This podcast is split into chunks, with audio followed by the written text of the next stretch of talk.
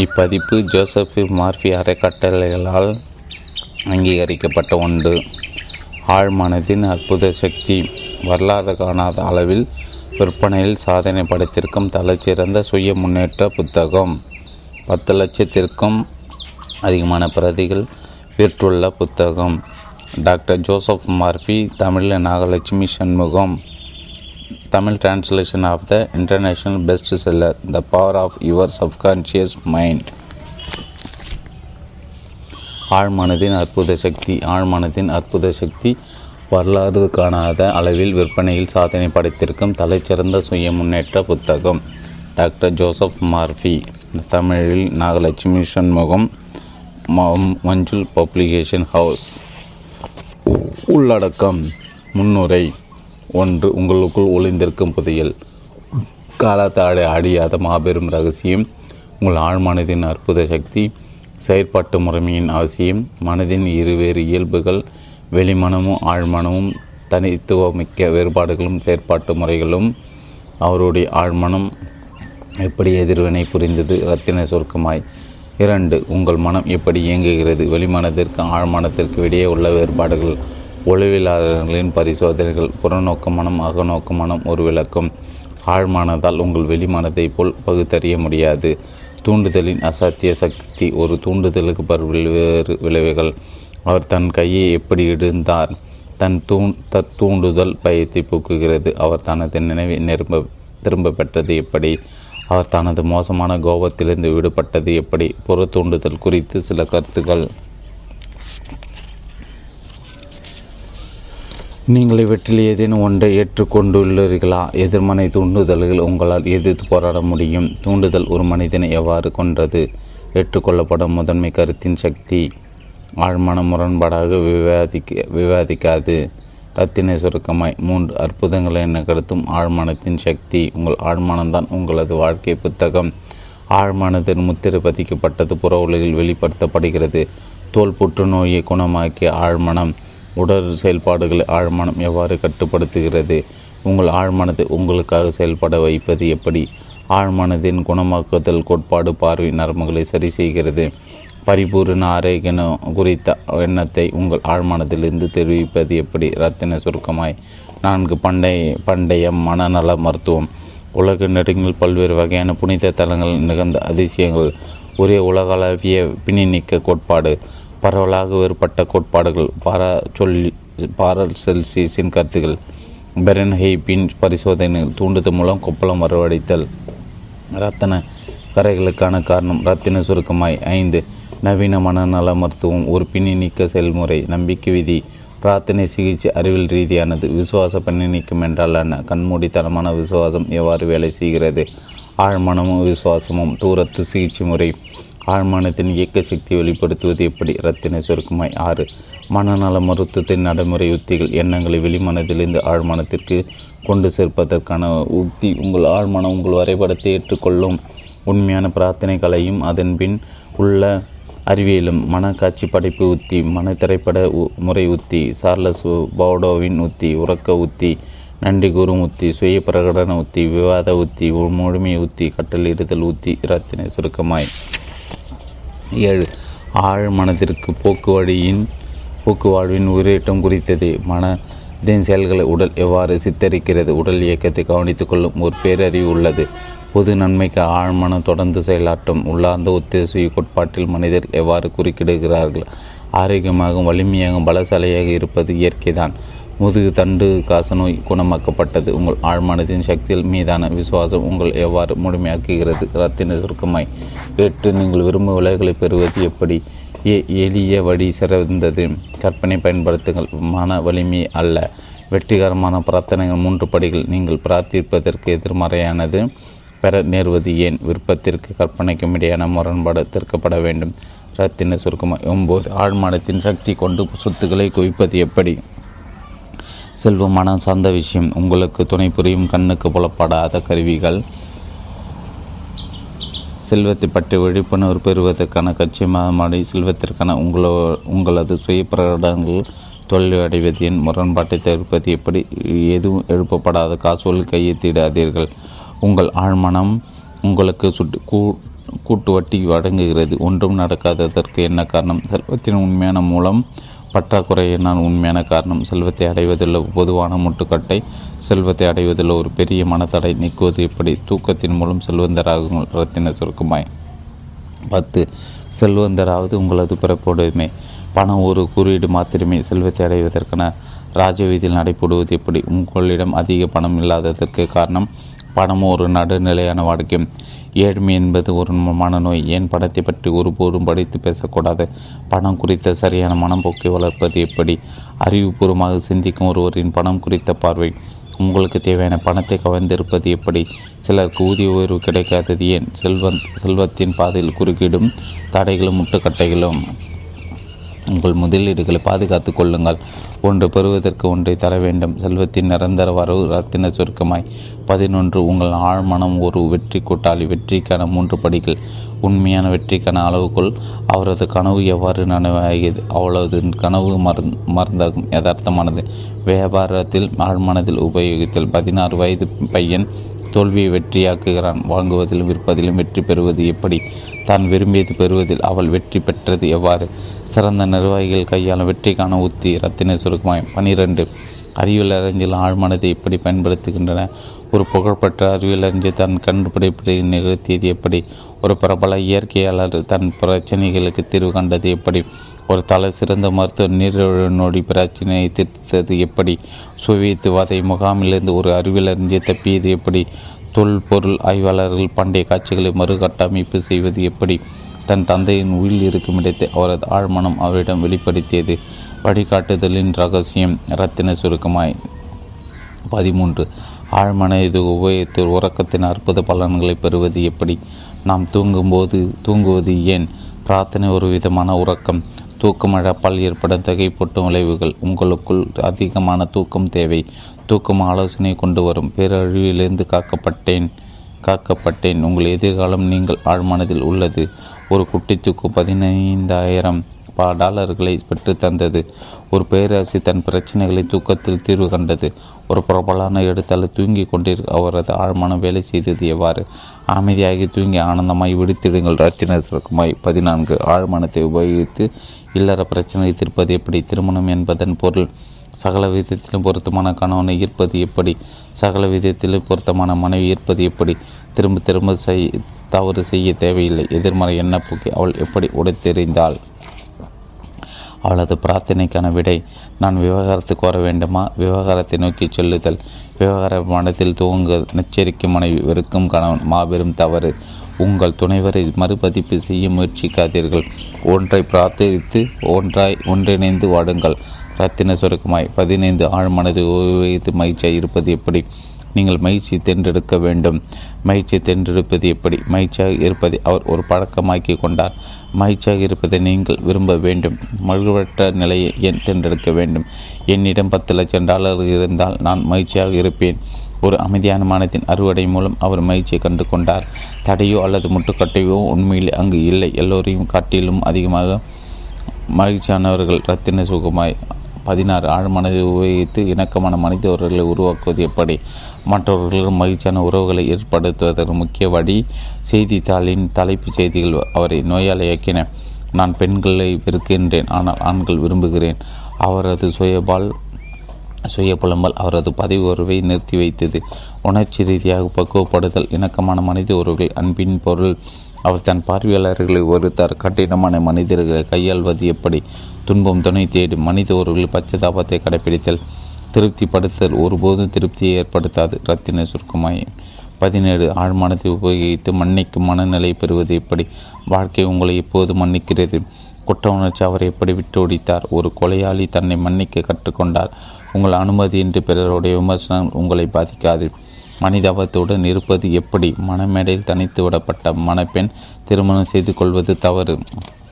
குணமாதலுக்கு மன்னிப்பு அவசியம். அன்பின் வெளிப்பாடு மன்னிப்பு. மன்னிப்பதற்கான உத்தி. உண்மையான மன்னிப்பிற்கான திராவக பரிசோதனை. அனைவரும் புரிந்து கொள்வது எப்படி? அனைவரும் மன்னிப்பது.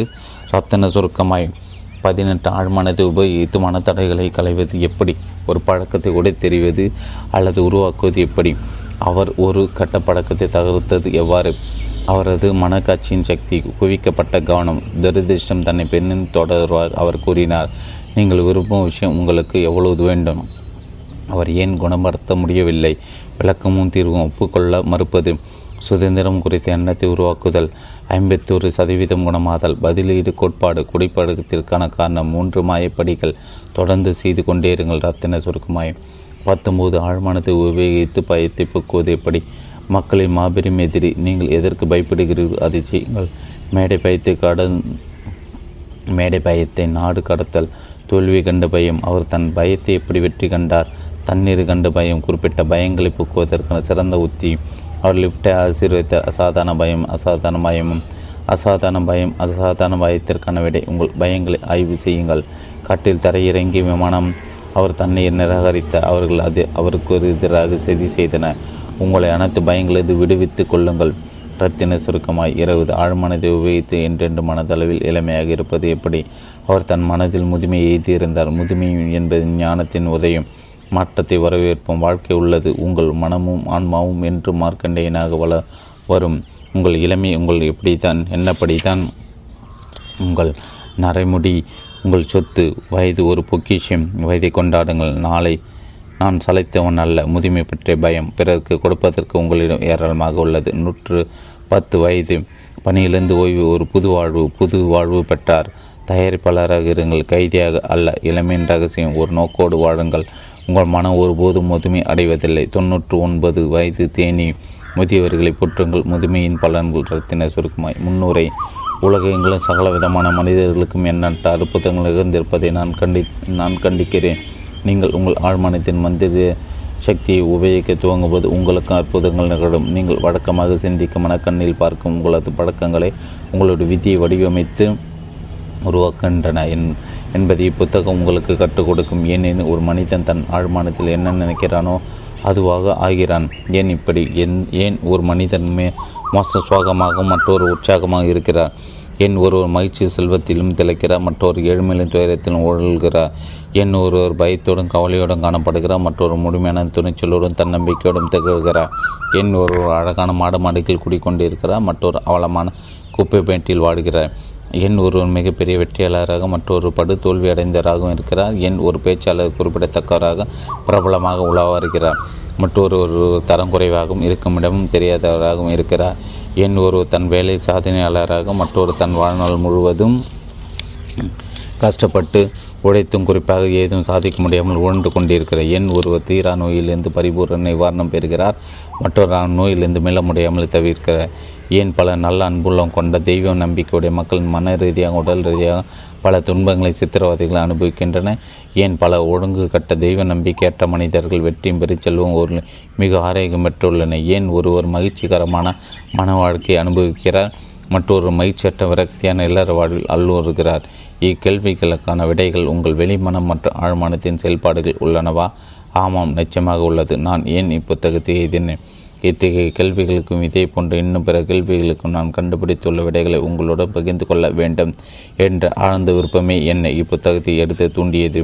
உங்கள் மனதின் அடிப்படை உண்மைகளை என்ற அளவு எளிய நடையில் விளக்க நான் முயற்சித்துள்ளேன். வாழ்வின் அடிப்படை விதிகளையும் உங்கள் மனதின் அடிப்படை விதிகளையும் சாதாரண அன்றாட பேச்சு நடையில் விளக்க முடியும் என்று நான் நம்புகிறேன். உங்கள் நாளிதழ்களிலும் பத்திரிகைகளிலும் உங்கள் தொழிலிலும் உங்கள் அலுவலகங்களிலும் நீங்கள் வீட்டிலும் நீங்கள் உபயோகிக்கும் நடையில் நான் இப்புத்தகத்தை எதிர்க்கிறேன். இப்புத்தகத்தை படித்து இதில் வரையறுக்கப்பட்டுள்ள உத்திகளை அன்றாட வாழ்க்கையில் பயன்படுத்துமாறு நான் உங்களை கேட்டுக்கொள்கிறேன். அவ்வாறு நீங்கள் செயல்படும்போது ஒரு அற்புதம் நிகழ்த்தும் சக்திகள் உங்கள் கைவசப்படும் என்று நான் மனதார நம்புகிறேன். குழப்பம், துயரம், மனச்சோர்வு, தோல்வி ஆகியவற்றிலிருந்து அச்சக்தி உங்களை மீட்டெடுக்கும். உங்கள் துன்பங்களை தீர்க்கும். உணர்ச்சி ரீதியான தலையிலிருந்தும் உடல் ரீதியான தலையிலிருந்தும் உங்களை விடுவிக்கும். சுதந்திரம், மகிழ்ச்சி மற்றும் மன அமைதிக்கான ராஜவீதியில் உங்களை கொண்டு போய் சேர்க்கும்.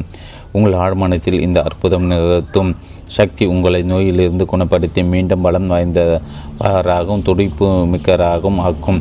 உங்கள் இருக்கும் சக்திகளை எவ்வாறு உபயோகிப்பது என்பது கற்றுக்கொள்வதன் மூலம் நீங்கள் பயம் என்னும் சிறைக்கதவை திறந்துவிட்டு இயேசு சீடரின் புனித பல் விவரித்துள்ள கடவுளின் மைந்தர்கள் அனுபவிக்கும் புகழ்பெற்ற சுதந்திர வாழ்விற்குள் நுழைவீர்கள். அற்புத நிகழ்த்தும் சக்தி விடுவித்தல். ஒரு தனி மனிதன் அனுபவபூர்வமாக உணரும் நிவாரணமே நமது ஆழ்மானத்தின் சக்திகளுக்கு சிறந்த நம்பகமான ஆதாரம். என்னை உருவாக்கி இன்று வரையிலும் என் உடலின் இன்றையமையாத செயல்கள் அனைத்தையும் கண்காணித்து வரும் என் ஆழ்மனதின் சக்தியை கொண்டு பல வருடங்களுக்கு முன்பு என்னை தாக்கிய சர்கோமா என்றழைக்கப்பட்ட தசை புற்றுநோயிலிருந்து என்னை நானே குணப்படுத்தி கொண்டேன். அப்போது நான் செயல்படுத்திய உத்தி புத்தகத்தில் விரிவாக விளக்கப்பட்டுள்ளது. இது நம் எல்லோருடைய அடிமனத்தின் ஆடங்களிலும் புதைந்து கிடக்கும் அளவற்ற நிவாரண சக்தி மீது உங்களை நம்பிக்கை கொள்ள வைக்கும் என்று நான் உறுதியாக நம்புகிறேன். என்னுடைய எல்லா உறுப்புகளையும் படைத்து என் உடலுக்கு உருவொடுத்து என் இதய துடிப்பு துவக்கி வைத்த அந்த மகாசக்தி தான் படைத்ததை தானே குணப்படுத்த வல்லது என்று ஏற்றுக்கொள்வது இயற்கை என்பதை அனுபவமிக்க மருத்துவ நண்பர் ஒருவரின் அறிவுரை மூலம் உணர்ந்தேன். இப்பழமொழியை நீங்களும் அறிந்திருக்கக்கூடும். காயத்திற்கு மருத்துவர் கட்டுப்போடுவார், கடவுள் குணப்படுத்துவார்.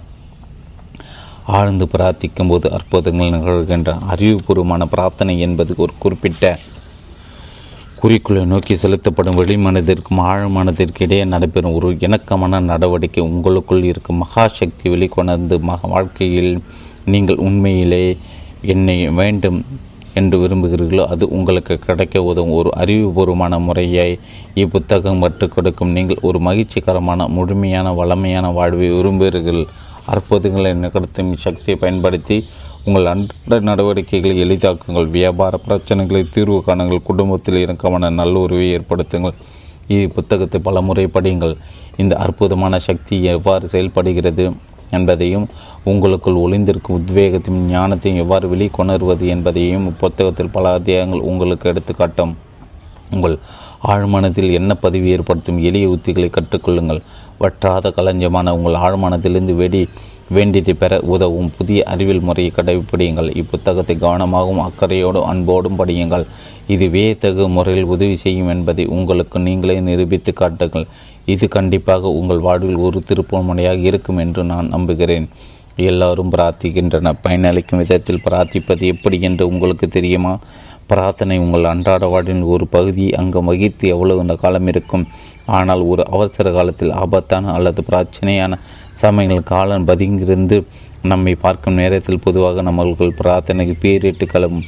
தினசரி செய்திகளை உற்று கவனிகள். தீராத நோய்கள் அல்லது ஒரு குழந்தைக்காக, நாடுகளுக்கு இடையேயான அமைதிக்காக, நீர் புகுந்த சுரங்கத்தில் சிக்கித்தவர்கள், சுரங்க தொழிலாளர்களுக்கு என்றென்றும் நாடெங்கிலும் மக்கள் பிரார்த்தனை செய்து கொண்டிருக்கும் செய்திகள் அது இடம்பெற்றிருக்கும்.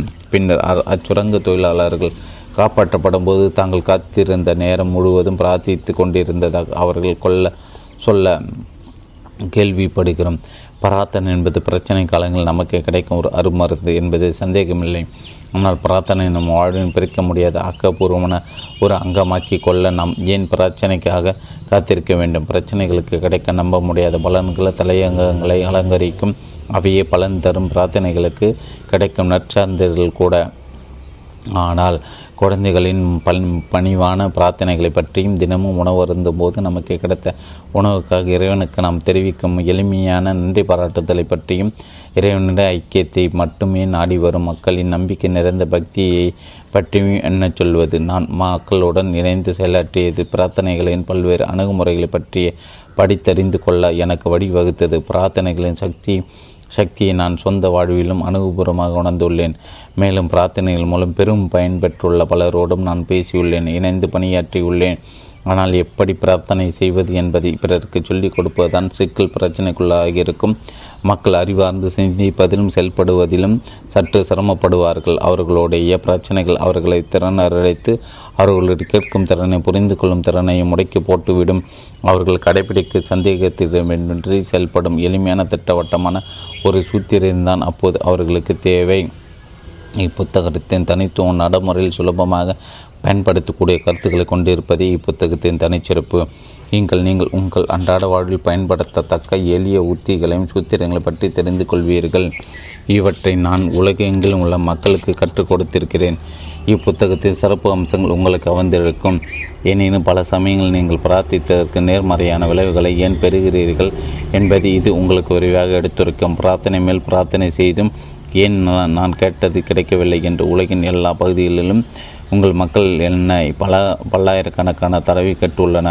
பரவலாக கூறப்படும் குறைக்கான காரணங்களை இப்புத்தகத்தில் நீங்கள் கண்டறிவீர்கள். ஆழ்மானத்தில் என்ன பதிவு செய்வதற்கு பல்வேறு வழிகளை பற்றியும் அவற்றின் மூலம் சரியான விடைகளை பெறுவது எப்படி என்பதை பற்றியும் விளக்குவதால் இப்புத்தகம் சிறப்பானதாக விலை மதிப்பற்றதாகவும் திகழ்கிறது. பிரச்சனை நேரங்கள் பதில் தேடி அணுகக்கூடிய ஒன்றாகவும் இது விளங்குகிறது. எதை நீங்கள் நம்புகிறீர்கள்? மக்கள் பலரும் நினைப்பது போல ஒரு மனிதனின் பிரார்த்தனைக்கான விடை அவன் எதன் மீது நம்பிக்கை வைத்துள்ளானோ அதை பொறுத்தது அமைவது இல்லை. மாறாக அவனுடைய ஆழ்மனம் எப்போது அவனுடைய வெளிமனம் சிந்திக்கும் சிந்தனைகளுக்கும் காணும் காட்சிகளுக்கும் ஏற்றவாறு செயலாற்றுகிறதோ அப்போதுதான் அவனோட பிரார்த்தனைக்கான விடை கிடைக்கிறது. இந்த நம்பிக்கை விதி தான் உலகில் உள்ள அனைத்து மதங்களின் அடிப்படை ரகசியம். பௌத்தர், கிறிஸ்துவர், இஸ்லாமியர், யூதர் ஆகியோருக்கு இடையான நம்பிக்கைகள் மாபெரும் வேறுபாடுகள் இருக்கும் போதிலும் தம் தம் பிரார்த்தனைகளுக்கான விடைகள் அவர்கள் எல்லோருக்கும் கிடைக்கக்கூடும். இது எவ்வாறு சத்தியம்? இது ஒரு குறிப்பிட்ட சமய கோட்பாடுகளையோ சடங்குகளையோ விழாக்களையோ சூத்திரங்களையோ வழிபாட்டு முறைகளையோ உச்சரிக்கும் மந்திரங்களையோ கொடுக்கும் வழிகளையோ செலுத்தும் காணிக்கைகளையோ பொறுத்தது அல்ல. மாறாக அவர்தான் எதை பற்றி பிரார்த்திக்கிறாரோ அதை முழுமையாக நம்பும் அல்லது மனதில் ஏற்றுக்கொள்ளும் நிலையில் அவர் இருப்பதால் தான் இது சாத்தியப்படுகிறது. நம்பிக்கையின் கோட்பாடே வாழ்க்கை கோட்பாடு. சுருங்கக்கூடிய நம்பிக்கை என்பது உங்கள் மனதில் உள்ள ஒரு எண்ணமே. ஒருவர் எவ்வாறு சிந்திக்கிறாரோ உணர்கிறாரோ நம்புகிறாரோ அவ்வாறே அவருடைய உடலும் மனமும் சூழ்நிலைகளும் அமையும். நீங்கள் என்ன செய்கிறீர்கள், ஏன் செய்கிறீர்கள் என்ற புரிதலின் அடிப்படையில் உருவாகும் உத்தியும் வழிமுறையும் வாழ்வின் சகல சகுபாக்கியங்களும் உங்களிடம் கொண்டு வந்து சேர்க்க ஆழ்மன உதவும். நிறைவேறிய பிரார்த்தனை என்பது உங்கள் இதயபூர்வமான விருப்பம் செயல்படுதல் தான். தீவிர விருப்பமே பிரார்த்தனை. ஆரோக்கியம், மகிழ்ச்சி மற்றும் மன நிம்மதி ஆகியவற்றை எல்லோரும் விரும்புகிறோம். ஆனால் நம்மில் எத்தனை பேர் இந்த இலக்குகளை அனைத்தையும் அடைகிறோம்? என்னுடைய மனப்போக்கை பற்றி உணர்ச்சி பூர்வமான வாழ்க்கைக்கு கடிவாளமிட்டால் என்னுடைய இதயத்தின் நிலை மேம்படும் என்பதை நான் மனப்பூர்வமாக அறிவேன். பிரச்சனை என்னவென்றால் என்னிடம் அதற்கான உத்தியோ வழிமுறையோ அல்லது செயல்முறையோ இல்லை. என் மனம் பல பிரச்சனைகள் குறித்து என் முன்னும் பின்னும் சதா சுழன்று கொண்டே இருக்கிறது. அதனால் நான் வெறுப்பாகவும் மகிழ்ச்சற்றவனாகவும் தோல்வியடைந்தனாக உணர்கிறேன் என்று சமீபத்தில் ஒரு பல்கலைக்கழகம் என்னிடம் கூறினார். இந்த பேராசிரியர் முழுமையான ஆரோக்கியத்தை பெற தீவிர விருப்பம் கொண்டிருந்தார். தன் மனம் எவ்வாறு செயலாற்றுகிறது என்பது குறித்த அறிவே அவருக்கு தேவைப்பட்டது. இந்த அறிவை அவர் தன்னுடைய விருப்பத்தை பூர்த்தி செய்ய அவருக்கு உதவும் புத்தகத்தை வரையறுத்து கட்டப்பட்டுள்ள ஒரு நிர்வாண வழிமுறைகளை பின்பற்றியதன் மூலம் அவருக்கு உரை நீங்க முழுமையடைந்தார். எல்லாருக்கும் பொதுவான மனம். உங்கள் ஆழ்மனதின் அற்புதங்கள் நிறுத்தும் சக்தியை நீங்களும் நானும் பிறப்பதற்கு முன்னரே தேவாலயங்களும் உலகம் தோன்றுவதற்கு முன்பே இது இருந்து வந்துள்ளது. வாழ்வில் நிலையான பெரு உண்மைகளும் கோட்பாடுகளும் மதங்கள் யாவும் தோன்றுவதற்கு முன்னரே இருந்து வந்துள்ளன. இதை மனதிற்கொண்டே இந்த அற்புதமான மாயமான பூர்ண மாற்றத்தை ஏற்படுத்தும் சக்தியை கையகப்படுத்தி கொள்ள பின்வரும் அத்தியாயங்கள் நான் உங்களை கேட்டுக்கொள்கிறேன். இச்சக்தி உங்கள் மன காயங்களையும் உடற்காயங்களையும் ஆற்றும் பயம் சூழ்ந்த மனதிற்கு விடுதலை பிரகடப்படுத்தும். ஏழ்மை, தோல்வி, துயரம், பற்றாக்குறை மற்றும் வெறுப்பு ஆகிய குறைபாடுகளிலிருந்து உங்களை முழுவதுமாக விடுவிக்கும். நீங்கள் செய்ய வேண்டியதெல்லாம் நீங்கள் கைவசப்படுத்த விரும்பும் நல்ல விஷயங்களோடு உங்களை மனப்பூர்வமாக உணர்ச்சிபூர்வமாக ஐக்கியப்படுத்தி கொள்வதான் உங்களுடைய ஆழ்மானத்தின் படைப்பு சக்தி. அதற்கேற்ப செயல்படும். இன்றே இப்போதைய துவங்கள். உங்கள் வாழ்வின் அற்புதங்கள் நிகழட்டும். இருள் விலகி உங்கள் வாழ்வில் ஒளி வீசும் வரை ஓயாதீர்கள். 1. உங்களுக்குள் ஒளிந்திருக்கும் புதையில். அளவற்ற செல்வங்கள் உங்கள் கை கட்டும் தூரத்தில் உள்ளன. அவற்றை அடைய நீங்கள் செய்ய வேண்டியதெல்லாம் உங்கள் மனக்கண்களை திறந்து உங்களுக்குள் ஒளிந்திருக்கும் மாபெரும் புதையற் களஞ்சியத்தை தரிசிப்பதுதான். நீங்கள் புகழோடும் மகிழ்ச்சியோடும் அமோகமாக வாழ்வதற்கு தேவையான அனைத்தையும் உங்களுக்குள் இருக்கும் சேமிப்பு கடைகளிலிருந்து நீங்கள் பெற்றுக்கொள்ளலாம்.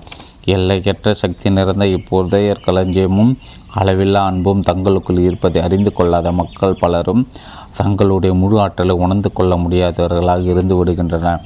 உங்களுக்கு வேண்டிய அனைத்தையும் உங்களால் இதிலிருந்து பெற முடியும். காந்த விசை ஊட்டப்பட்ட ஒரு இரும்பு துண்டால் தன் எடையை போல் 12 மடங்கு எடையுள்ள பொருட்களை தூக்க முடியும். ஆனால் அதே இரும்பு துண்டிலிருந்து அக்காந்த விசை நீக்கப்பட்டால் ஒரு இறகை கூட அதனால் தூக்க முடியாது. இதே போன்று மக்களிலும் இரு வகையினர் உள்ளன. கவர்ந்திருக்கும் ஈர்ப்பு சக்தி நிறைந்த மக்கள் துணிச்சலும் தன்னம்பிக்கையோடும் இருப்பார்கள். தாங்கள் வெற்றி நடப்போட பிறந்தவர்கள் என்பது அவர்களுக்கு தெரியும். அதே சமயம் வலுவிழந்தவர்களாக ஏராளமான மக்கள் உள்ளனர். அவர்கள் மனம் முழுவதும் பயங்களும் சந்தேகங்களும் நிறைந்திருக்கும். அவர்களுக்கு ஒரு வாய்ப்பு கிடைக்கும் போது ஒருவேளை நான் தோற்றுவிட்டால் என்னவாகும்? நான் என் பணத்தை இழக்க நேரலாம். மக்கள் என்னை பார்த்து ஏளனமாக சிரிப்பார்கள் என்று கூறுவார்கள். இத்தகைய மக்கள் வாழ்வில் வெகு தூரம் சென்றடைய போவதில்லை. முன்னேற விடாமல் தடுக்கும் அவர்களது பயம் அவர்கள் இருக்கும் இடத்தில் அவர்களை முடக்கி போட்டுவிடும். காலத்தால் அடியாத இந்த பரம ரகசியத்தை நீங்கள் கண்டறிந்து அதை நடைமுறைப்படுத்தினால் உங்களுக்கு வேண்டியதை ஈர்த்து கொள்வதற்கான காந்த சக்தியை நீங்கள் பெறலாம். காலத்தால் அடியாத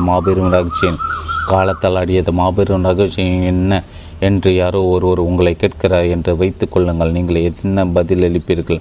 அணு சக்தி, கொள்களுக்கு இடையே பயணம், கருங்கோடி, இவற்றில் ஏதுமில்லை. அப்படியெல்லாம் அந்த மாபெரும் ரகசியம் எது? ஒருவர் அதனை எங்கே கண்டுபிடிக்கலாம்? அதனை எப்படி புரிந்து கொண்டு நடைமுறைப்படுத்துவது?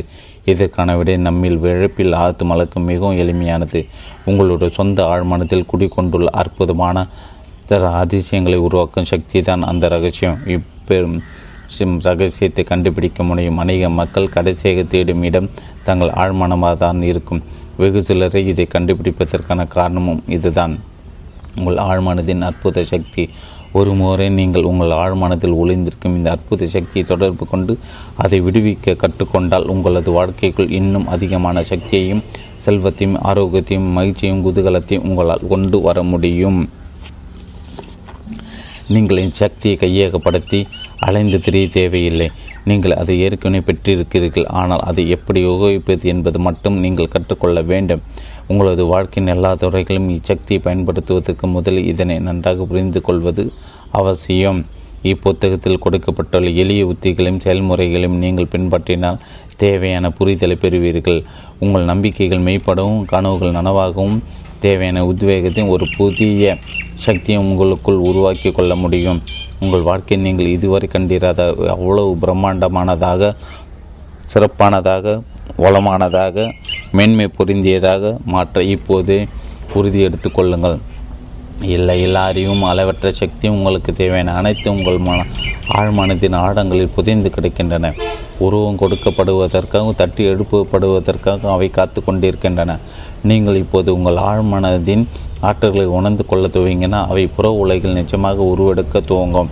நீங்கள் திறந்த மனதோடும் ஏற்றுக்கொள்ளும் மனநிலையும் இருக்கும் பட்சத்தில் உங்கள் ஆழ்மனத்தில் உள்ள எல்லையற்ற சக்தியானது உங்கள் வாழ்வின் ஒவ்வொரு கணத்திலும் உங்களுக்கு தேவையானவற்றை அந்த நேரத்தில் வெளிப்படுத்தும். நீங்கள் புதிய சிந்தனைகளையும் கருத்துக்களையும் பெறுவீர்கள். புதிய கண்டுபிடிப்புகளை நிகழ்த்துவீர்கள். புதிய விஷயங்களை கண்டறிவீர்கள். புதிய ஓவியங்களை படைப்பீர்கள். உங்கள் ஆழ்மனத்தில் உங்கள் உள்ள எல்லையில்லா சக்தியான பல வகைப்பட்ட வேகத்தகு அறிவை பெற உங்களுக்கு உதவும். அது தானாக தன்னை வெளிப்படுத்தி கொள்ளட்டும். அவ்வாறு நிகழும்போது வாழ்மையின் மெய்யான இடத்தை நீங்கள் அடைய அது உங்களுக்கு உதவும். நீங்கள் இந்த சக்தியை கையகப்படுத்த அலைந்து திரிய தேவையில்லை. நீங்கள் அது ஏற்கனவே பெற்றிருக்கிறீர்கள். ஆனால் அதை எப்படி உபயோகிப்பது என்பது மட்டுமே நீங்கள் கற்றுக்கொள்ள வேண்டும். உங்களது வாழ்க்கையின் எல்லா துறைகளும் இச்சக்தியை பயன்படுத்துவதற்கு முதலில் இதை நன்றாக புரிந்து கொள்வது அவசியம்.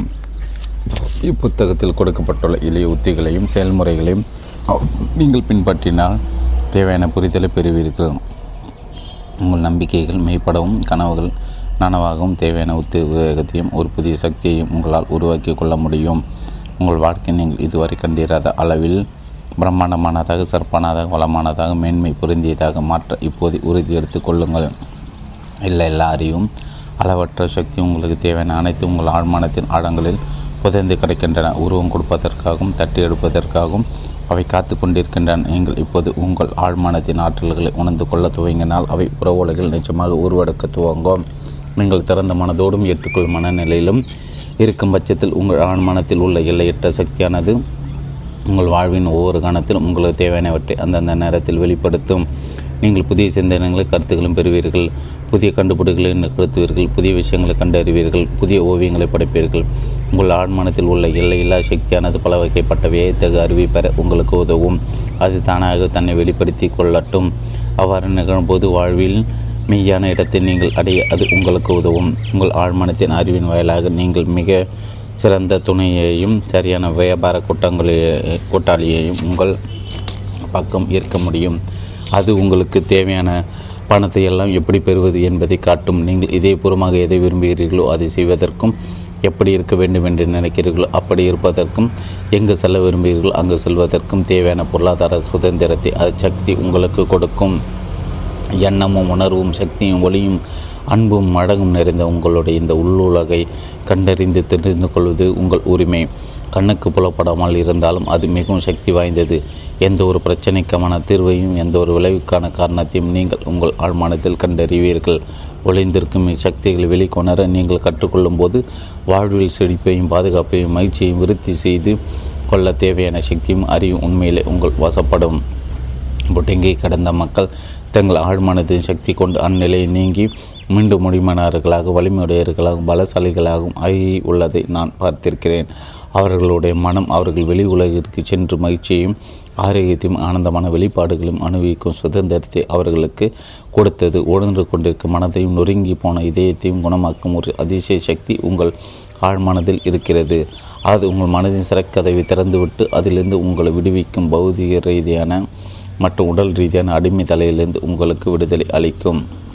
செயற்பாட்டு முறையின் அவசியம். எந்த துறையிலும் நீங்கள் மேற்கொள்ளும் முயற்சியில் முன்னேற்றம் காண வேண்டுமென்றால் அதற்கான இன்றைய முதற்படி உலக அளவில் நடைமுறைப்படுத்தக்கூடிய செயற்பாட்டு முறை ஒன்றை கண்டுபிடிப்பதுதான். உங்கள் ஆழ்மனத்தை செயற்படுத்துவதில் நீங்கள் கைத்தேர்ந்தராகும் முன்பு அதன் கோட்பாடுகளை புரிந்து கொள்வது அவசியம். அப்புரிதலுக்கு பிறகு நீங்கள் பெறக்கூடிய நல்விளைவுகளை மனதிற்கொண்டு அதன் சக்திகளை பயன்படுத்த பயிற்சிகளை மேற்கொள்ள வேண்டும். நடைமுறைப்படுத்துவதன் மூலம் நீங்கள் அடைய விரும்பும் நிச்சயமான குறிப்பிட்ட நோக்கங்களையும் இலக்கங்களை உங்களால் கண்டிப்பாக அடைய முடியும். பல வருடங்களாக நான் வேதியியலாளராக பணியாற்றினேன். என் ஆரம்ப கால பயிற்சியில் நான் முதலாக கற்றுக்கொண்ட விஷயங்கள் ஒன்று, 2 ஹைட்ரஜன் அணுக்களையும் ஒரு ஆக்சிஜன் அணையும் ஒன்றிணைக்கும் போது நமக்கு கிடைக்கும் பொருள் தண்ணீர். விளைவு எப்போதோ அல்லது அடிக்கடி நிகழும் ஒன்றல்ல, எப்போதும் நிகழும் ஒன்று என்பது ஒரு ஆக்சிஜன் அணுவையும் ஒரு கார்பன் அணுவையும் எடுத்து ஒருங்கிணைப்பது கார்பன் மோனாக்சைடு என விஷவாயு உருவாகும். ஆனால் கூடுதலாக ஒரு ஆக்சிஜன் அணுவை சேர்க்கும்போது விலங்குகளுக்கு தீங்கு விளைவிக்காத தாவரங்களுக்கு இன்றைய மேதாக விலங்கு கார்பன் டை ஆக்சைடு வாயு கிடைக்கும். இந்த உண்மைகள் உலகளவிய மாற்ற இயலாதவை. இவற்றை தான் நம் கோட்பாடுகள் என்று அழைக்கிறோம். வேதியியல், இயற்பியல் மற்றும் கணித கோட்பாடுகளின் செயல்முறைகள் உங்கள் ஆழ்மனத்தின் கோட்பாடுகளின் செயல்முறைகளிலிருந்து எந்த விதத்தில் வேறுபட்டவை அல்ல.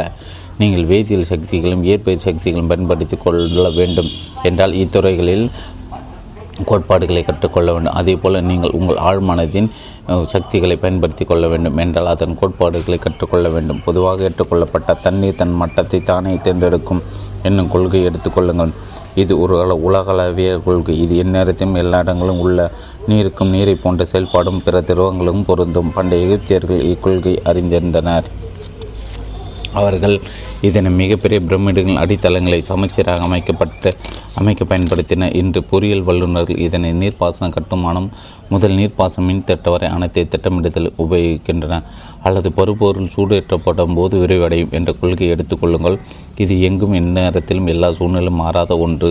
ஒரு எஃகு துண்டை சூடேற்றினால் அதன் எஃகு சீனாவில் இருந்தாலும் சரி, இங்கிலாந்தில் இருந்தாலும் சரி, அது வளம் வந்து கொண்டிருக்கும் விண்வெளி நிலையத்தில் இருந்தாலும் சரி, அது விரிவடையும்.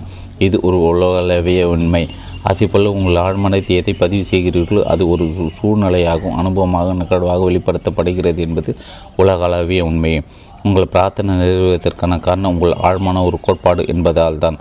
கோட்பாடு என்று நான் கூறுவது ஒரு பொருள் எவ்வாறு செயலாற்றுகிறது என்பதை குறிக்கும் அர்த்தத்தில் தான். உதாரணத்துக்கு மின்சாரத்தின் ஒரு முக்கியமான கோட்பாடு அது உயிர் ஆற்றலிலிருந்து குறைந்த ஆற்றலுக்கு செல்கிறது என்பது. நீங்கள் ஒரு மின் விளக்கை இயக்கும் போது அல்லது மின்சார அடுப்பை பயன்படுத்தும் போது மின்சாரத்தின் கோட்பாட்டினை மாற்றுவதில்லை, மாறாக அதை பயன்படுத்துகிறீர்கள். இப்படி இயற்கையோடு இணைந்து செயல்புரிவதன் மூலம் மனித குலத்திற்கு எண்ணற்ற வகையில் பயனளிக்கும் பல அற்புதமான கண்டுபிடிப்புகளும் கண்டறிதல்களையும் உங்களால் நிகழ்த்த முடியும். உங்கள் ஆழ்மான கோட்பாடு நம்பிக்கை விதி ஏற்ப செயலாற்றுகிறது. நம்பிக்கை என்றால் என்ன, அது ஏன் பலனளிக்கிறது, அது எவ்வாறு செயல்புரிகிறது என்பதை நீங்கள் அறிந்து கொள்ள வேண்டும். நம்பிக்கை விதியை உங்கள் மனதின் விதி. உங்கள் மனம் செயல்படும் முறையில் நீங்கள் நம்பிக்கை கொள்ள வேண்டும், அதாவது நம்பிக்கையின் மீது நம்பிக்கை வைக்க வேண்டும் என்பதுதான் இதன் பொருள். உங்கள் மனம் எதை நம்புகிறதோ அதை தான் சிந்தித்து கொண்டிருக்கிறது. உங்களுடைய எல்லா அனுபவங்களும் நிகழ்வுகளும் சூழ்நிலைகளும் செயல்களும் உங்கள் எண்ணங்களை எப்படி செல்வடிவமாக்கும் உங்கள் ஆழ்மானத்தால் உருவாக்கப்படுகின்றன. ஒன்றை நினைவில் வைத்து கொள்ளுங்கள், நீங்கள் சந்திக்கும் விளைவுகள் நீங்கள் நம்பிக்கை கொண்டிருக்கும் விஷயங்களால் ஏற்படுவதில்லை, மாறாக உங்கள் ஆழ்மானத்தில் பதிந்திருக்கும் நம்பிக்கைகள் தான் ஏற்படுகின்றன. மனித குலத்தை புற்றுநோய் போல் அரித்து கொண்டிருக்கும் பொய்யான நம்பிக்கைகள், அபிப்பிராயங்கள், மூட நம்பிக்கைகள், பயங்கள் ஆகியவற்றை ஏற்றுக்கொள்வதை நிறுத்துங்கள். என்றென்றுக்கும் நிலத்திற்கும் என்றுமே மாறாத வாழ்வின் உண்மைகள் மீது நம்பிக்கை கொள்ள துவங்குங்கள். அத்தருணத்தில் உங்கள் பயணம் முன்னோக்கி மேல் நோக்கி கடவுளை நோக்கி செல்ல துவங்கும். இப்புத்தகத்தை படித்து இதில் குறிப்பிடப்பட்டுள்ள ஆழ்மானத்தின் கோட்பாடுகளை நம்பிக்கையுடன் நடைமுறைப்படுத்தி வரும் எவரும் தமக்காகவும் பிறருக்காகவும் பயனளிக்கும் விதத்தில் அறிவுபூர்வமாக பிரார்த்தனை செய்யும் வலிமை பெறுவார்கள். ஒவ்வொரு வினைக்கும் ஒரு எதிர்வினை உண்டு என்று உலக அளவு விதிக்கேற்ப உங்களது பிரார்த்தனைக்கான பலன் கிடைக்கும். எண்ணம் என்பது செயலின் தொடக்க நிலை. எதிர்வினை என்பது உங்கள் எண்ணத்தின் இயல்புக்கேற்ப இயங்கும் உங்கள் ஆழ்மானத்தின் செயல்பாடு. இணக்கம், ஆரோக்கியம், அமைதி, நல்லெண்ணம் ஆகிய கருத்துக்களால் உங்கள் மனதை நிரப்புங்கள். உங்கள் வாழ்வில் அதிசயங்கள் நிகழும். மனதின் இரு வேறு இயல்புகள். உங்களிடம் ஒரு மனம்தான் உள்ளது. ஆனால் அந்த ஒரு மனம் தனிப்பட்ட குறிப்பிடத்தக்க செயல்திறன் கொண்ட இரு பகுதிகளாக பெற்றுள்ளது. இந்த இரு பகுதிகளை பிரிக்கும் எல்லைக்கோட்டினை பற்றி உளவியல் பயிலும் மாணவர்களுக்கு நன்றாக தெரியும். உங்கள் மனதின் இருவேறு செயல்பாடுகள் முற்றிலும் மாறுபட்டவை. அவை ஒவ்வொன்று தனக்குரிய தனித்துவமிக்க இயல்புகளையும் சக்திகளையும் பெற்றுள்ளன. மனதின் இந்த இரு செயல்பாடுகள் வேறுபடுத்தி காட்ட பல பெயர்கள் பயன்படுத்தப்பட வருகின்றன. இவற்றில் புறநோக்கு மனம், அகநோக்கு மனம், வெளிமனம், ஆழ்மனம், விழித்திருக்கும் மனம், உறங்கும் மனம், மேல்மட்ட மனம், அடிமனம், தன்னிச்சை மனம், அந்நிச்சை மனம், ஆண்மனம், பெண்மனம் ஆகியவை அடங்கியவையாகவும் மனதின் இந்த இருவேறு இயல்புகளை குறிக்கின்றன. உங்கள் மனதின் இருவேறு இயல்புகளை குறிக்க புத்தகம் முழுவதும் நான் வெளிமனம், ஆழ்மனம் என்ற சொற்களை பயன்படுத்தியுள்ளேன். உங்களுக்கு வேறு சொற்கள் எவையேனும் எளிதாக புரிந்து கொள்ளும் வகையில் தோன்றினால் அவற்றை நீங்கள் தாராளமாக பயன்படுத்தலாம். மனதின் இரு இயல்புகளை அடையாளம் கண்டு கொண்டு அவற்றை எவ்வாறு ஏற்றுக்கொள்வது தான் இங்கு முக்கியம். வெளிமனமும் ஆழ்மனம் உங்கள் மனதை ஒரு பூந்தோட்டம் என்று நினைத்து கொள்வது தான். அதன் இரு செயல்பாடுகளையும் பற்றி தெரிந்து கொள்ள துவங்க ஒரு சிறந்த வழி. நீங்கள் தான் தோட்டக்காரர். நாள் முழுவதும் உங்கள் ஆழ்மனத்தில் எண்ணங்கள் என்னும் விதைகளை விதைக்கிறீர்கள். பல சமயங்கள் எண்ணங்கள் விதைத்து வருகிறோம் என்ற உணர்வு கூட உங்களுக்கு இருப்பதில்லை. ஏனெனும் அவ்விதைகள் உங்களுக்கு பழக்கமான சிந்தனைகளின் அடிப்படையில் உருவானவை. உங்கள் ஆழ்மனத்தில் எதை விதைக்கிறீர்களோ அதுவே உங்கள் உடலிலும் சுற்றுச்சூழல் உருபெறும். உங்களோட ஆழ்மனத்தில் எல்லா விதமான விதைகளும் அவையே நல்லவையோ கொட்டைவையோ முளைத்துவிட்டு செழிப்பாக வளருவதற்கு உதவும் ஒரு வளமான நிலமாக கற்பனை செய்து கொள்ளுங்கள்.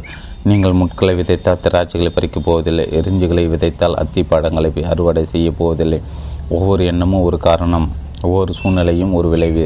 இது உங்கள் எண்ணங்களை உங்கள் கட்டுப்பாட்டில் வைத்திருக்க வேண்டியதன் அவசியத்தை வலியுறுத்துகிறது. இவ்விதத்தில் நீங்கள் விரும்பும் சூழ்நிலைகளை மாத்திரம் உங்களால் உருவாக்கி கொள்ள முடியும்.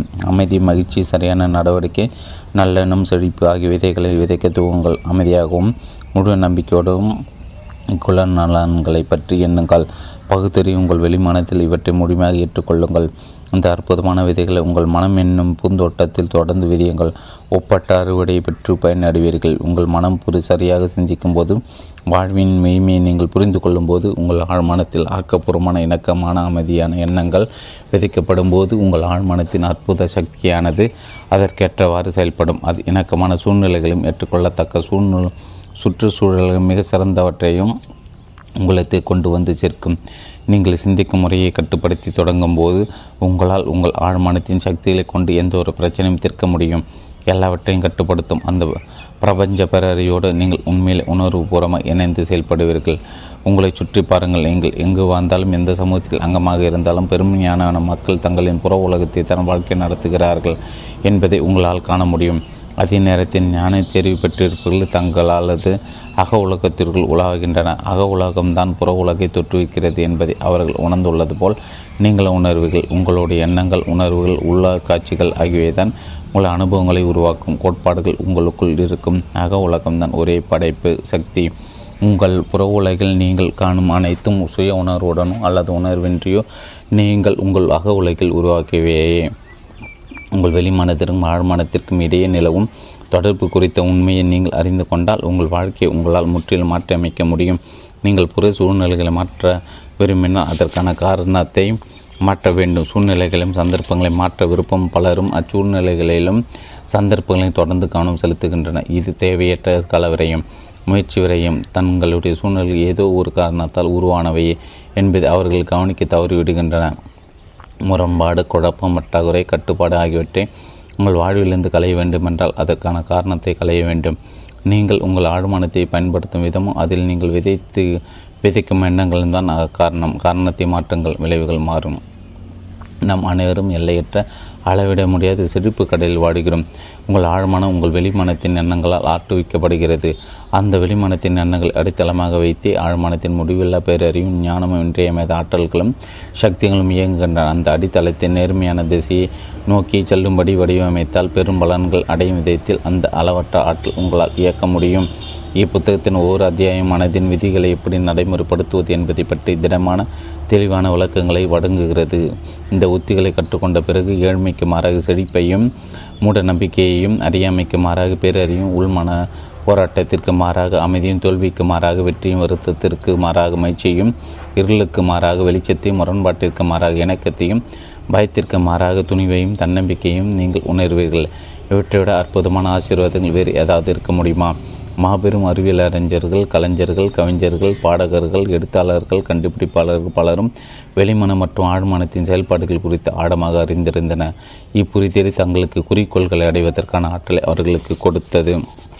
ஒரு முறை என்றிக்கோ கருசோ என்னும் பெரும் ஓப்ரா பாடகர் மேடை பயத்தால் தடுமாறினார். ஆழ்ந்த பயத்தால் ஏற்பட்ட தசை பிடிப்பு காரணமாக அவருடைய தொண்டையின் தசைகள் சுருங்கின.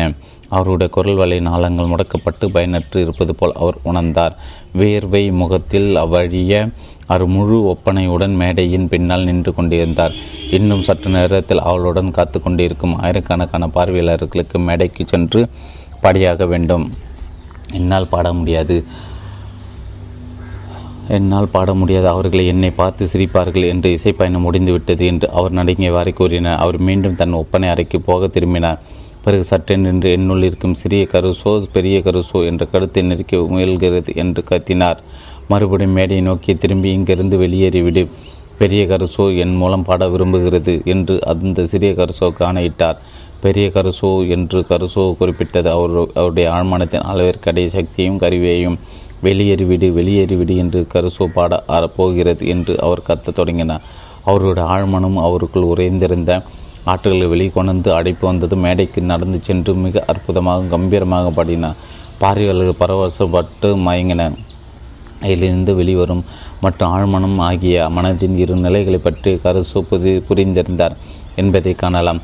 உங்கள் ஆழ்மனம் உங்கள் எண்ணங்களின் இயல்பிற்கு ஏற்றவாறு செயலாற்றும். உங்களது வெளிமனம் சிறிய கருசோ பயம், கவலை, கலக்கம் ஆகியவற்றால் நிறைந்திருக்கும் போது உங்கள் ஆழ்மனத்தில் பெரிய கருசோ இவை தொடர்பான எதிர்மறை உணர்ச்சிகள் உருவாகும். அவை வெளிமனத்தை பீதியை தீய அறிகுறிகள் மற்றும் அவநம்பிக்கை ஆகியவற்றால் திணறடித்துவிடும். இது உங்களுக்கு ஏற்பட்டால் கருசோன் வழியை பின்பற்றுங்கள். உங்களுடைய ஆழ்மனத்தில் உருவாக்கப்படும் பகுத்தறிவிற்கு அப்பாற்பட்ட உணர்ச்சிகள் எடுத்து வலியுறுத்தலோடும் அதிகாரத்தோடும் உங்களால் பேச முடியும். அமைதியாயிரு, நீ என் கட்பாட்டில் இருக்கிறாய், நீ எனக்கு கீழ்ப்படிந்து நடக்க வேண்டும், நீ என் ஆணைக்கு உட்பட்டவன் என்று நீங்கள் கூறலாம். நீங்கள் அதிகாரத்தோடும் திடமான நம்பிக்கையோடு உங்கள் உள்மனத்தின் பகுத்துணர முடியாத இயக்கத்தோடு பேசும்போது ஏற்படும் அற்புதங்களை கண்டு வியந்து போவீர்கள். இணக்கமும் அமைதியும் உங்கள் மனதை ஆக்கிரமித்துக் கொள்ளும். ஆழ்மனம் வெளிமனத்தை சார்ந்தது, அதுதான் அதற்கு கீழ்மனம் என்ற மற்றொரு பெயர் இருக்கிறது. தனித்துவமிக்க வேறுபாடுகளும் செயற்பாட்டு முறைகளும். வெளிமனம் ஒரு கப்பலின் இயக்க அறையில் விற்றிருக்கும் கப்பற் தலைவரை போன்றது. அவர் இயந்திர அறையில் இருப்பவர்களை கட்டளைகளை பிறப்பிப்பார். அங்கே இருப்பவர்கள் கொதிகலனும் கருவிகளையும் அளவு மணிகளையும் கட்டுப்படுத்துவார். இயந்திர அறைக்குள் இருப்பவர்கள் தாங்கள் எங்கே செல்கிறோம் என்பது தெரியாது. அவர்கள் கட்டளைகளை மட்டும் செயல்படுத்துவார். கப்பற் தலைவர் திசை காட்டி ஆறு பாகை மணி மற்றும் பிற கருவிகளின் அடிப்பில் தவறாக கணித்து அதன் காரணமாக தவறான கட்டளை அனுப்பினால் அவர்கள் அப்படியே கீழ்ப்படிவார். அவர்கள் பாறையின் மீது கூட மோதக்கூடும். தான் என்ன செய்கிறோம் என்பது கப்பர் தலைவருக்கு தெரியும் என்று அவர்கள் நம்புவதால் பணிக்குழு உறுப்பினர்கள் அவரிடம் ஏது மறுத்து கூற மாட்டார்கள். அவர்கள் வெறுமனே அவர்களுடைய கட்டளைகளை நிறைவேற்றுவார். கப்பல் தலைவரை தன் கப்பலின் எஜமானர், அவருடைய ஆணைகள் அனைத்தும் நிறைவேற்றப்படும். இது போன்ற உங்களது வெளிமானம்தான் உங்களுடைய கப்பலின், உங்கள் உடலின், உங்கள் சுற்றுச்சூழலின், உங்கள் நடவடிக்கைகளின் தலைவர் எஜமானர். உங்கள் வெளிமனம் உண்மை என்று நம்பி ஏற்றுக்கொண்டிருப்பவற்றின் அடிப்படையில் உங்கள் ஆழ்மனம் நீங்கள் இடும் கட்டளைகளை ஏற்றுக்கொள்ளும். அது கட்டளைகளை பற்றியோ அல்லது கட்டளைகள் எந்த அடிப்படையில் கொடுக்கப்பட்டன என்பது குறித்தோ எவ்விதமான கேள்வியும் கேட்காது. இதை வாங்கும் சக்தி எனக்கு இல்லை என்று தொடர்ந்து நீங்கள் உங்களுக்குள்ளே சொல்லி கொண்டு வந்தால் உங்கள் ஆழ்மனம் நீங்கள் கூறுவதை வார்த்தை பழாமல் அப்படியே ஏற்றுக்கொள்ளும். நீங்கள் வேண்டியது வாங்கும் நிலைமை அடைய விடாமல் அது பார்த்து கொள்ளும். அந்த காரையும் அந்த விடுமுறையும் அந்த வீட்டையும் என்னால் வாங்க இயலாது என்று நீங்கள் தொடர்ந்து சொல்லி கொண்டே இருக்கும் வரை உங்கள் ஆழ்மனம் உங்கள் கட்டுகளை அப்படியே நிறைவேற்றும் என்பதை நீங்கள் உறுதியாக நம்பலாம். இப்பொருட்களின் பற்றாக்குறை அனுபவித்தவாறே உங்கள் வாழ்க்கை பயணம் தொடரும். சூழ்நிலைகள் தான் இதற்கு காரணம் என்று நீங்கள் நம்புவீர்கள். ஆனால் நீங்கள் தான் உங்கள் எதிர்மறையான மறுக்கும் எண்ணங்களால் அந்த சூழ்நிலை உருவாக்கியுள்ளீர்கள் என்பது உங்களுக்கு புலப்படாதது. சென்ற கிறிஸ்மஸ் தினத்தன்று யூனிவர்சிட்டி ஆஃப் சதர்ன் கலிஃபோர்னியாவில் படித்து கொண்டிருந்த நீனா என்னும் இளம்பெண் பெர்வர்லி ஹில்ஸ் பகுதியில் உள்ள ஒரு பிரத்யேகமான கடை வீதியின் வழியாக கலர் நடந்து சென்று கொண்டிருந்தார். அவர் மனம் எதிர்ப்பால் நிறைந்திருந்தது. ஒரு கடையின் ஜன்னலை தாண்டி போய் கொண்டிருக்கும்போது ஸ்பானிஷ் தோளாலான அழகான தோல்பை ஒன்று அவர் கண்ணில் பட்டது. அவர் அதை ஏக்கத்தோடு பார்த்தார். பின்னர் அதன் விலையை பார்த்ததும் கிட்டத்தட்ட மூச்சையானார். என்னால் ஒருபோதும் அத்தகைய விலை உயர்த்த பையை வாங்க முடியாது என்று தனக்கு தானே கூற முற்பட்டார். பின்னர் என்னுடைய சொற்பொழிகள் ஏதோ ஒன்றில் எதிர்மறையான வாழ்க்கைகள் ஒருபோதும் முடிக்காதீர்கள். உடனே அதை தலைகீழாக மாற்றி நேர்மறையாக அமையுங்கள். உங்கள் வாழ்வில் அதிசயங்கள் நிகழும் என்று நான் கூறியது அவர் கேட்டிருந்தது அவரது நினைவிற்கு வந்தது. கண்ணாடியினுடைய உற்று பார்த்தவாறே, அந்த பையே என்னுடையது. நான் அதை என் மனதார ஏற்றுக்கொள்கிறேன் என்று ஆழ்மனம் அதை எனக்கு கிடைக்கச் செய்யும் என்று கூறினார். அன்றிரவு நீனா ஒரு விருந்தில் மனம் முடிக்க நிச்சயிக்கப்பட்ட தன்னுடைய வருங்கால கணவரை சந்தித்தார். அவர் அழகான வண்ண காகிதத்தை சுட்டப்பட்ட இந்த ஒரு பரிசு பொருளுடன் அங்கு வந்து சேர்ந்தார். மூச்சை இழுத்து பிடித்தவாறே நீனா அதை திறந்தார். தன் காலையில் பார்த்த அது தன்னுடையது என்று தீர்மானித்திருந்த அதே போன்ற தோல்பையை அதில் இருந்தது. அவர் தன்னுடைய மனத்தை எதிர்ப்புகளால் நிறைந்திருந்தார். பின்னர் அந்த விஷயத்தை சாதிக்கும் சக்தி கொண்ட தன் ஆழ்மனத்திடம் ஒப்படைத்து விட்டார். பிறகு நீனா என்னிடம் அந்த பையை வாங்குவதற்கான பணம் அப்போது என்னிடம் இல்லாமல் இருந்த போதிலும் அது எனக்கு கிடைத்து விட்டது. பணத்தையும் எனக்கு வேண்டிய எல்லாவற்றையும் எங்கே தேட வேண்டும் என்பதை நான் கற்றுக்கொண்டேன். அது எனக்குள் இருக்கும் அளவில்லா புதையற்களை தான் இருக்கிறது என்று கூறினார். அவருடைய ஆழ்மனம் எப்படி எதிர்வினை புரிந்தது. சில மாதங்களுக்கு முன் என்னுடைய சொற்பொழிவுகள் பங்கேற்றிருந்த ரூத் என்னும் பெண்ணிடமிருந்து எனக்கு ஒரு கடிதம் வந்தது. அவர் இவ்வாறு எழுதியிருந்தார். நான் 75 வயது நிறைந்த ஒரு உதவி பெண். சிறிய ஓய்வூதியம் மற்றும் சமூக பாதுகாப்பு தொகையின் உதவியோடு நான் தனியாக வசித்து வந்தேன். என் குழந்தைகள் அவரவர் குடும்பங்களுடன் தனித்தனியாக வசித்து வந்தனர். என் வாழ்க்கை வறண்டு நம்பிக்கையற்று இருப்பதாக எனக்கப்பட்டது. பின்னர் ஆழ்மானத்தின் சக்திகள் பற்றி உங்களது சொற்பொழிவு என் நினைவிற்கு வந்தது. தொடர் பிரார்த்தனை, நம்பிக்கை, எதிர்பார்ப்பு ஆகியவற்றின் மூலம் கருத்துக்களை ஆழ்மானத்திற்கு தெரிவிக்க முடியும் என்று நீங்கள் கூறியிருந்தீர்கள் அல்லவா? அது சாத்தியமா? நான் முயன்று பார்க்க முடிவெடுத்தேன். என்னிடம் இழப்பதற்கு ஒன்றுமில்லை. என்னால் முடிந்த அளவு என் உணர்ச்சிகளை எல்லாம் ஒன்று திரட்டி நான் பிறருக்கு தேவை. நான் நேசிக்கப்படுகிறேன். நான் அன்பான, பாசமான, ஆன்மீக சிந்தனை உடைய மனிதரை திருமணம் செய்து கொண்டு மகிழ்ச்சியாக வாடுகிறேன். நான் பாதுகாப்பாக, முழுமையாக இருப்பதாக உணர்கிறேன் என்று அடிக்கடி துவங்கினேன். ஒரு நாளைக்கு பல முறை நான் இதை தொடர்ந்து செய்து வந்தேன். 2 வாரங்களுக்கு பிறகு ஒரு நாள் திருமுனையில் உள்ள ஒரு மருந்து கடையில் ஓய்வு பெற்ற மருத்துவ கடைக்காரர் ஒருவரின் அறிமுகம் எனக்கு கிடைத்தது. அவர் அன்பு, புரிதலும் தெய்வ நம்பிக்கை உடையராக எனக்கு தென்பட்டார். அவர்தான் என்னோட பிரார்த்தனைக்கான சரியான பதில். ஒரே வாரத்தில் அவர் தன்னை திருமணம் செய்து கொள்ள எனக்கு விருப்பமா என்று என்னிடம் கேட்டார். நாங்கள் இப்போது ஐரோப்பாவில் எங்கள் தேன் நிலவை கொண்டாடி கொண்டிருக்கிறோம். என் ஆழ்மானத்தின் ஒப்பற்ற அறிவு தெய்வீக முறையில் எங்கள் இருவரையும் ஒன்று சேர்த்தது என்பதை நான் அறிவேன். புதையற் களஞ்சியம் தனக்குள் உள்ளது என்பதை ருத் கண்டு கொண்டார். அவர் தன்னுடைய பிரார்த்தனையை இதயபூர்வமாக நம்பினார். அவருடைய தொடர் பிரார்த்தனைகள் படைப்பு ஊடகமான ஆழ்மானத்தில் ஊடுரு ஆழமாக பதிந்தன. உணர்வுபூர்வமாகியவற்றை தன்னுள் பதிவு செய்து கொண்ட உடனே அவரது ஆழ்மானம் ஈர்ப்பு விதியின் மூலம் அவரது பிரார்த்தனைக்கான பதிலை கொண்டு வந்து சேர்த்தது. இரத்தின சுருக்கமாய் 1. புதையற் களஞ்சியம் உங்களுக்கு தான் இருக்கிறது. உங்களுக்கு இதயத்தின் விருப்பத்திற்கான விடை உங்களுக்குள் தேடுங்கள். 2. கடந்த காலத்தில் வாழ்ந்து வந்த மாபெரும் மனிதர்கள் தங்கள் ஆழ்மானத்தை தொடர்பு கொண்டு அதன் சக்தியை விடுவிக்கும் ரகசியத்தை அறிந்திருந்தன. உங்களாலும் அதை செய்ய முடியும். 3. உங்களுடைய பிரச்சனைகளுக்கான தீர்வு உங்கள் ஆழ்மானத்தில் உள்ளது. நீங்கள் உறங்கச் செல்லும் முன் உங்கள் ஆழ்மானத்திலும் நான் காலை 6 மணிக்கு எழுந்திருக்க வேண்டும் என்று சொல்லிவிட்டு படுக்கச் சென்றால் அது உங்களை சரியான நேரத்தில் எழுப்பிவிடும். 4. உங்கள் உடல் வளர்ச்சியின் காரணகர்த்தாவான உங்கள் ஆழ்மானத்தால் உங்களை குணப்படுத்த முடியும். ஒவ்வொரு இரவும் பரிபூர்ண ஆரோக்கியம் என்னும் கருத்தை மனதிற்கொண்டு உறங்கச் செல்லுங்கள். உங்கள் நம்பிக்கைக்குரிய பணியாளனான உங்கள் ஆழ்மனம் உங்களுக்கு கட்டுப்பட்டு நடக்கும். 5. ஒவ்வொரு எண்ணமும் ஒரு காரணம், ஒவ்வொரு சூழ்நிலையும் ஒரு விளைவு. 6. நீங்கள் ஒரு புத்தகத்தை எழுதுவோ, ஒரு அற்புதமான நாடகத்தை படைக்கவோ அல்லது உங்கள் பார்வையாளர்களுக்கு சிறப்பான ஒரு சொற்பொழியை ஆற்றவோ விரும்பினால் அக்கருத்தின் உங்கள் ஆழ்மானத்தின் அன்பாக, உணர்வுபூர்வமாக தெரிவியுங்கள். அது அக்கருத்திற்கு ஏற்றாற்போல் செயல்படும். 7. நீங்கள் ஒரு கப்பலை வழிநடத்தி செல்லும் தலைவர் போன்றவர். அத்தலைவர் சரியான கட்டளைகள் அளிக்க வேண்டும், இல்லையில் கப்பல் சேதமடைந்துவிடும். அதுபோலவே உங்களுடைய அனுபவங்களை கட்டுப்படுத்தி முறைப்படுத்தும் உங்கள் ஆழ்மனத்திற்கு நீங்கள் உங்களுடைய எண்ணங்கள் மூலமாகவும் மனக்காட்சிகள் மூலமாகவும் சரியான கட்டளைகளை இட வேண்டும். 8. இதனை வாங்கும் பணம் சக்தி எனக்கு இல்லை அல்லது என்னால் இதை செய்ய இயலாது போன்ற சொற்றொடர்களை ஒருபோதும் பயன்படுத்தியார்கள். உங்கள் ஆழ்மனம் வார்த்தை பிறழாமல் அவற்றை ஏற்றுக்கொள்ளும். நீங்கள் விரும்புவதை செய்வதற்கான பணமோ வலிமையோ உங்களிடம் ஒருபோதும் இல்லாதவாறு உங்கள் ஆழ்மனம் பார்த்து கொள்ளும். என் ஆழ்மனத்தின் சக்தி கொண்டு என்னால் எல்லாவற்றையும் செய்ய முடியும் என்று தொடர்ந்து கூறி வாருங்கள். 9. நம்பிக்கை விதி தான் வாழ்வின் விதி. நம்பிக்கை என்பது உங்கள் மனதை தோன்று ஒரு எண்ணமே உங்களை பாதிக்கும் அல்லது துன்புறுத்தும் பொருட்களின் மேல் நம்பிக்கை கொள்ளாதீர்கள். உங்கள் ஆழ்மனத்தின் சக்தி உங்களை குணப்படுத்த வல்லது, உத்வேகமாட்ட வல்லது, பலப்படுத்த வல்லது, வளமாக்க வல்லது என்று நம்புங்கள். நீங்கள் நம்புவதை போன்ற உங்கள் வாழ்வில் நடக்கும். 10. எண்ணங்களை மாற்றுங்கள், உங்கள் தலைவிதியை மாற்றி அமைத்து விடலாம். 2. உங்கள் மனம் எப்படி இயங்குகிறது? உங்கள் மனம்தான் உங்களுடைய விலைமதிப்பற்ற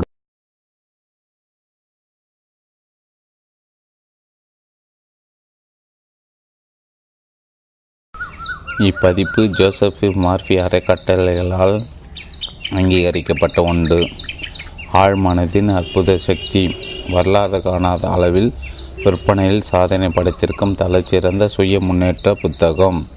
10 லட்சத்திற்கும் அதிகமான பிரதிகள் பெற்றுள்ள புத்தகம். டாக்டர் ஜோசப் மர்ஃபி, தமிழில் Nagalakshmi Shanmugam. Tamil translation of the international best seller the power of your subconscious mind. ஆழ்மனதின் அற்புத சக்தி. ஆழ்மனதின் அற்புத சக்தி வரலாறு காணாத அளவில் விற்பனையில் சாதனை படைத்திருக்கும் தலைச்சிறந்த சுய முன்னேற்ற புத்தகம். டாக்டர் ஜோசப் மர்ஃபி, தமிழில் நாகலட்சுமி சண்முகம், மஞ்சுல் பப்ளிகேஷன் ஹவுஸ். உள்ளடக்கம். முன்னுரை. 1. உங்களுக்குள் ஒளிந்திருக்கும் புதையல். காலத்தாடை அடியாத மாபெரும் ரகசியம். உங்கள் ஆழ்மனதின் அற்புத சக்தி. செயற்பாட்டு முறைமையின் அவசியம். மனதின் இருவேறு இயல்புகள். வெளிமனமும் ஆழ்மனமும் தனித்துவமிக்க வேறுபாடுகளும் செயற்பாட்டு முறைகளும். அவருடைய ஆழ்மனம் எப்படி எதிர்வினை புரிந்தது? இரத்தின சுருக்கமாய். 2. உங்கள் மனம் எப்படி இயங்குகிறது? வெளிமனத்திற்கு ஆழ்மனத்திற்கு இடையே உள்ள வேறுபாடுகள். ஒளிவியலாளர்களின் பரிசோதனைகள். புறநோக்க மனம், அகநோக்க மனம் ஒரு விளக்கம். ஆழ்மனதால் உங்கள் வெளிமனத்தை போல் பகுத்தறிய முடியாது. தூண்டுதலின் அசாத்திய சக்தி. ஒரு தூண்டுதலுக்கு பல்வேறு விளைவுகள். அவர் தன் கையை எப்படி இடுந்தார்? தூண்டுதல் பயத்தை போக்குகிறது. அவர் தனது நினைவை திரும்ப பெற்றது எப்படி? அவர் தனது மோசமான கோபத்திலிருந்து விடுபட்டது எப்படி? புற தூண்டுதல் குறித்து சில கருத்துக்கள். நீங்கள் இவற்றில் ஏதேனும் ஒன்றை ஏற்றுக்கொண்டுள்ளீர்களா? எதிர்மனை தூண்டுதல்கள் உங்களால் எதிர்த்து போராட முடியும். தூண்டுதல் ஒரு மனிதனை எவ்வாறு கொன்றது? ஏற்றுக்கொள்ளப்படும் முதன்மை கருத்தின் சக்தி. ஆழ்மன முரண்பாடாக விவாதிக்காது. ரத்தினை சுருக்கமாய். 3. அற்புதங்களை நிகழ்த்தும் ஆழ்மனத்தின் சக்தி. உங்கள் ஆழ்மனம்தான் உங்களது வாழ்க்கை புத்தகம். ஆழ்மனத்தின் முத்திரை பதிக்கப்பட்டது புற உலகில் வெளிப்படுத்தப்படுகிறது. தோல் புற்றுநோயை குணமாக்கிய ஆழ்மனம். உடல் செயல்பாடுகளை ஆழ்மனம் எவ்வாறு கட்டுப்படுத்துகிறது? உங்கள் ஆழ்மனத்தை உங்களுக்காக செயல்பட வைப்பது எப்படி? ஆழ்மனதின் குணமாக்குதல் கோட்பாடு பார்வை நரம்புகளை சரி செய்கிறது. பரிபூரண ஆரோக்கியம் குறித்த எண்ணத்தை உங்கள் ஆழ்மனத்திலிருந்து தெரிவிப்பது எப்படி? இரத்தின சுருக்கமாய். 4. பண்டைய மனநல மருத்துவம். உலக நெடுங்கில் பல்வேறு வகையான புனித தலங்கள் நிகழ்ந்த அதிசயங்கள். ஒரே உலகளாவிய பின்னிக்க கோட்பாடு. பரவலாக வேறுபட்ட கோட்பாடுகள். பாரசெல்சியஸின் கருத்துக்கள். பெரன்ஹெய்பின் பரிசோதனைகள். தூண்டுதல் மூலம் கொப்பளம் வரவழைத்தல். இரத்தன கரைகளுக்கான காரணம். இரத்தின சுருக்கமாய். 5. நவீன மனநல மருத்துவம் ஒரு பின்னிக்க செயல்முறை. நம்பிக்கை விதி. பிரார்த்தனை சிகிச்சை அறிவியல் ரீதியானது. விசுவாச பின்னிக்கும் என்றாலான கண்மூடித்தனமான விசுவாசம் எவ்வாறு வேலை செய்கிறது? ஆழ்மனமும் விசுவாசமும். தூரத்து சிகிச்சை முறை. ஆழ்மனத்தின் இயக்க சக்தி வெளிப்படுத்துவது எப்படி? இரத்தின சுருக்குமாய். 6. மனநல மருத்துவத்தின் நடைமுறை உத்திகள். எண்ணங்களை வெளிமனத்திலிருந்து ஆழ்மனத்திற்கு கொண்டு சேர்ப்பதற்கான உத்தி. உங்கள் ஆழ்மனம் உங்கள் வரைபடத்தை ஏற்றுக்கொள்ளும். உண்மையான பிரார்த்தனைகளையும் அதன் பின் உள்ள அறிவியலும். மனக்காட்சி படைப்பு உத்தி. மன திரைப்பட முறை உத்தி. சார்லஸ் பவுடோவின் உத்தி. உறக்க உத்தி. நன்றி குரு உத்தி, சுய பிரகடன உத்தி, விவாத உத்தி, முழுமை உத்தி, கட்டளிடுதல் உத்தி. இரத்தினை சுருக்கமாய் 7. ஆழ் மனதிற்கு போக்குவாழ்வின் உயிரேற்றம் குறித்தது. மனதின் செயல்களை உடல் எவ்வாறு சித்தரிக்கிறது? உடல் இயக்கத்தை கவனித்துக் கொள்ளும் ஒரு பேரறிவு உள்ளது. பொது நன்மைக்கு ஆழ்மனம் தொடர்ந்து செயலாற்றும். உள்ளார்ந்த ஒத்திசைவு கோட்பாட்டில் மனிதர் எவ்வாறு குறுக்கிடுகிறார்கள்? ஆரோக்கியமாகவும் வலிமையாகவும் பலசாலையாக இருப்பது இயற்கை தான். முதுகு தண்டு காசநோய் குணமாக்கப்பட்டது. உங்கள் ஆழ்மனத்தின் சக்தியில் மீதான விசுவாசம் உங்கள் எவ்வாறு முழுமையாக்குகிறது? இரத்தின சுருக்கமாய் 8. நீங்கள் விரும்பும் விலைகளை பெறுவது எப்படி? எளிய வழி சிறந்தது. கற்பனை பயன்படுத்துங்கள், மன வலிமை அல்ல. வெற்றிகரமான பிரார்த்தனைகள் 3 படிகள். நீங்கள் பிரார்த்திப்பதற்கு எதிர்மறையானது பெற நேர்வது ஏன்? விருப்பத்திற்கு கற்பனைக்கும் இடையான முரண்பாடு தீர்க்கப்பட வேண்டும். இரத்தின சுருக்கமாக 9. ஆழ்மானத்தின் சக்தி கொண்டு சொத்துக்களை குவிப்பது எப்படி?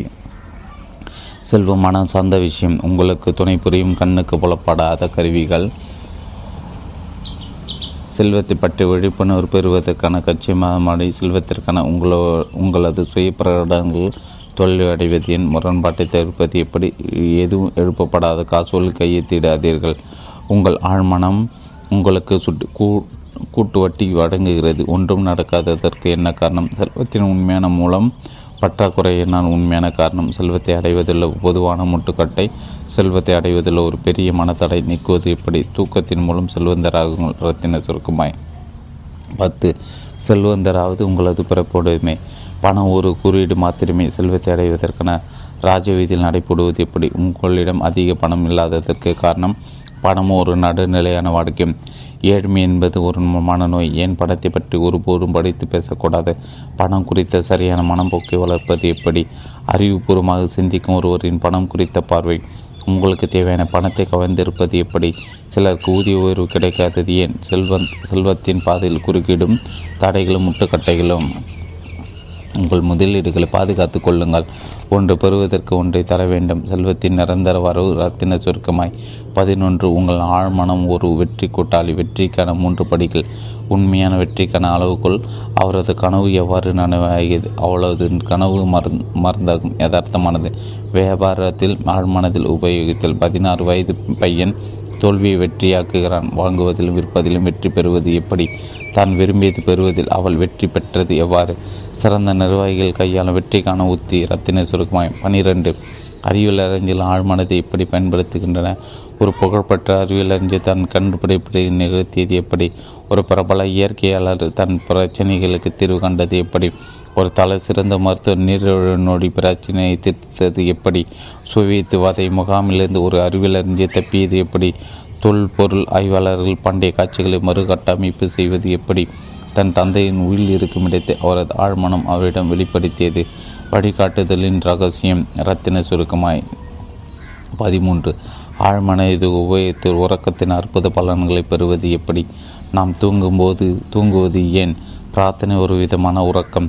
தூக்கம் இழப்பால் ஏற்படும் தகைப்பொட்டும் விளைவுகள். உங்களுக்குள் அதிகமான தூக்கம் தேவை. தூக்கம் ஆலோசனை கொண்டு வரும். பேரழிவிலிருந்து காக்கப்பட்டேன். உங்கள் எதிர்காலம் நீங்கள் ஆழ்மனதில் உள்ளது. ஒரு குட்டி தூக்கம் $15,000 பெற்றுத்தந்தது. ஒரு பேரரசி தன் பிரச்சனைகளை தூக்கத்தில் தீர்வு கண்டது. ஒரு பிரபலான எழுத்தாளர் தூங்கி கொண்டிருக்க அவரது ஆழ்மனம் வேலை செய்தது எவ்வாறு? அமைதியாகி தூங்கி ஆனந்தமாய் விடுத்திடுங்கள். இரத்தினத்திற்குமாய் 14. ஆழ்மனத்தை உபயோகித்து இல்லற பிரச்சனையை தீர்ப்பது எப்படி? திருமணம் என்பதன் பொருள். சகல விதத்திலும் பொருத்தமான கணவனை ஈர்ப்பது எப்படி? சகல விதத்திலும் பொருத்தமான மனைவி ஈர்ப்பது எப்படி? திரும்ப திரும்ப தவறு செய்ய தேவையில்லை. எதிர்மறை எண்ணப்போக்கி அவள் எப்படி உடைத்தெறிந்தாள்? அவளது பிரார்த்தனைக்கான விடை. நான் விவகாரத்து கோர வேண்டுமா? விவகாரத்தை நோக்கி செல்லுதல். விவகார மனத்தில் துவங்க. நச்சரிக்கும் மனைவி, வெறுக்கும் கணவன். மாபெரும் தவறு. உங்கள் துணைவரை மறுபதிப்பு செய்ய முயற்சிக்காதீர்கள். ஒன்றை பிரார்த்தித்து ஒன்றிணைந்து வாடுங்கள். இரத்தின சுருக்கமாய் 15. ஆழ்மனது உபயோகித்து மகிழ்ச்சியாக இருப்பது எப்படி? நீங்கள் மகிழ்ச்சியை தேர்ந்தெடுக்க வேண்டும். மகிழ்ச்சியை தேர்ந்தெடுப்பது எப்படி? மகிழ்ச்சியாக இருப்பதை அவர் ஒரு பழக்கமாக்கி கொண்டார். மகிழ்ச்சியாக இருப்பதை நீங்கள் விரும்ப வேண்டும். மகிழ்வற்ற நிலையை ஏன் தேர்ந்தெடுக்க வேண்டும்? என்னிடம் $10,00,000 இருந்தால் நான் மகிழ்ச்சியாக இருப்பேன். ஒரு அமைதியான மனத்தின் அறுவடை மூலம் அவர் மகிழ்ச்சியை கண்டு கொண்டார். தடையோ அல்லது முட்டுக்கட்டையோ உண்மையில் அங்கு இல்லை. எல்லோரையும் காட்டிலும் அதிகமாக மகிழ்ச்சியானவர்கள். இரத்தின சுகமாய் 16. ஆழ்மனதை உபயோகித்து இணக்கமான மனிதவர்களை உருவாக்குவது எப்படி? மற்றவர்களும் மகிழ்ச்சியான உறவுகளை ஏற்படுத்துவதற்கு முக்கிய வழி. செய்தித்தாளின் தலைப்புச் செய்திகள் அவரை நோயாளியாக்கின. நான் பெண்களை வெறுக்கின்றேன், ஆனால் ஆண்கள் விரும்புகிறேன்.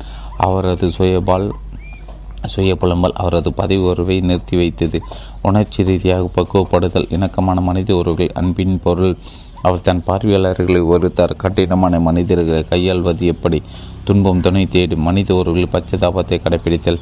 திருப்திப்படுத்தல் ஒருபோதும் திருப்தியை ஏற்படுத்தாது. ரத்தின சுருக்கமாய். 17. ஆழ்மானத்தை உபயோகித்து மன்னிக்கும் மனநிலை பெறுவது எப்படி? வாழ்க்கை உங்களை எப்போது மன்னிக்கிறது? குற்ற உணர்ச்சி அவரை எப்படி விட்டு ஒடித்தார்? ஒரு கொலையாளி தன்னை மன்னிக்க கற்றுக்கொண்டார். உங்கள் அனுமதியின்றி பிறருடைய விமர்சனம் உங்களை பாதிக்காது. மனிதாபத்துடன் இருப்பது எப்படி? மனமேடையில் தனித்து விடப்பட்ட மணப்பெண் திருமணம் செய்து கொள்வது தவறு. குணமாதலுக்கு மன்னிப்பு அவசியம். அன்பின் வெளிப்பாடு மன்னிப்பு. மன்னிப்பதற்கான உத்தி. உண்மையான மன்னிப்பிற்கான திராவக பரிசோதனை. அனைவரும் புரிந்து கொள்வது எப்படி? அனைவரும் மன்னிப்பது. ரத்தின சுருக்கமாய்.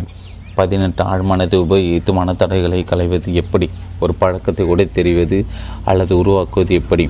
அவர் ஒரு கட்ட பழக்கத்தை தகர்த்தது எவ்வாறு? அவரது மனக்காட்சியின் சக்தி. குவிக்கப்பட்ட கவனம். துரதிருஷ்டம் தன்னை பெண்ணின் தொடர்வார். அவர் கூறினார், நீங்கள் விரும்பும் விஷயம் உங்களுக்கு எவ்வளவு வேண்டும்? அவர் ஏன் குணப்படுத்த முடியவில்லை? விளக்கமும் தீர்வும். ஒப்புக்கொள்ள மறுப்பது. சுதந்திரம் குறித்த எண்ணத்தை உருவாக்குதல். 51% குணமாதல். பதிலீடு கோட்பாடு. குடிப்பழக்கத்திற்கான காரணம். 3 மாயப்படிகள். தொடர்ந்து செய்து கொண்டே இருங்கள். ரத்தின சுருக்குமாயம். 19. ஆழ்மானத்தை உபயோகித்து பயத்தை போக்குவது எப்படி? மக்களின் மாபெரும் எதிரி. நீங்கள் எதற்கு பயப்படுகிறீர்கள் அதை செய்யுங்கள். மேடை பயத்தை நாடு கடத்தல். தோல்வி கண்ட பயம். அவர் தன் பயத்தை எப்படி வெற்றி கண்டார்? தண்ணீர் கண்ட பயம். குறிப்பிட்ட பயங்களை போக்குவதற்கான சிறந்த உத்தி. அவர் லிஃப்டை ஆசீர்வித்த அசாதாரண பயத்திற்கான விடை. உங்கள் பயங்களை ஆய்வு செய்யுங்கள். காட்டில் தரையிறங்கி விமானம். அவர் தன்னை நிராகரித்த அவர்கள் அது அவருக்கு எதிராக செய்தி செய்தனர். உங்களை அனைத்து பயங்களது விடுவித்து கொள்ளுங்கள். ரத்தின சுருக்கமாய். 20. ஆழ்மனதை உபயோகித்து என்றென்று மனதளவில் இளமையாக இருப்பது எப்படி? அவர் தன் மனதில் முதுமையை எய்தியிருந்தார். முதுமை என்பது ஞானத்தின் உதயம். மாற்றத்தை வரவேற்போம். வாழ்க்கை உள்ளது உங்கள் மனமும் ஆன்மாவும் என்று மார்க்கண்டையனாக வரும். உங்கள் இளமை உங்கள் எப்படித்தான் என்னப்படித்தான். உங்கள் நரைமுடி உங்கள் சொத்து. வயது ஒரு பொக்கிஷம். வயதை கொண்டாடுங்கள். நாளை நான் சளைத்தவன் அல்ல. முதுமை பற்றிய பயம் பிறருக்கு கொடுப்பதற்கு உங்களிடம் ஏராளமாக உள்ளது. 110 வயது. பணியிலிருந்து ஓய்வு. ஒரு புது வாழ்வு பெற்றார். தயாரிப்பாளராக இருங்கள், கைதியாக அல்ல. இளமையின் ரகசியம். ஒரு நோக்கோடு வாழுங்கள். உங்கள் மனம் ஒருபோதும் முதுமை அடைவதில்லை. 99 வயது. தேனி. முதியவர்களை போற்றுங்கள். முதுமையின் பலன்கள். ரத்தின சுருக்குமாய். 300. உலகெங்கிலும் சகல விதமான மனிதர்களுக்கும் எண்ணற்ற அற்புதங்கள் நிகழ்ந்திருப்பதை நான் கண்டிக்கிறேன். நீங்கள் உங்கள் ஆழ்மானத்தின் மந்திர சக்தியை உபயோகிக்க துவங்கும்போது உங்களுக்கு அற்புதங்கள் நிகழும். நீங்கள் வழக்கமாக சிந்திக்க மனக்கண்ணில் பார்க்கும் உங்களது பழக்கங்களை உங்களுடைய விதியை வடிவமைத்து உருவாக்குகின்றன என்பதை இப்புத்தகம் உங்களுக்கு கற்றுக் கொடுக்கும். ஏனெனில் ஒரு மனிதன் தன் ஆழ்மானத்தில் என்ன நினைக்கிறானோ அதுவாக ஆகிறான். ஏன் ஒரு மனிதன் மோச சுவாகமாக மற்றொரு உற்சாகமாக இருக்கிறார்? ஏன் ஒருவர் மகிழ்ச்சி செல்வத்திலும் திளைக்கிறார், மற்றொரு ஏழ்மையிலும் துயரத்திலும் உழல்கிறார்? ஏன் ஒருவர் பயத்தோடும் கவலையோடும் காணப்படுகிறார், மற்றொரு முழுமையான துணிச்சலோடும் தன்னம்பிக்கையோடும் திகழ்கிறார்? ஏன் ஒருவர் அழகான மாடு மாடுக்கில் குடிக்கொண்டிருக்கிறார், மற்றொரு அவலமான குப்பை பேட்டியில் வாடுகிறார்? என் ஒருவர் மிகப்பெரிய வெற்றியாளராக மற்றொரு படுதோல்வி அடைந்தவராகவும் இருக்கிறார்? என் ஒரு பேச்சாளர் குறிப்பிடத்தக்கவராக பிரபலமாக உலாவருகிறார், மற்றொரு தரம் குறைவாகவும் இருக்கும் இடமும் தெரியாதவராகவும் இருக்கிறார்? என் ஒரு தன் வேலை சாதனையாளராக மற்றொரு தன் வாழ்நாள் முழுவதும் கஷ்டப்பட்டு உழைத்தும் குறிப்பாக ஏதும் சாதிக்க முடியாமல் உழன்று கொண்டிருக்கிறார்? என் ஒருவர் தீரா நோயிலிருந்து பரிபூர்ண நிவாரணம் பெறுகிறார், மற்றொரு நோயிலிருந்து மீள முடியாமல் தவிர்க்கிறார்? ஏன் பல நல்ல அன்புள்ளம் கொண்ட தெய்வ நம்பிக்கையுடைய மக்கள் மன ரீதியாக உடல் ரீதியாக பல துன்பங்களை சித்திரவதைகள் அனுபவிக்கின்றன? ஏன் பல ஒழுங்கு கட்ட தெய்வ நம்பிக்கையற்ற மனிதர்கள் வெற்றியும் பெருச்செல்வம் ஒரு மிக ஆரோக்கியம் பெற்றுள்ளன? ஏன் ஒருவர் மகிழ்ச்சிகரமான மன வாழ்க்கையை அனுபவிக்கிறார், மற்றொரு மகிழ்ச்சியற்ற விரக்தியான இல்லற வாழ்வில் அல்லுறுகிறார்? இக்கேள்விகளுக்கான விடைகள் உங்கள் வெளிமனம் மற்றும் ஆழ்மானத்தின் செயல்பாடுகள் உள்ளனவா? ஆமாம், நிச்சயமாக உள்ளது. நான் ஏன் இப்புத்தகத்தை எழுதினேன்? இத்தகைய கேள்விகளுக்கும் இதே போன்ற இன்னும் பிற கேள்விகளுக்கும் நான் கண்டுபிடித்துள்ள விடைகளை உங்களுடன் பகிர்ந்து கொள்ள வேண்டும் என்ற ஆழ்ந்த விருப்பமே என்னை இப்புத்தகத்தை எடுத்து தூண்டியது. உங்கள் மனதின் அடிப்படை உண்மைகளை இயன்ற அளவு எளிய நடையில் விளக்க நான் முயற்சித்துள்ளேன். வாழ்வின் அடிப்படை விதிகளை உங்கள் மனதின் அடிப்படை விதிகளையும் சாதாரண அன்றாட பேச்சு நடையில் விளக்க முடியும் என்று நான் நம்புகிறேன். உங்கள் நாளிதழ்களிலும் பத்திரிகைகளிலும் உங்கள் தொழிலிலும் உங்கள் அலுவலகங்களிலும் நீங்கள் வீட்டிலும் நீங்கள் உபயோகிக்கும் நடையில் நான் இப்புத்தகத்தை எதிர்க்கிறேன். இப்புத்தகத்தை படித்து இதில் வரையறுக்கப்பட்டுள்ள உத்திகளை அன்றாட வாழ்க்கையில் பயன்படுத்துமாறு நான் உங்களை கேட்டுக்கொள்கிறேன். அவ்வாறு நீங்கள் செயல்படும்போது ஒரு அற்புதம் நிகழ்த்தும் சக்திகள் உங்கள் கைவசப்படும் என்று நான் மனதார நம்புகிறேன். குழப்பம், துயரம், மனச்சோர்வு, தோல்வி ஆகியவற்றிலிருந்து அச்சக்தி உங்களை மீட்டெடுக்கும். உங்கள் துன்பங்களை தீர்க்கும். உணர்ச்சி ரீதியான தலையிலிருந்தும் உடல் ரீதியான தலையிலிருந்தும் உங்களை விடுவிக்கும். சுதந்திரம், மகிழ்ச்சி மற்றும் மன அமைதிக்கான ராஜவீதியில் உங்களை கொண்டு போய் சேர்க்கும். உங்கள் ஆழ்மனத்தில் இந்த அற்புதம் நிகழ்த்தும் சக்தி உங்களை நோயிலிருந்து குணப்படுத்தி மீண்டும் பலம் வாய்ந்தவராகவும் துடிப்பு மிக்கவராகவும் ஆக்கும். உங்கள் இருக்கும் சக்திகளை எவ்வாறு உபயோகிப்பது என்பது கற்றுக்கொள்வதன் மூலம் நீங்கள் பயம் என்னும் சிறைக்கதவை திறந்துவிட்டு இயேசு சீடரின் புனித பல் விவரித்துள்ள கடவுளின் மைந்தர்கள் அனுபவிக்கும் புகழ்பெற்ற சுதந்திர வாழ்விற்குள் நுழைவீர்கள். அற்புத நிகழ்த்தும் சக்தி விடுவித்தல் ஒரு தனி மனிதன் அனுபவபூர்வமாக உணரும் நிவாரணமே நமது ஆழ்மானத்தின் சக்திகளுக்கு சிறந்த நம்பகமான ஆதாரம். என்னை உருவாக்கி இன்று வரையிலும் என் உடலின் இன்றியமையாத செயல்கள் அனைத்தையும் கண்காணித்து வரும் என் ஆழ்மானதின் சக்தியை கொண்டு பல வருடங்களுக்கு முன்பு என்னை தாக்கிய சர்கோமா என்றழைக்கப்படும் தசை புற்றுநோயிலிருந்து என்னை நானே குணப்படுத்தி கொண்டேன். அப்போது நான் செயல்படுத்திய உத்தி புத்தகத்தில் விரிவாக விளக்கப்பட்டுள்ளது. இது நம் எல்லோருடைய அடிமானத்தின் ஆடங்களிலும் புதைந்து கிடக்கும் அளவற்ற நிவாரண சக்தி மீது உங்களை நம்பிக்கை கொள்ள வைக்கும் என்று நான் உறுதியாக நம்புகிறேன். என்னுடைய எல்லா உறுப்புகளையும் படைத்து என் உடலுக்கு உருவொடுத்து என் இதய துடிப்பு துவக்கி வைத்த அந்த மகாசக்தி தான் படைத்ததை தானே குணப்படுத்த வல்லது என்று ஏற்றுக்கொள்வது இயற்கை என்பதை அனுபவமிக்க மருத்துவ நண்பர் ஒருவரின் அறிவுரை மூலம் உணர்ந்தேன். இப்பழமொழி நீங்களும் அறிந்திருக்கக்கூடும். காயத்திற்கு மருத்துவர் கட்டுப்போடுவார், கடவுள் குணப்படுத்துவார். ஆழ்ந்து பிரார்த்திக்கும் போது அற்புதங்கள் நிகழ்கின்ற அறிவுபூர்வமான பிரார்த்தனை என்பது ஒரு குறிப்பிட்ட குறிக்குள்ளை நோக்கி செலுத்தப்படும் வெளிமனதிற்கும் ஆழ்மனதிற்கு இடையே நடைபெறும் ஒரு இணக்கமான நடவடிக்கை. உங்களுக்குள் இருக்கும் மகாசக்தி வெளிக்கொணர்ந்து வாழ்க்கையில் நீங்கள் உண்மையிலே என்னை வேண்டும் என்று விரும்புகிறீர்களோ அது உங்களுக்கு கிடைக்க உதவும் ஒரு அறிவுபூர்வமான முறையை இப்புத்தகம் கற்றுக் கொடுக்கும். நீங்கள் ஒரு மகிழ்ச்சிகரமான, முழுமையான, வளமையான வாழ்வை விரும்புகிறீர்கள். அற்புதங்களை நிகழ்த்தும் சக்தியை பயன்படுத்தி உங்கள் அன்றாட நடவடிக்கைகளை எளிதாக்குங்கள். வியாபார பிரச்சனைகளை தீர்வு காணுங்கள். குடும்பத்தில் இணக்கமான நல்லுறவை ஏற்படுத்துங்கள். இது புத்தகத்தை பல முறை படியுங்கள். இந்த அற்புதமான சக்தி எவ்வாறு செயல்படுகிறது என்பதையும் உங்களுக்குள் ஒளிந்திருக்கும் உத்வேகத்தையும் ஞானத்தையும் எவ்வாறு வெளிக்கொணர்வது என்பதையும் புத்தகத்தில் பல அத்தியாயங்கள் உங்களுக்கு எடுத்துக்காட்டும். உங்கள் ஆழ்மனத்தில் என்ன பதிவு ஏற்படுத்தும் எளிய உத்திகளை கற்றுக்கொள்ளுங்கள். வற்றாத களஞ்சமான உங்கள் ஆழ்மனத்திலிருந்து வேண்டியதை பெற உதவும் புதிய அறிவியல் முறையை கடைபிடியுங்கள். இப்புத்தகத்தை கவனமாகவும் அக்கறையோடும் அன்போடும் படியுங்கள். இது வியத்தகு முறையில் உதவி செய்யும் என்பதை உங்களுக்கு நீங்களே நிரூபித்து காட்டுங்கள். இது கண்டிப்பாக உங்கள் வாழ்வில் ஒரு திருப்புமுனையாக இருக்கும் என்று நான் நம்புகிறேன். எல்லாரும் பிரார்த்திக்கின்றன. பயனளிக்கும் விதத்தில் பிரார்த்திப்பது எப்படி என்று உங்களுக்கு தெரியுமா? பிரார்த்தனை உங்கள் அன்றாட வாழ்வின் ஒரு பகுதியை அங்கு வகித்து எவ்வளவு காலம் இருக்கும். ஆனால் ஒரு அவசர காலத்தில், ஆபத்தான அல்லது பிரச்சனையான சமயங்கள் காலம் பதுங்கிருந்து நம்மை பார்க்கும் நேரத்தில் பொதுவாக நம்மளுக்குள் பிரார்த்தனைக்கு பேரிட்டு கிளம்பும். தினசரி செய்திகளை உற்று கவனிகள். தீராத நோய்கள் அல்லது ஒரு குழந்தைக்காக, நாடுகளுக்கு இடையேயான அமைதிக்காக, நீர் புகுந்த சுரங்கத்தில் சிக்கித்தவங்க சுரங்க தொழிலாளர்களுக்கு என்றென்றும் நாடெங்கிலும் மக்கள் பிரார்த்தனை செய்து கொண்டிருக்கும் செய்திகள் அது இடம்பெற்றிருக்கும். பின்னர் அச்சுரங்க தொழிலாளர்கள் காப்பாற்றப்படும் போது தாங்கள் காத்திருந்த நேரம் முழுவதும் பிரார்த்தித்து கொண்டிருந்ததாக அவர்கள் சொல்ல கேள்விப்படுகிறோம். பிரார்த்தனை என்பது பிரச்சனை காலங்களில் நமக்கு கிடைக்கும் ஒரு அருமருந்து என்பது சந்தேகமில்லை. ஆனால் பிரார்த்தனை நம் வாழ்வின் பிரிக்க முடியாத ஆக்கப்பூர்வமான ஒரு அங்கமாக்கி கொள்ள நாம் ஏன் பிரச்சனைக்காக காத்திருக்க வேண்டும்? பிரச்சனைகளுக்கு கிடைக்க நம்ப முடியாத பலன்களை தலையங்கங்களை அலங்கரிக்கும். அவையே பலன் தரும் பிரார்த்தனைகளுக்கு கிடைக்கும் நற்சார்ந்தர்கள் கூட.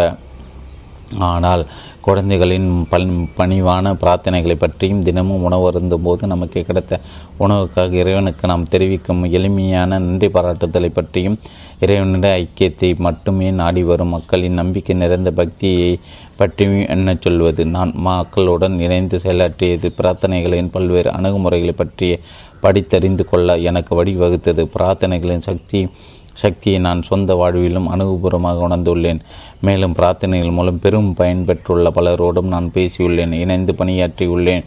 ஆனால் எப்படி பிரார்த்தனை செய்வது என்பதை பிறருக்கு சொல்லிக் கொடுப்பதுதான் சிக்கல். பிரச்சனைக்குள்ளாகியிருக்கும் மக்கள் அறிவார்ந்து சிந்திப்பதிலும் செயல்படுவதிலும் சற்று சிரமப்படுவார்கள். அவர்களுடைய பிரச்சனைகள் அவர்களை திறனடைத்து அவர்களுடைய கேட்கும் திறனை புரிந்து கொள்ளும் திறனையும் முடக்கி போட்டுவிடும். அவர்கள் கடைபிடிக்க சந்தேகத்திடமின்றி செயல்படும் எளிமையான திட்டவட்டமான ஒரு சூத்திரம்தான் அப்போது அவர்களுக்கு தேவை. இப்புத்தகத்தின் தனித்துவம் நடைமுறையில் சுலபமாக பயன்படுத்தக்கூடிய கருத்துக்களை கொண்டிருப்பதே இப்புத்தகத்தின் தனிச்சிறப்பு. நீங்கள் உங்கள் அன்றாட வாழ்வில் பயன்படுத்தத்தக்க எளிய உத்திகளையும் சூத்திரங்களை பற்றி தெரிந்து கொள்வீர்கள். இவற்றை நான் உலகெங்கிலும் உள்ள மக்களுக்கு கற்றுக் கொடுத்திருக்கிறேன். இப்புத்தகத்தின் சிறப்பு அம்சங்கள் உங்களுக்கு கவர்ந்திருக்கும். எனினும் பல சமயங்கள் நீங்கள் பிரார்த்தித்ததற்கு நேர்மறையான விளைவுகளை ஏன் பெறுகிறீர்கள் என்பதை இது உங்களுக்கு விரைவாக எடுத்துரைக்கும். பிரார்த்தனை மேல் பிரார்த்தனை செய்தும் ஏன் நான் கேட்டது கிடைக்கவில்லை என்று உலகின் எல்லா பகுதிகளிலும் உங்கள் மக்கள் என்னை பல்லாயிரக்கணக்கான தடவை கேட்டுள்ளன. பரவலாக கூறப்படும் குறைக்கான காரணங்களை இப்புத்தகத்தில் நீங்கள் கண்டறிவீர்கள். ஆழ்மனத்தில் என்ன பதிவு செய்வதற்கு பல்வேறு வழிகளை பற்றியும் அவற்றின் மூலம் சரியான விடைகளை பெறுவது எப்படி என்பதை பற்றியும் விளக்குவதால் இப்புத்தகம் சிறப்பானதாக விலை மதிப்பற்றதாகவும் திகழ்கிறது. பிரச்சனை நேரங்கள் பதில் தேடி அணுகக்கூடிய ஒன்றாகவும் இது விளங்குகிறது. எதை நீங்கள் நம்புகிறீர்கள்? மக்கள் பலரும் நினைப்பது போல ஒரு மனிதனின் பிரார்த்தனைக்கான விடை அவன் எதன் மீது நம்பிக்கை வைத்துள்ளானோ அதை பொறுத்தது அமைவது இல்லை. மாறாக அவனுடைய ஆழ்மனம் எப்போது அவனுடைய வெளிமனம் சிந்திக்கும் சிந்தனைகளுக்கும் காணும் காட்சிகளுக்கும் ஏற்றவாறு செயலாற்றுகிறதோ அப்போதுதான் அவனோட பிரார்த்தனைக்கான விடை கிடைக்கிறது. எந்த நம்பிக்கை விதி தான் உலகில் உள்ள அனைத்து மதங்களின் அடிப்படை ரகசியம். பௌத்தர், கிறிஸ்துவர், இஸ்லாமியர், யூதர் ஆகியோருக்கு இடையான நம்பிக்கைகள் மாபெரும் வேறுபாடுகள் இருக்கும் போதிலும் தம் தம் பிரார்த்தனைகளுக்கான விடைகள் அவர்கள் எல்லோருக்கும் கிடைக்கக்கூடும். இது எவ்வாறு சத்தியம்? இது ஒரு குறிப்பிட்ட சமய கோட்பாடுகளையோ சடங்குகளையோ விழாக்களையோ சூத்திரங்களையோ வழிபாட்டு முறைகளையோ உச்சரிக்கும் மந்திரங்களையோ கொடுக்கும் வழிகளையோ செலுத்தும் காணிக்கைகளையோ பொறுத்தது அல்ல. மாறாக அவர் தான் எதை பற்றி பிரார்த்திக்கிறாரோ அதை முழுமையாக நம்பும் அல்லது மனதில் ஏற்றுக்கொள்ளும் நிலையில் அவர் இருப்பதால் தான் இது சாத்தியப்படுகிறது. நம்பிக்கையின் கோட்பாடே வாழ்க்கை கோட்பாடு. சுருங்கக்கூடிய நம்பிக்கை என்பது உங்கள் மனதில் உள்ள ஒரு எண்ணமே. ஒருவர் எவ்வாறு சிந்திக்கிறாரோ உணர்கிறாரோ நம்புகிறாரோ அவ்வாறே அவருடைய உடலும் மனமும் சூழ்நிலைகளும் அமையும். நீங்கள் என்ன செய்கிறீர்கள், ஏன் செய்கிறீர்கள் என்ற புரிதலின் அடிப்படையில் உருவாகும் உத்தியும் வழிமுறையும் வாழ்வின் சகல சகுபாக்கியங்களை உங்களிடம் கொண்டு வந்து சேர்க்க ஆழ்மன உதவும். நிறைவேறிய பிரார்த்தனை என்பது உங்கள் இதயபூர்வமான விருப்பம் செயல்படுதல் தான். தீவிர விருப்பமே பிரார்த்தனை. ஆரோக்கியம், மகிழ்ச்சி மற்றும் மன நிம்மதி ஆகியவற்றை எல்லோரும் விரும்புகிறோம். ஆனால் நம்மில் எத்தனை பேர் இந்த இலக்குகளை அனைத்தையும் அடைகிறோம்? என்னுடைய மனப்போக்கை பற்றி உணர்ச்சி பூர்வமான வாழ்க்கைக்கு கடிவாளமிட்டால் என்னுடைய இதயத்தின் நிலை மேம்படும் என்பதை நான் மனப்பூர்வமாக அறிவேன். பிரச்சனை என்னவென்றால் என்னிடம் அதற்கான உத்தியோ வழிமுறையோ அல்லது செயல்முறையோ இல்லை. என் மனம் பல பிரச்சனைகள் குறித்து என் முன்னும் பின்னும் சதா சுழன்று கொண்டே இருக்கிறது. அதனால் நான் வெறுப்பாகவும் மகிழ்ச்சற்றவனாகவும் தோல்வி அடைந்தவனாக உணர்கிறேன் என்று சமீபத்தில் ஒரு பல்கலைக்கழகம் என்னிட கூறினார். இந்த பேராசிரியர் முழுமையான ஆரோக்கியத்தை பெற தீவிர விருப்பம் கொண்டிருந்தார். தன் மனம் எவ்வாறு செயலாற்றுகிறது என்பது குறித்த அறிவே அவருக்கு தேவைப்பட்டது. இந்த அறிவை அவர் தன்னுடைய விருப்பத்தை பூர்த்தி செய்ய அவருக்கு உதவும் புத்தகத்தை வரையறுத்து கட்டப்பட்டுள்ள ஒரு நிர்வாண வழிமுறைகளை பின்பற்றியதன் மூலம் அவருக்கு ஒரு நீங்க முழுமையடைந்தார். எல்லாருக்கும் பொதுவான மனம். உங்கள் ஆழ்மனதின் அற்புதங்கள் நிறுவனம் சக்தியை நீங்களும் நானும் பிறப்பதற்கு முன்னரே தேவாலயங்களும் உலகம் தோன்றுவதற்கு முன்பே இது இருந்து வந்துள்ளது. வாழ்வில் நிலையான பெரு உண்மைகளும் கோட்பாடுகளும் மதங்கள் யாவும் தோன்றுவதற்கு முன்னரே இருந்து வந்துள்ளன. இதை மனதிற்கொண்டே இந்த அற்புதமான மாயமான பூர்ண மாற்றத்தை ஏற்படுத்தும் சக்தியை கையகப்படுத்தி கொள்ள பின்வரும் அத்தியாயங்கள் நான் உங்களை கேட்டுக்கொள்கிறேன். இச்சக்தி உங்கள் மன காயங்களையும் உடற்காயங்களையும் ஆற்றும். பயம் சூழ்ந்த மனதிற்கு விடுதலை பிரகடப்படுத்தும். ஏழ்மை, தோல்வி, துயரம், பற்றாக்குறை மற்றும் வெறுப்பு ஆகிய குறைபாடுகளிலிருந்து உங்களை முழுவதுமாக விடுவிக்கும். நீங்கள் செய்ய வேண்டியதெல்லாம் நீங்கள் கைவசப்படுத்த விரும்பும் நல்ல விஷயங்களோடு உங்களை மனப்பூர்வமாக உணர்ச்சிபூர்வமாக ஐக்கியப்படுத்திக் கொள்வதான் உங்களுடைய ஆழ்மானத்தின் படைப்பு சக்தி. அதற்கேற்ப செயல்படும். இன்றே இப்போதைய துவங்கள். உங்கள் வாழ்வின் அற்புதங்கள் நிகழட்டும். இருள் விலகி உங்கள் வாழ்வில் ஒளி வீசும் வரை ஓயாதீர்கள். 1. உங்களுக்குள் ஒளிந்திருக்கும் புதையல். அளவற்ற செல்வங்கள் உங்கள் கை கட்டும் தூரத்தில் உள்ளன. அவற்றை அடைய நீங்கள் செய்ய வேண்டியதெல்லாம் உங்கள் மனக்கண்களை திறந்து உங்களுக்குள் ஒளிந்திருக்கும் மாபெரும் புதையற் களஞ்சியத்தை தரிசிப்பதுதான். நீங்கள் புகழோடும் மகிழ்ச்சியோடும் அமோகமாக வாழ்வதற்கு தேவையான அனைத்தையும் உங்களுக்குள் இருக்கும் சேமிப்பு கடைகளிலிருந்து நீங்கள் பெற்றுக்கொள்ளலாம். எல்லையற்ற சக்தி நிறைந்த இப்போதைய களஞ்சியமும் அளவில்லா அன்பும் தங்களுக்குள் இருப்பதை அறிந்து கொள்ளாத மக்கள் பலரும் தங்களுடைய முழு ஆற்றலை உணர்ந்து கொள்ள முடியாதவர்களாக இருந்து விடுகின்றனர். உங்களுக்கு வேண்டிய அனைத்தையும் உங்களால் இதிலிருந்து பெற முடியும். காந்த விசை ஊட்டப்பட்ட ஒரு இரும்பு துண்டால் தன் எடையை போல் 12 மடங்கு எடையுள்ள பொருட்களை தூக்க முடியும். ஆனால் அதே இரும்பு துண்டிலிருந்து அக்காந்த விசை நீக்கப்பட்டால் ஒரு இறகை கூட அதனால் தூக்க முடியாது. இதே போன்று மக்களிலும் இரு வகையினர் உள்ளனர். கவர்ந்திருக்கும் ஈர்ப்பு சக்தி நிறைந்த மக்கள் துணிச்சலும் தன்னம்பிக்கையோடும் இருப்பார்கள். தாங்கள் வெற்றி நடப்போட பிறந்தவர்கள் என்பது அவர்களுக்கு தெரியும். அதே சமயம் வலுவிழந்தவர்களாக ஏராளமான மக்கள் உள்ளனர். அவர்கள் மனம் முழுவதும் பயங்களும் சந்தேகங்களும் நிறைந்திருக்கும். அவர்களுக்கு ஒரு வாய்ப்பு கிடைக்கும் போது, ஒருவேளை நான் தோற்றுவிட்டால் என்னவாகும், நான் என் பணத்தை இழக்க நேரலாம், மக்கள் என்னை பார்த்து ஏளனமாக சிரிப்பார்கள் என்று கூறுவார்கள்.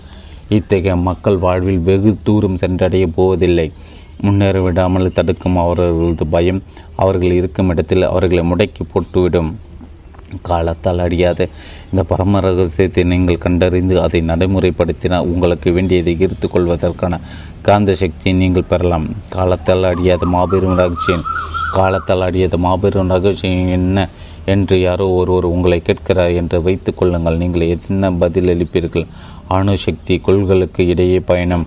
கருங்கோடியவற்றில் ஏதுமில்லை. அப்படியெல்லாம் அந்த மாபெரும் ரகசியம் எது? ஒருவர் அதனை எங்கே கண்டுபிடிக்கலாம்? அதனை எப்படி புரிந்து கொண்டு நடைமுறைப்படுத்துவது?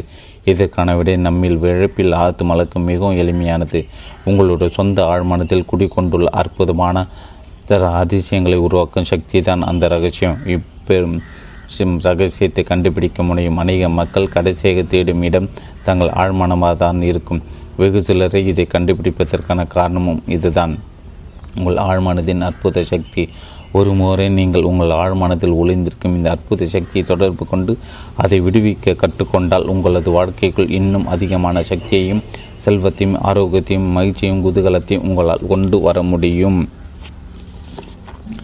நீங்கள் சக்தியை கையகப்படுத்தி அலைந்து திரிய தேவையில்லை. நீங்கள் அதை ஏற்கனவே பெற்றிருக்கிறீர்கள். ஆனால் அதை எப்படி உபயோகிப்பது என்பது மட்டும் நீங்கள் கற்றுக்கொள்ள வேண்டும். உங்களது வாழ்க்கையின் எல்லா துறைகளும் இச்சக்தியை பயன்படுத்துவதற்கு முதலில் இதனை நன்றாக புரிந்து கொள்வது அவசியம். இப்புத்தகத்தில் கொடுக்கப்பட்டுள்ள எளிய உத்திகளையும் செயல்முறைகளையும் நீங்கள் பின்பற்றினால் தேவையான புரிதலை பெறுவீர்கள். உங்கள் நம்பிக்கைகள் மெய்ப்படவும் கனவுகள் நனவாகவும் தேவையான உத்வேகத்தையும் ஒரு புதிய சக்தியும் உங்களுக்குள் உருவாக்கி கொள்ள முடியும். உங்கள் வாழ்க்கை நீங்கள் இதுவரை கண்டிராத அவ்வளவு பிரம்மாண்டமானதாக, சிறப்பானதாக, வளமானதாக, மேன்மை பொருந்தியதாக மாற்ற இப்போது உறுதி எடுத்துக்கொள்ளுங்கள். எல்லா அறிவும் அளவற்ற சக்தியும் உங்களுக்கு தேவையான அனைத்து உங்கள் ஆழ்மனதின் ஆடங்களில் புதைந்து கிடக்கின்றன. உருவம் கொடுக்கப்படுவதற்காக, தட்டி எழுப்பப்படுவதற்காக அவை காத்து கொண்டிருக்கின்றன. நீங்கள் இப்போது உங்கள் ஆழ்மனதின் ஆற்றல்களை உணர்ந்து கொள்ள துவங்கினா அவை புற உலகில் நிச்சயமாக உருவெடுக்க துவங்கும். நீங்கள் திறந்த மனதோடும் ஏற்றுக்கொள்ளும் மனநிலையும் இருக்கும் பட்சத்தில் உங்கள் ஆழ்மனத்தில் உள்ள எல்லையற்ற சக்தியானது உங்கள் வாழ்வின் ஒவ்வொரு கணத்திலும் உங்களுக்கு தேவையானவற்றை அந்த நேரத்தில் வெளிப்படுத்தும். நீங்கள் புதிய சிந்தனைகளையும் கருத்துக்களையும் பெறுவீர்கள். புதிய கண்டுபிடிப்புகளை நிகழ்த்துவீர்கள். புதிய விஷயங்களை கண்டறிவீர்கள். புதிய ஓவியங்களை படைப்பீர்கள். உங்கள் ஆழ்மனத்தில் உங்கள் உள்ள எல்லையில்லா சக்தியான பல வகைப்பட்ட வியத்தகு அறிவை பெற உங்களுக்கு உதவும். அது தானாக தன்னை வெளிப்படுத்தி கொள்ளட்டும். அவ்வாறு நிகழும்போது வாழ்மையின் மிகையான இடத்தை நீங்கள் அடைய அது உங்களுக்கு உதவும். நீங்கள் இந்த சக்தியை கையகப்படுத்த அலைந்து திரிய தேவையில்லை. நீங்கள் அது ஏற்கனவே பெற்றிருக்கிறீர்கள். ஆனால் அதை எப்படி உபயோகிப்பது என்பது மட்டுமே நீங்கள் கற்றுக்கொள்ள வேண்டும். உங்களது வாழ்க்கையின் எல்லா துறைகளும் இச்சக்தியை பயன்படுத்துவதற்கு முதலில் இதை நன்றாக புரிந்து கொள்வது அவசியம். இப்புத்தகத்தில் கொடுக்கப்பட்டுள்ள எளிய உத்திகளையும் செயல்முறைகளையும் நீங்கள் பின்பற்றினால் தேவையான புரிதலை பெறுவீர்கள். உங்கள் நம்பிக்கைகள் மெய்ப்படவும் கனவுகள் நனவாகவும் தேவையான உத்வேகத்தையும் ஒரு புதிய சக்தியையும் உங்களால் உருவாக்கி கொள்ள முடியும். உங்கள் வாழ்க்கை நீங்கள் இதுவரை கண்டிராத அளவில் பிரம்மாண்டமானதாக, சிறப்பானதாக, வளமானதாக, மேன்மை பொருந்தியதாக மாற்ற இப்போது உறுதி எடுத்துக் கொள்ளுங்கள். எல்லா அறிவும் அளவற்ற சக்தி உங்களுக்கு தேவையான அனைத்து உங்கள் ஆழ்மானத்தின் ஆழங்களில் புதைந்து கிடைக்கின்றன. உருவம் கொடுப்பதற்காகவும் தட்டி எடுப்பதற்காகவும் அவை காத்து கொண்டிருக்கின்றன. நீங்கள் இப்போது உங்கள் ஆழ்மானத்தின் ஆற்றல்களை உணர்ந்து கொள்ள துவங்கினால் அவை புற உலகில் நிச்சயமாக உருவெடுக்க துவங்கும். நீங்கள் திறந்த மனதோடும் ஏற்றுக்கொள்ளும் மனநிலையிலும் இருக்கும் பட்சத்தில் உங்கள் ஆழ்மானத்தில் உள்ள எல்லையற்ற சக்தியானது உங்கள் வாழ்வின் ஒவ்வொரு கணத்திலும் உங்களுக்கு தேவையானவற்றை அந்தந்த நேரத்தில் வெளிப்படுத்தும். நீங்கள் புதிய சிந்தனைகளை கருத்துக்களும் பெறுவீர்கள், புதிய கண்டுபிடிப்புகளை நிகழ்த்துவீர்கள், புதிய விஷயங்களை கண்டறிவீர்கள், புதிய ஓவியங்களை படைப்பீர்கள். உங்கள் ஆழ்மானத்தில் உள்ள எல்லையில்லா சக்தியானது பல வகைப்பட்ட வியத்தகு அறிவை பெற உங்களுக்கு உதவும். அது தானாக தன்னை வெளிப்படுத்தி கொள்ளட்டும். அவ்வாறு நிகழும்போது வாழ்வில் மெய்யான இடத்தை நீங்கள் அடைய அது உங்களுக்கு உதவும். உங்கள் ஆழ்மானத்தின் அறிவின் வாயிலாக நீங்கள் மிக சிறந்த துணையையும் சரியான வியாபார கூட்டாளியையும் உங்கள் பக்கம் ஈர்க்க முடியும். அது உங்களுக்கு தேவையான பணத்தை எல்லாம் எப்படி பெறுவது என்பதை காட்டும். நீங்கள் இதயபூர்வமாக எதை விரும்புகிறீர்களோ அதை செய்வதற்கும், எப்படி இருக்க வேண்டும் என்று நினைக்கிறீர்களோ அப்படி இருப்பதற்கும், எங்கு செல்ல விரும்புகிறீர்களோ அங்கு செல்வதற்கும் தேவையான பொருளாதார சுதந்திரத்தை சக்தி உங்களுக்கு கொடுக்கும்.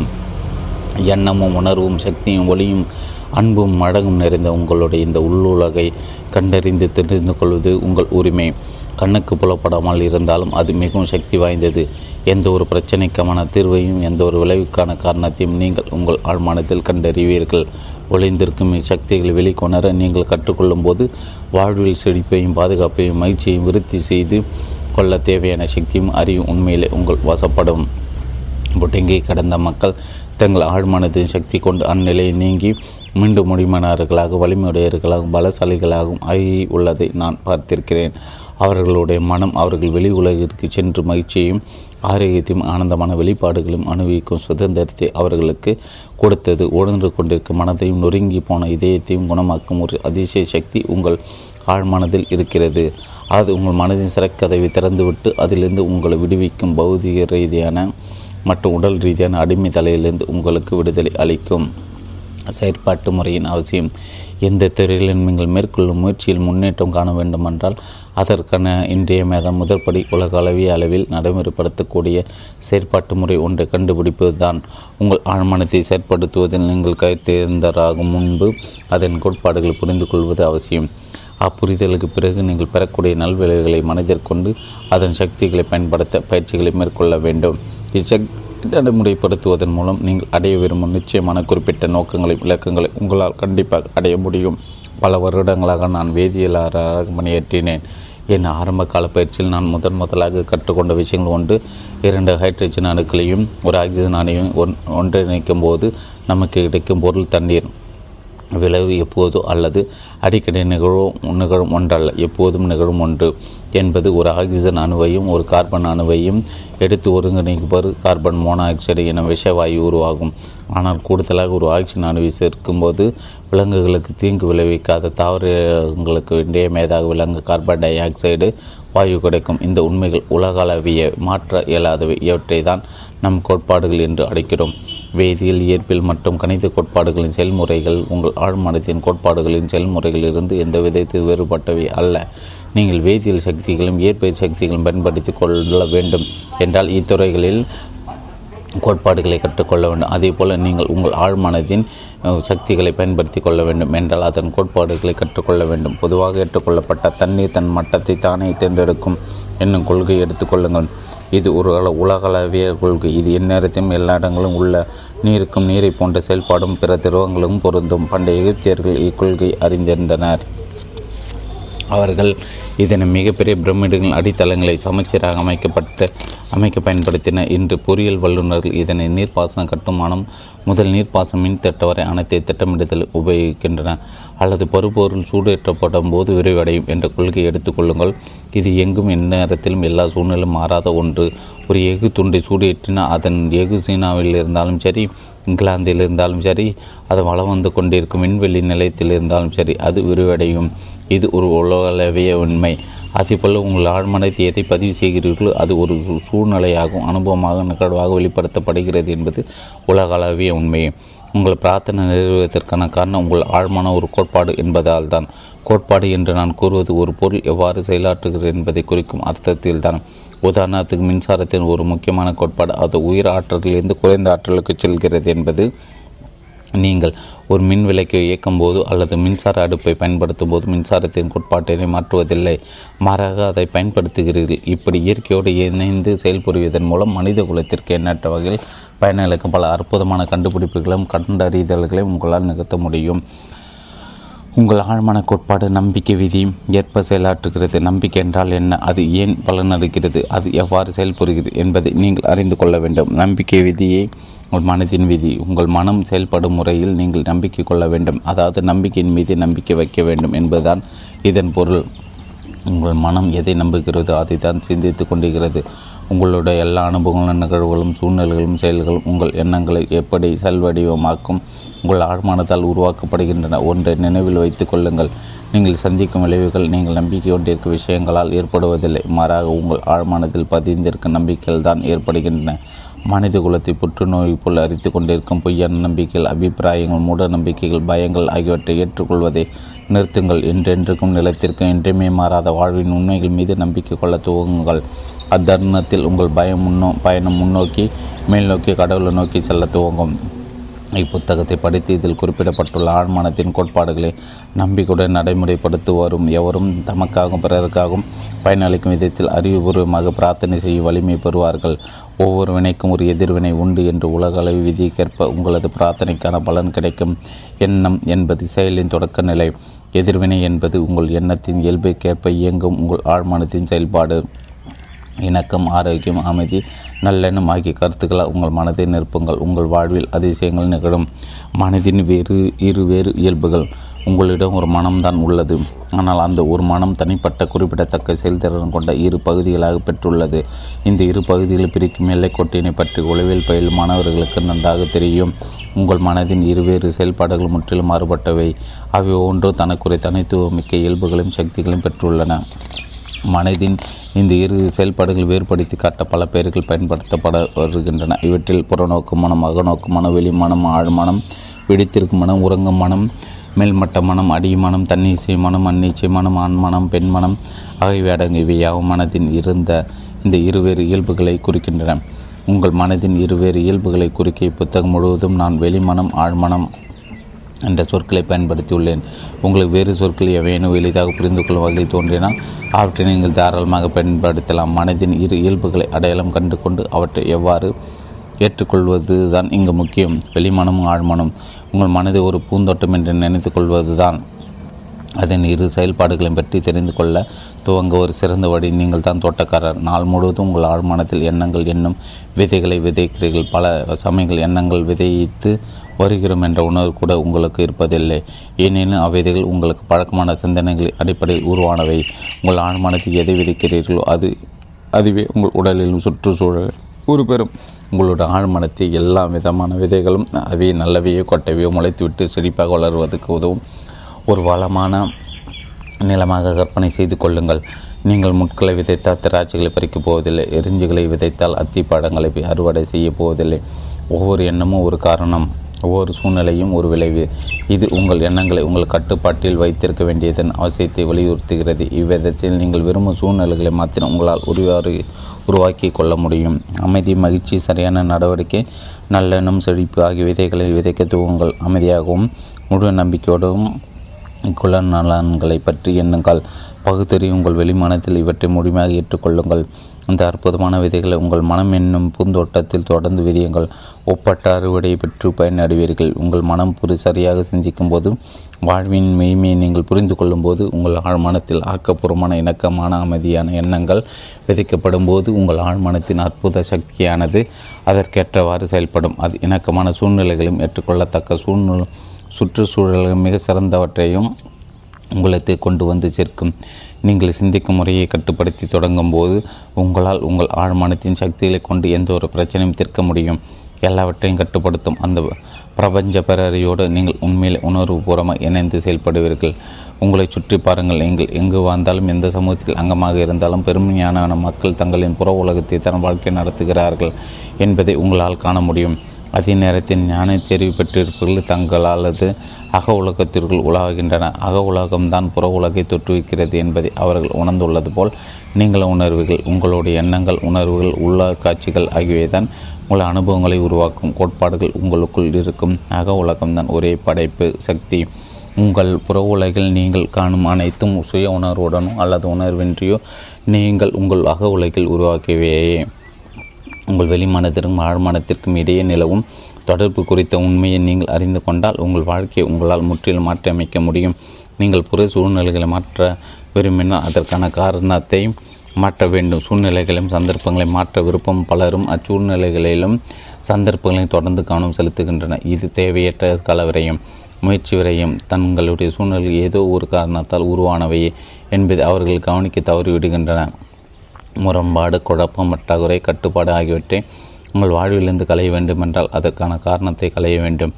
நீங்கள் உங்கள் ஆழ்மானத்தை பயன்படுத்தும் விதமும் அதில் நீங்கள் விதைக்கும் எண்ணங்களும் தான் காரணம். காரணத்தை மாற்றுங்கள், விளைவுகள் மாறும். நம் அனைவரும் எல்லையற்ற அளவிட முடியாத சிரிப்பு கடலில் வாடுகிறோம். உங்கள் ஆழ்மான உங்கள் வெளிமானத்தின் எண்ணங்களால் ஆட்டுவிக்கப்படுகிறது. அந்த வெளிமானத்தின் எண்ணங்கள் அடித்தளமாக வைத்து ஆழ்மானத்தின் முடிவில்லா பேரறிவும் ஞானமும் இன்றியமையாத ஆற்றல்களும் சக்திகளும் இயங்குகின்றன. அந்த அடித்தளத்தின் நேர்மையான திசையை நோக்கி செல்லும்படி வடிவமைத்தால் பெரும் பலன்கள் அடையும் விதத்தில் அந்த அளவற்ற ஆற்றல் உங்களால் இயக்க முடியும். இப்புத்தகத்தின் ஒவ்வொரு அத்தியாயம் மனதின் விதிகளை எப்படி நடைமுறைப்படுத்துவது என்பதை பற்றி திடமான தெளிவான விளக்கங்களை வழங்குகிறது. இந்த உத்திகளை கற்றுக்கொண்ட பிறகு ஏழ்மைக்கு மாறாக செழிப்பையும், மூட நம்பிக்கையையும், அறியாமைக்கு மாறாக பேரறியும், உள்மன போராட்டத்திற்கு மாறாக அமைதியும், தோல்விக்கு மாறாக வெற்றியும், வருத்தத்திற்கு மாறாக மகிழ்ச்சியும், இருளுக்கு மாறாக வெளிச்சத்தையும், முரண்பாட்டிற்கு மாறாக இணக்கத்தையும், பயத்திற்கு மாறாக துணிவையும், தன்னம்பிக்கையும் நீங்கள் உணர்வீர்கள். இவற்றைவிட அற்புதமான ஆசீர்வாதங்கள் வேறு ஏதாவது இருக்க முடியுமா? மாபெரும் அறிவியல் அறிஞர்கள், கலைஞர்கள், கவிஞர்கள், பாடகர்கள், எழுத்தாளர்கள், கண்டுபிடிப்பாளர்கள் பலரும் வெளிமனம் மற்றும் ஆழ்மானத்தின் செயல்பாடுகள் குறித்து ஆழமாக அறிந்திருந்தனர். இப்புரிதறி தங்களுக்கு குறிக்கோள்களை அடைவதற்கான ஆற்றலை அவர்களுக்கு கொடுத்தது. ஒரு முறை என்றிக்கோ கருசோ என்னும் பெரும் ஓப்ரா பாடகர் மேடை பயத்தால் தடுமாறினார். ஆழ்ந்த பயத்தால் ஏற்பட்ட தசை பிடிப்பு காரணமாக அவருடைய தொண்டையின் தசைகள் சுருங்கின. அவருடைய குரல் வலை நாளங்கள் முடக்கப்பட்டு பயனற்று இருப்பது போல் அவர் உணர்ந்தார். வேர்வை முகத்தில் அவ்வழிய அவர் முழு ஒப்பனையுடன் மேடையின் பின்னால் நின்று கொண்டிருந்தார். இன்னும் சற்று நேரத்தில் அவளுடன் காத்து கொண்டிருக்கும் ஆயிரக்கணக்கான பார்வையாளர்களுக்கு மேடைக்கு சென்று பாடியாக வேண்டும். என்னால் பாட முடியாது, அவர்களை என்னை பார்த்து சிரிப்பார்கள் என்று இசைப்பயணம் முடிந்துவிட்டது என்று அவர் நடுங்கியவாறு கூறினார். அவர் மீண்டும் தன் ஒப்பனை அறைக்கு போக திரும்பினார். பிறகு சற்றே நின்று, என்னுள் இருக்கும் சிறிய கருசோ பெரிய கருசோ என்ற கருத்தை நெருக்க முயல்கிறது என்று கத்தினார். மறுபடியும் மேடையை நோக்கி திரும்பி, இங்கிருந்து வெளியேறிவிடு, பெரிய கருசோ என் மூலம் பாட விரும்புகிறது என்று அந்த சிறிய கருசோ காணையிட்டார். பெரிய கருசோ என்று கருசோ குறிப்பிட்டது அவருடைய ஆழ்மானத்தின் அளவிற்கடைய சக்தியையும் கருவியையும். வெளியேறிவிடு, வெளியேறிவிடு என்று கருசோ பாட போகிறது என்று அவர் கத்த தொடங்கினார். அவருடைய ஆழ்மனமும் அவருக்குள் உறைந்திருந்த ஆற்றல்களை வெளிக்கொணர்ந்து அடைப்பு வந்தது. மேடைக்கு நடந்து சென்று மிக அற்புதமாக கம்பீரமாக பாடினார். பார்வையாளர்கள் பரவசப்பட்டு மயங்கினர். இதிலிருந்து வெளிவரும் மற்றும் ஆழ்மனம் ஆகிய மனதின் இரு நிலைகளை பற்றி கருசோ புரிந்திருந்தார் என்பதை காணலாம். உங்கள் ஆழ்மனம் உங்கள் எண்ணங்களின் இயல்பிற்கு ஏற்றவாறு செயலாற்றும். உங்களது வெளிமனம் சிறிய கருசோ பயம், கவலை, கலக்கம் ஆகியவற்றால் நிறைந்திருக்கும் போது உங்கள் ஆழ்மானத்தில் பெரிய கருசோ இவை தொடர்பான எதிர்மறை உணர்ச்சிகள் உருவாகும். அவை வெளிமனத்தை பீதியை, தீய அறிகுறிகள் மற்றும் அவநம்பிக்கை ஆகியவற்றால் திணறடித்துவிடும். இது உங்களுக்கு ஏற்பட்டால் கருசோன் வழியை பின்பற்றுங்கள். உங்களுடைய ஆழ்மானத்தில் உருவாக்கப்படும் பகுத்தறிவிற்கு அப்பாற்பட்ட உணர்ச்சிகள் எடுத்து வலியுறுத்தலோடும் அதிகாரத்தோடும் உங்களால் பேச முடியும். அமைதியாயிரு, நீ என் கட்பாட்டில் இருக்கிறாய், நீ எனக்கு கீழ்ப்படிந்து நடக்க வேண்டும், நீ என் ஆணைக்கு உட்பட்டவன் என்று நீங்கள் கூறலாம். நீங்கள் அதிகாரத்தோடும் திடமான நம்பிக்கையோடு உங்கள் உள்மனத்தின் பகுத்துணர முடியாத இயக்கத்தோடு பேசும்போது ஏற்படும் அற்புதங்களை கண்டு வியந்து போவீர்கள். இணக்கமும் அமைதியும் உங்கள் மனதை ஆக்கிரமித்து கொள்ளும். ஆழ்மனம் வெளிமனத்தை சார்ந்தது. அதுதான் அதற்கு கீழ்மனம் என்ற மற்றொரு பெயர் இருக்கிறது. தனித்துவமிக்க வேறுபாடுகளும் செயற்பாட்டு முறைகளும். வெளிமனம் ஒரு கப்பலின் இயக்க அறையில் விற்றிருக்கும் கப்பற் தலைவரை போன்றது. அவர் இயந்திர அறையில் இருப்பவர்களை கட்டளைகளை பிறப்பிப்பார். அங்கே இருப்பவர்கள் கொதிகலனும் கருவிகளையும் அளவு மணிகளையும் கட்டுப்படுத்துவார். இயந்திர அறைக்குள் இருப்பவர்கள் தாங்கள் எங்கே செல்கிறோம் என்பது தெரியாது. அவர்கள் கட்டளைகளை மட்டும் செயல்படுத்துவார். கப்பல் தலைவர் திசை காட்டி ஆறு பாகை மணி மற்றும் பிற கருவிகளின் அடிப்பில் தவறாக கணித்து அதன் காரணமாக தவறான கட்டளை அனுப்பினால் அவர்கள் அப்படியே கீழ்ப்படிவார். அவர்கள் பாறையின் மீது கூட மோதக்கூடும். தான் என்ன செய்கிறோம் என்பது கப்பல் தலைவருக்கு தெரியும் என்று அவர்கள் நம்புவதால் பணிக்குழு உறுப்பினர்கள் அவரிடம் ஏது மறுத்து கூற மாட்டார்கள். அவர்கள் வெறுமனே அவர்களுடைய கட்டளைகளை நிறைவேற்றுவார். கப்பல் தலைவரை தன் கப்பலின் எஜமானர். அவருடைய அணைகள் அனைத்தும் நிறைவேற்றப்படும். இது போன்ற உங்களது வெளிமானம்தான் உங்களுடைய கப்பலின், உங்கள் உடலின், உங்கள் சுற்றுச்சூழலின், உங்கள் நடவடிக்கைகளின் தலைவர் எஜமானர். உங்கள் வெளிமானம் உண்மை என்று நம்பி ஏற்றுக்கொண்டிருப்பவற்றின் அடிப்படையில் உங்கள் ஆழ்மானம் நீங்கள் இடும் கட்டளைகளை ஏற்றுக்கொள்ளும். அது கட்டளைகளை பற்றியோ அல்லது கட்டளைகள் எந்த அடிப்படையில் கொடுக்கப்பட்டன என்பது குறித்தோ எவ்விதமான கேள்வியும் கேட்காது. இதை வாங்கும் சக்தி எனக்கு இல்லை என்று தொடர்ந்து நீங்கள் உங்களுக்குள்ளே சொல்லி கொண்டு வந்தால் உங்கள் ஆழ்மனம் நீங்கள் கூறுவதை வார்த்தை பழாமல் அப்படி ஏற்றுக்கொள்ளும். நீங்கள் வேண்டியதை வாங்கும் நிலைமை அடைய விடாமல் அது பார்த்து கொள்ளும். அந்த காரையும் அந்த விடுமுறையும் அந்த வீட்டையும் என்னால் வாங்க இயலாது என்று நீங்கள் தொடர்ந்து சொல்லி கொண்டே இருக்கும் வரை உங்கள் ஆழ்மனம் உங்கள் கட்டுகளை அப்படியே நிறைவேற்றும் என்பதை நீங்கள் உறுதியாக நம்பலாம். இப்பொருட்களின் பற்றாக்குறை அனுபவித்தவாறே உங்கள் வாழ்க்கை பயணம் தொடரும். சூழ்நிலை தான் இதற்கு காரணம் என்று நீங்கள் நம்புவீர்கள். ஆனால் நீங்கள் தான் உங்கள் எதிர்மறையான மறுக்கும் எண்ணங்களால் அந்த சூழ்நிலை உருவாக்கியுள்ளீர்கள் என்பது உங்களுக்கு புலப்படாதது. சென்ற கிறிஸ்மஸ் தினத்தன்று யூனிவர்சிட்டி ஆஃப் சதர்ன் கலிஃபோர்னியாவில் படித்து கொண்டிருந்த நீனா என்னும் இளம்பெண் பெர்வர்லி ஹில்ஸ் பகுதியில் உள்ள ஒரு பிரத்யேகமான கடை வீதியின் வழியாக கலர் நடந்து சென்று கொண்டிருந்தார். அவர் மனம் எதிர்ப்பால் நிறைந்திருந்தது. ஒரு கடையின் ஜன்னலை தாண்டி போய் கொண்டிருக்கும்போது ஸ்பானிஷ் தோளாலான அழகான தோல்பை ஒன்று அவர் கண்ணில் பட்டது. அவர் அது ஏக்கத்தோடு பார்த்தார். பின்னர் அதன் விலையை பார்த்ததும் கிட்டத்தட்ட மூச்சையானார். என்னால் ஒருபோதும் அத்தகைய விலை உயர்த்த பையை வாங்க முடியாது என்று தனக்கு தானே கூற முற்பட்டார். பின்னர் என்னுடைய சொற்பொழிகள் ஏதோ ஒன்றில் எதிர்மறையான வாழ்க்கைகள் ஒருபோதும் முடிக்காதீர்கள். உடனே அதை தலைகீழாக மாற்றி நேர்மறையாக அமையுங்கள். உங்கள் வாழ்வில் அதிசயங்கள் நிகழும் என்று நான் கூறியது அவர் கேட்டிருந்தது அவரது நினைவிற்கு வந்தது. கண்ணாடியினுடைய உற்று பார்த்தவரை அந்த பையன் என்னுடையது. நான் அதை என் மனதார ஏற்றுக்கொள்கிறேன் என்று ஆழ்மனம் அதை எனக்கு கிடைக்கச் செய்யும் என்று கூறினார். அன்றிரவு நீனா ஒரு விருந்தில் மனம் முடிக்க நிச்சயிக்கப்பட்ட தன்னுடைய வருங்கால கணவரை சந்தித்தார். அவர் அழகான வண்ண காகிதத்தை சுற்றப்பட்ட இந்த ஒரு பரிசு பொருளுடன் அங்கு வந்து சேர்ந்தார். மூச்சை இழுத்து பிடித்தவரே நீனா அதை திறந்தார். தன் காலையில் பார்த்த அது தன்னுடையது என்று தீர்மானித்திருந்த அதே போன்ற தோல்பையை அதில் இருந்தது. அவர் தன்னுடைய மனத்தை எதிர்ப்புகளால் நிறைந்திருந்தார். பின்னர் அந்த விஷயத்தை சாதிக்கும் சக்தி கொண்ட தன் ஆழ்மனத்திடம் ஒப்படைத்து விட்டார். பிறகு நீனா என்னிடம் அந்த பையை வாங்குவதற்கான பணம் அப்போது என்னிடம் இல்லாமல் இருந்த போதிலும் அது எனக்கு கிடைத்து விட்டது. பணத்தையும் எனக்கு வேண்டிய எல்லாவற்றையும் எங்கே தேட வேண்டும் என்பதை நான் கற்றுக்கொண்டேன். அது எனக்குள் இருக்கும் அளவில்லா புதையற் கலட்சியத்தில் தான் இருக்கிறது என்று கூறினார். அவருடைய ஆழ்மனம் எப்படி எதிர்வினை புரிந்தது. சில மாதங்களுக்கு முன் என்னுடைய சொற்பொழிவுகள் பங்கேற்றிருந்த ரூத் என்னும் பெண்ணிடமிருந்து எனக்கு ஒரு கடிதம் வந்தது. அவர் இவ்வாறு எழுதியிருந்தார். நான் 75 வயதில் நிறைந்த ஒரு உதவி பெண். சிறிய ஓய்வூதியம் மற்றும் சமூக பாதுகாப்பு தொகையின் உதவியோடு நான் தனியாக வசித்து வந்தேன். என் குழந்தைகள் அவரவர் குடும்பங்களுடன் தனித்தனியாக வசித்து வந்தனர். என் வாழ்க்கை வறண்டு நம்பிக்கையற்று இருப்பதாக எனக்கப்பட்டது. பின்னர் ஆழ்மானத்தின் சக்திகள் பற்றி உங்களது சொற்பொழிவு என் நினைவிற்கு வந்தது. தொடர் பிரார்த்தனை, நம்பிக்கை, எதிர்பார்ப்பு ஆகியவற்றின் மூலம் கருத்துக்களை ஆழ்மானத்திற்கு தெரிவிக்க முடியும் என்று நீங்கள் கூறியிருந்தீர்கள் அல்லவா? அது சாத்தியமா? நான் முயன்று பார்க்க முடிவெடுத்தேன். என்னிடம் இழப்பதற்கு ஒன்றுமில்லை. என்னால் முடிந்த அளவு என் உணர்ச்சிகளை எல்லாம் ஒன்று திரட்டி நான் பிறருக்கு தேவை.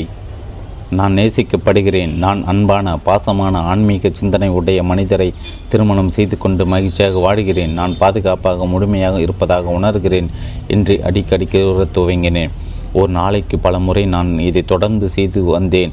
2 வாரங்களுக்கு பிறகு ஒரு நாள் திருமுனையில் உள்ள ஒரு மருந்து கடையில் ஓய்வு பெற்ற மருத்துவ கடைக்காரர் ஒருவரின் அறிமுகம் எனக்கு கிடைத்தது. அவர் அன்பு புரிதலும் தெய்வ நம்பிக்கை உடையராக எனக்கு தென்பட்டார். அவர்தான் என்னோட பிரார்த்தனைக்கான சரியான பதில். ஒரே வாரத்தில் அவர் தன்னை திருமணம் செய்து கொள்ள எனக்கு விருப்பமா என்று என்னிடம் கேட்டார். நாங்கள் இப்போது ஐரோப்பாவில் எங்கள் தென் நிலவை கொண்டாடி கொண்டிருக்கிறோம். என் ஆழ்மானத்தின் ஒப்பற்ற அறிவு தெய்வீக முறையில் எங்கள் இருவரையும் ஒன்று சேர்த்தது என்பதை நான் அறிவேன். புதையற் களஞ்சியம் தனக்குள் உள்ளது என்பதை ருத் கண்டு கொண்டார். அவர் தன்னுடைய பிரார்த்தனையை இதயபூர்வமாக நம்பினார். அவருடைய தொடர் பிரார்த்தனைகள் படைப்பு ஊடகமான ஆழ்மானத்தில் ஆழமாக பதிந்தன.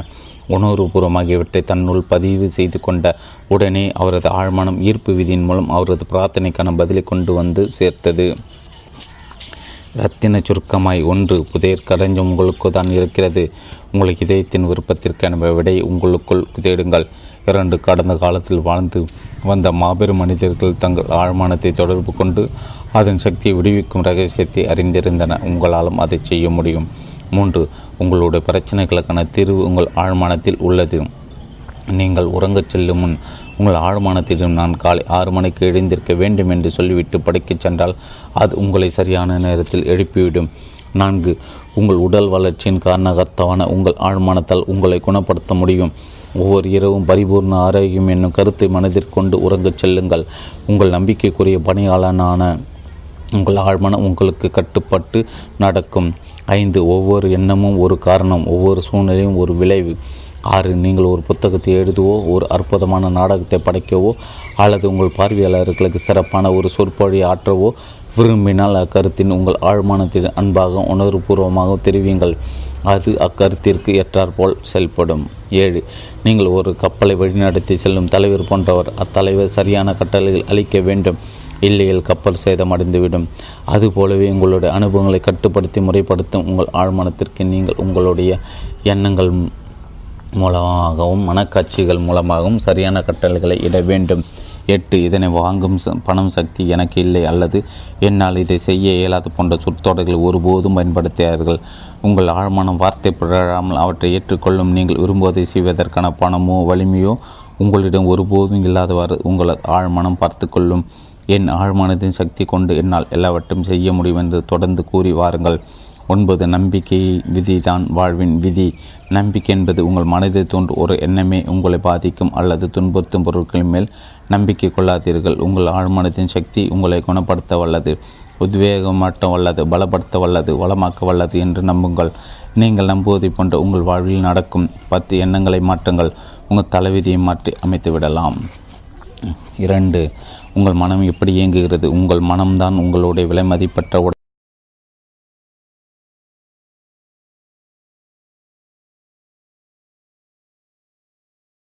எதுவும் தோன்றுவதில்லை.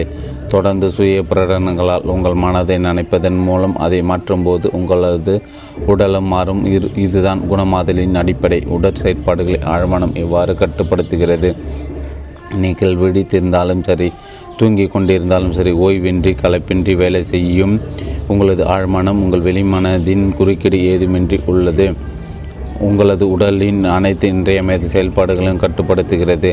நீங்கள் உறங்கி கொண்டிருக்கும் போது உங்கள் இதயம் சீராக இயங்குகிறது. உங்கள் மார்பு மற்றும் உதரவிதான தசைகள் நுரையீரலுக்குள் காற்றை செலுத்தவும் வெளியேற்றவும் செய்கின்றன.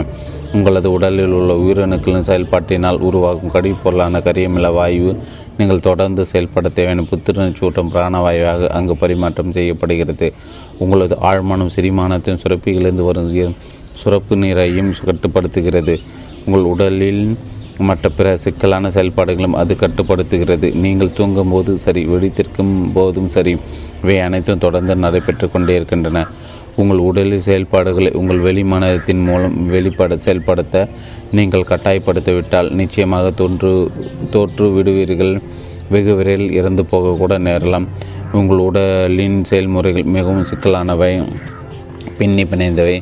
திறந்த இதய அறுவை சிகிச்சையின் போது பயன்படுத்தப்படும் இதய நுரையீரல் இயந்திர நவீன மருத்துவ தொழில்நுட்பத்தின் விந்தைகளில் ஒன்று. ஆனால் அதன் செயல்பாடு உங்களது ஆழ்மான 24 மணி நேரம் அயராமல் சளைக்காமல் விடாமல் தொடர்ந்து செய்யும் வேலையோடு ஒப்பிடப்படும் போது மிக மிக எளிதானது. நீங்கள் ஒளியை விட வேகமாக செல்லும் ஒரு விமானத்தில் ஒரு பெருங்கடலை கடப்பதாக வைத்துக்கொள்வோம். நீங்கள் விமானின் அறைக்குள் நுழைகிறீர்கள். உங்கள் விமானத்தை எப்படி இயக்குவது என்று நிச்சயமாக தெரிந்திருக்காது. ஆனால் விமானின் கவனத்தை ஈர்த்து திசை திருப்பி ஒரு பிரச்சனை உண்டாக்குவதில் உங்களுக்கு ஒன்றும் பெரிய சிரமம் இருக்காது.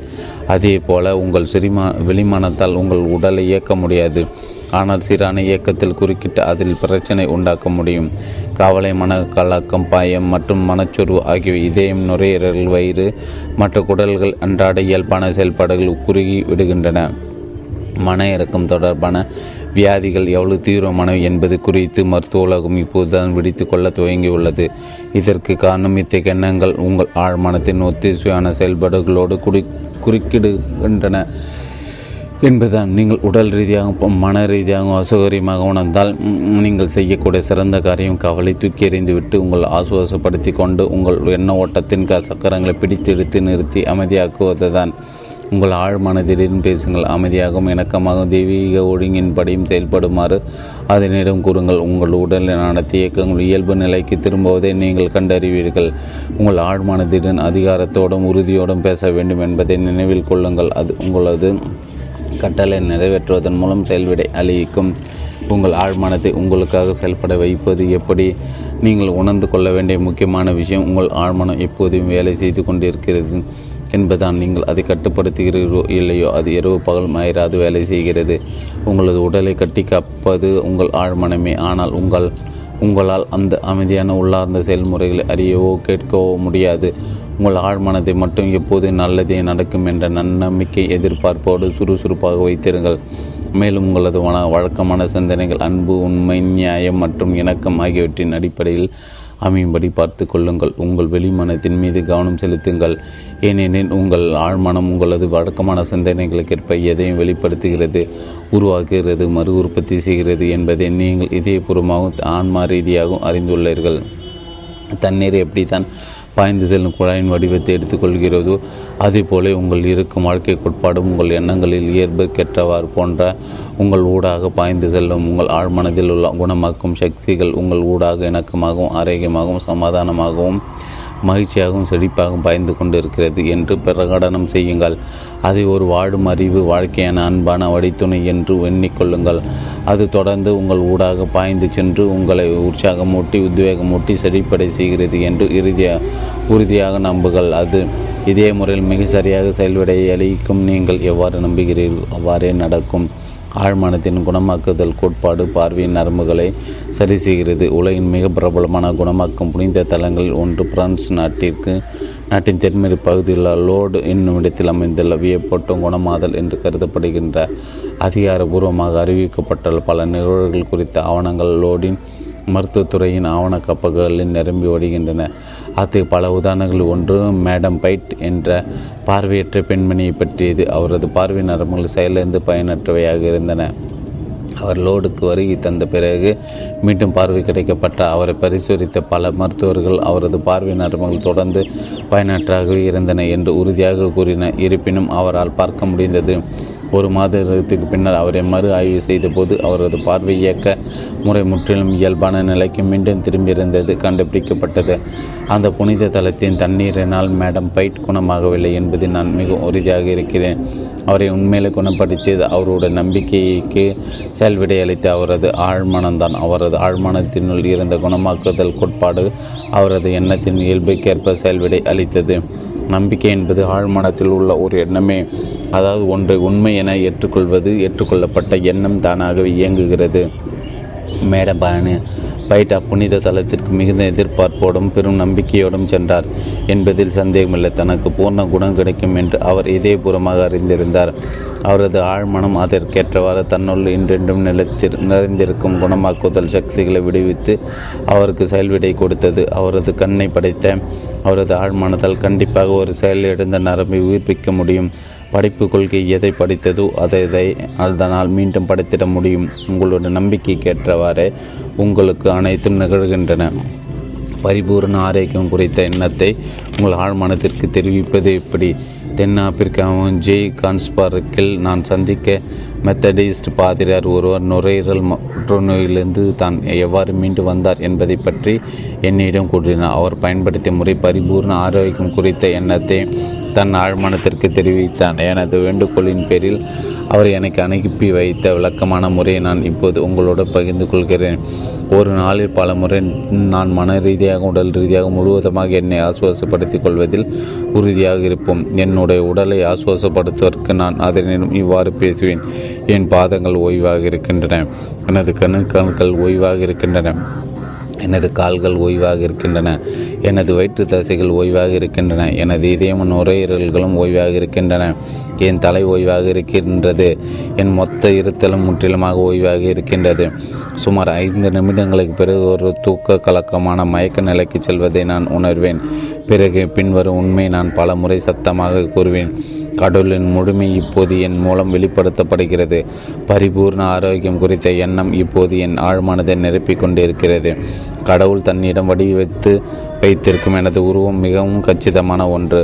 கடவுள் தன் மனதில் வடித்து வைத்திருக்கும் என் கச்சிதமான வடிவத்திற்கு ஏற்றாற்போல என் ஆழ்மானம் எனது உடலை மீண்டும் கச்சிதமாக உருவாக்குகிறது. இப்பாதிர குறிப்பிடத்தக்க குணம் பெற்றார். தன் ஆழ்மானத்திற்கு பரிபூர்ண ஆரோக்கியம் குறித்த எண்ணத்தை தெரிவிக்க அவர் உபயோகித்த உத்தி எளிய, சிக்கலற்ற, நேரடியான ஒன்று. கட்டுப்பாடான அறிவியல் பூர்வமான கற்பனை மூலம் ஆழ்மானத்திற்கு பரிபூர்ண ஆரோக்கியம் குறித்த எண்ணத்தை தெரிவிப்பது மற்றொரு வழி. பக்கவாதத்தால் பாதிக்கப்பட்டிருந்த ஒருவரிடம் நான் அவர் தன் அலுவலகத்தினுள் நடப்பது போலவும், தன் மேசையை தொட்டு பார்ப்பது போலவும், தொலைபேசி அழைப்பிற்கு பதிலளிப்பது போலவும், பரிபூர்ணமாக குணமடைதல் அவர் செய்யக்கூடிய அனைத்து செயல்களையும் செய்வது போலவும் மனதில் விலாவாரியாக கற்பனை செய்யுமாறு கூறினேன். பரிபூர்ண ஆரோக்கியம் குறித்த அவரது அக்காட்சி படைப்பு அவருடைய ஆழ்மானத்தால் ஏற்றுக்கொள்ளப்படும் என்று நான் அவருக்கு விளக்கினேன். அவர் அப்பாத்திரமாகவே மாறினார். அவர் உண்மையிலே மீண்டும் தனது அலுவலகத்தில் இருப்பது போன்ற உணர்ந்தார். திடமான, உறுதியான, நிச்சயமான ஒன்றின் மீது தன் ஆழ்மானத்தை செயலாற்ற வைக்கிறோம் என்பதை அவர் அறிந்திருந்தார். அவரது அகக்காட்சி அவரது ஆழ்மனம் என்னும் படச்சுருளில் பதியப்பட்டது. அவர் இந்த அகக்காட்சி ஒழுங்குமுறையை தீவிரமாக பல வாரங்கள் தொடர்ந்து செய்தார். பின்னர் ஒரு நாள் அவரது வீட்டில் யாரும் இல்லாத ஒரு நேரத்தை தொலைபேசி ஒலித்தது. தொலைபேசி அவரது கட்டிலிருந்து 12 தூரத்தில் இருந்தது.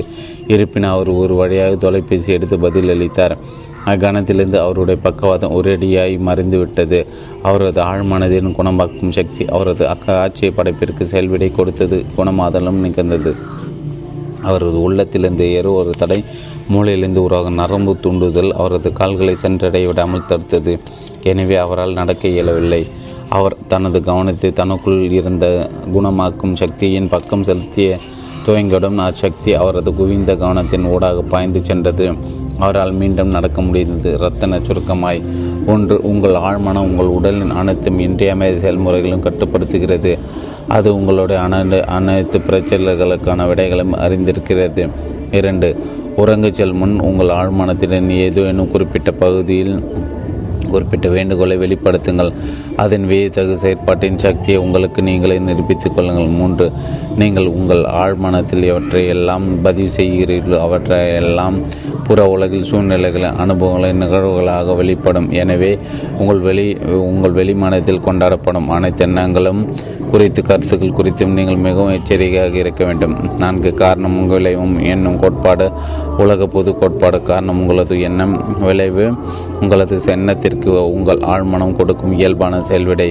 அதனால் உங்கள் எண்ணங்கள் குறித்து எச்சரிக்கையாக இருங்கள். 5. நிறைவேறாத ஆசைகள் தான் எல்லா விதமான விரக்திகளுக்கும் காரணம். நீங்கள் தடைகள், தாமதங்கள் மற்றும் சிரமங்கள் ஆகியவற்றில் சிக்கி உழன்று கொண்டிருந்தால் உங்கள் ஆழ்மனம் அதற்கேற்றாற்போல் செயல்விடை அளிக்கும். இதன் மூலம் உங்களை நோக்கி வரும் நல்லவற்றை நீங்களே தடுத்து விடுவீர்கள். 6. எனக்கு இந்த விருப்பத்தை கொடுத்த ஆழ்மனமே அதை இப்போது நிறைவேற்றி கொண்டிருக்கிறது என்று விழிப்புணர்வோடு தொடர்ந்து உறுதியாக கூறி வந்தால் வாழ்க்கை கோட்பாடு உங்கள் ஊடாக சீராக்கும், இணக்கமாக பாயும். இது அனைத்து முரண்பாடுகளையும் கரைத்துவிடும். 7. கவலை, மன கலக்கம் மற்றும் பயம் ஆகியவை உள்ளது.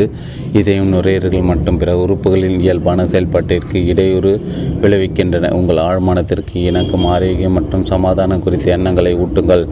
உங்களது உடலில் அனைத்து செயல்பாடுகளும் மீண்டும் இயல்பு நிலைக்கு திரும்பிவிடும். 8.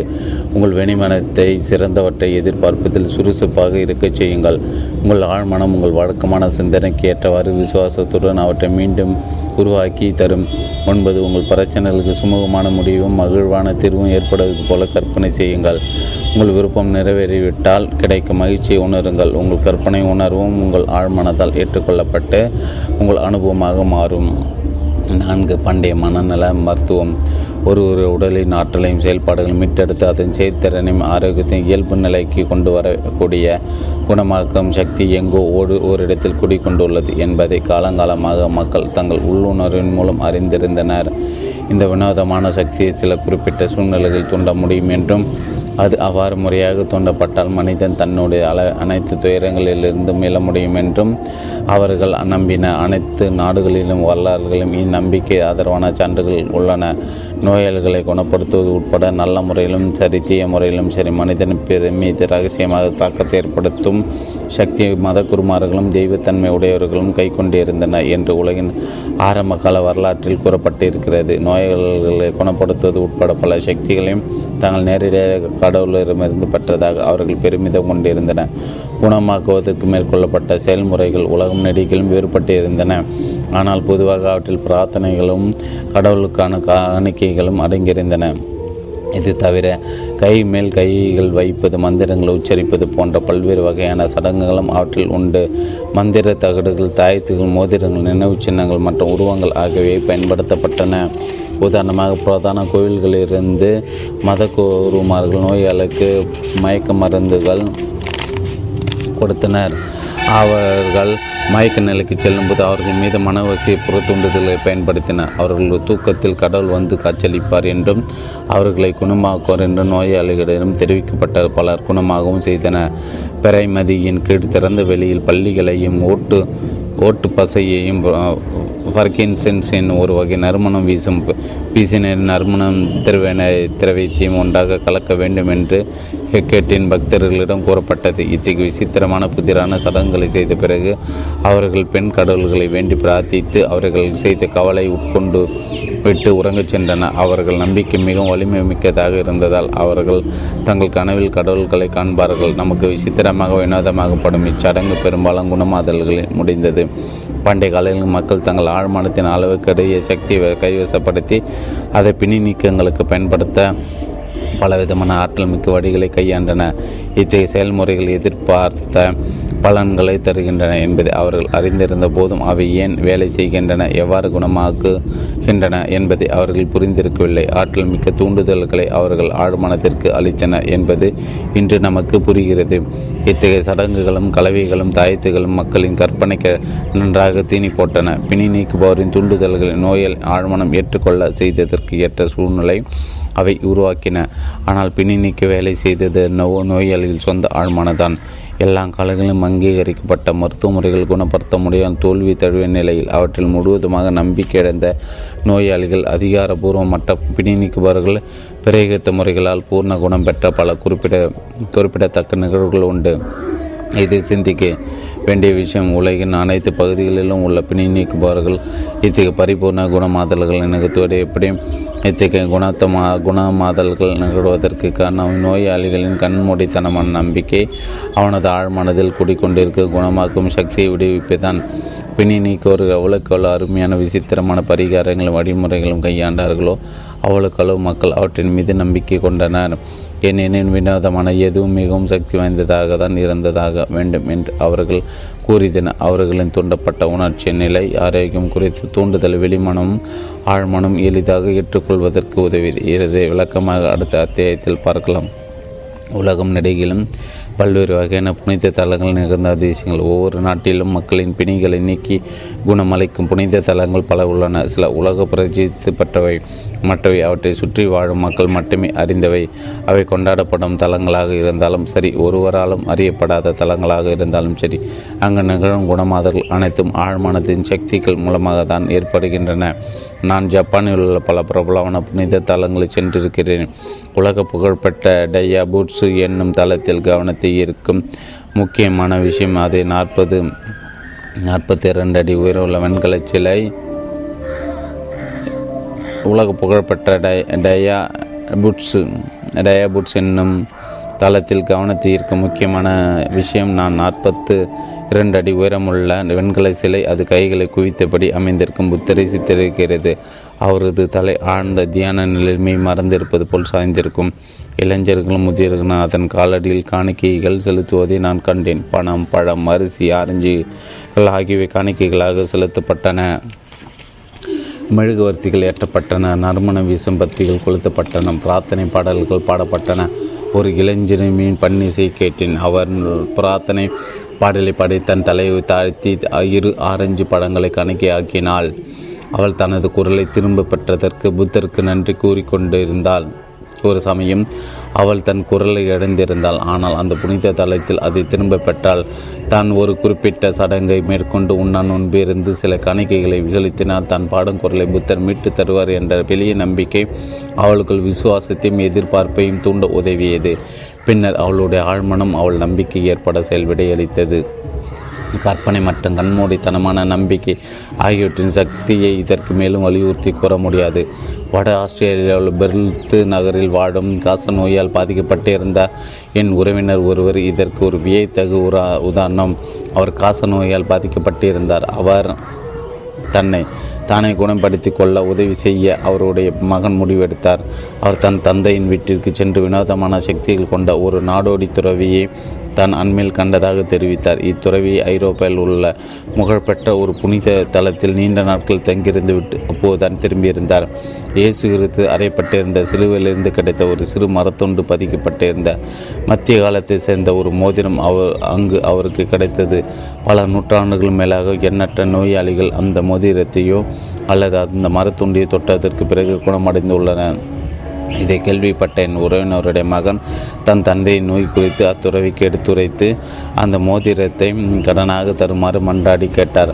அதற்கு அத்துறவியும் ஒப்புக்கொண்டார். என் உறவினருடைய மகன் $500 அவருக்கு காணிக்கையாக கொடுத்தார். அந்த மோதிரத்தை அவர் தன் தந்தையிடம் காட்டியபோது அவர் அது உண்மையிலே தன் மகனிடமிருந்து பிடுங்கி கொண்டார். அதை தன் மார்போடு அணைத்து கொண்டு அமைதியாக பிரார்த்தித்தபடி உறங்கச் சென்று விட்டார். காலையில் அவர் முற்றிலுமாக குணமடைந்தார்.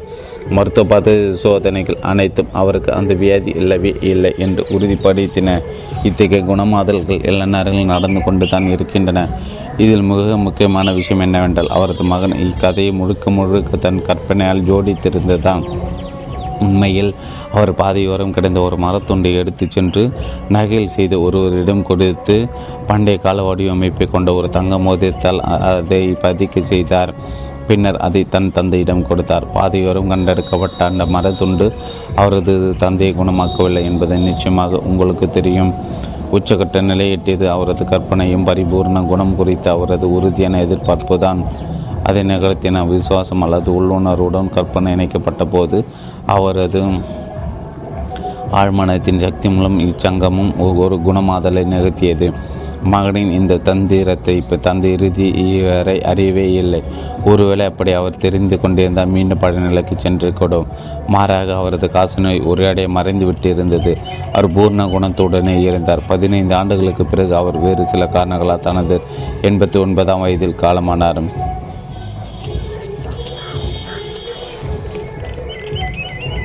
ஒரே உலக அளவிய பின்னணிக்கு கோட்பாடு பல்வேறு வகைப்பட்ட பின்னணிக்க முறைகள் அனைத்தும் தங்கள் நோயாளிகளை பற்றி வியத்தகு குணமாதல் குறித்த உண்மை நிகழ்வுகளை கவனமாக பதிவு செய்து வைத்துள்ளன என்பது நாம் நன்றாக அறிந்த விஷயமே. இதில் நம் மனதிற்கு பழிச்சென்று படும் வெளிப்படையான விஷயம் இவை அனைத்திற்கு பொதுவான ஏதோ ஒரு அடிப்படை சக்தியும் செயல்முறையும் இருக்க வேண்டும் என்பதுதான். அது சரிதான், ஆழ்மனம்தான் அந்த குணமாக்கும் சக்தி, விசுவாசமாக தன் செயல்முறை. இப்போது இது அடிப்படை உண்மைகள் குறித்து சற்று சிந்தித்து பார்க்கலாம். வெளிமனம் என்றும் ஆழ்மனம் என்றும் வேறுபடுத்தக்கூடிய இரு மன இயக்கங்கள் உங்களிடம் உள்ளன. உங்கள் ஆழ்மனம் எப்போதும் தூண்டுதல் சக்தி செவி சாய்க்கக்கூடியது. உங்கள் ஆழ்மனம் உங்கள் உடலின் செயல்பாடுகளையும் உணர்வுகளையும் தன் முழு கட்டுப்பாட்டில் வைத்துள்ளது. மன வசத்தின் மூலம் மயக்க நிலைக்கு உட்படுத்தப்பட்டவர்களிடம் அந்நிலையில் எந்த ஒரு நோயின் அறிகுறியும் தூண்டலாம். உதாரணத்துக்கு மனவசியத்தின் மூலம் மயக்க நிலைக்கு கொண்டு செல்லப்பட்ட ஒருவருக்கு அவருக்கு அளிக்கப்பட்ட தூண்டுதல் இயல்பு கேட்டவாறு காய்ச்சல் ஏற்படலாம், முகம் சிவந்து போகலாம் அல்லது குளிர்ந்து போகலாம். அவருக்கு பக்கவாதம் ஏற்பட்டுள்ளது, அதனால் அவரால் நடக்க முடியாது என்று அவரை தூண்டினால் அவர் அப்படியே ஆகும், அவரால் நடக்க முடியாமல் போகும். ஒரு குவளை குளிர்ந்த நீரை அவருடைய நாசிக்கு கிடைப்பிடித்து கொண்டு இக்குவளை முழுவதும் மிளகு பொடி உங்களது முகந்து பாருங்கள் என்று கூறுங்கள். அவர் தொடர்ந்து கடுமையாக தும்புவார். எது அவருக்கு தும்பலை வரவழைத்தது, தண்ணீரோ அல்லது தூண்டுதலோ? அதே நபருக்கு புல் ஒத்துக்கொள்ளாது என்று உங்களிடம் யாராவது கூறுகிறார்கள் என்று வைத்துக்கொள்வோம்.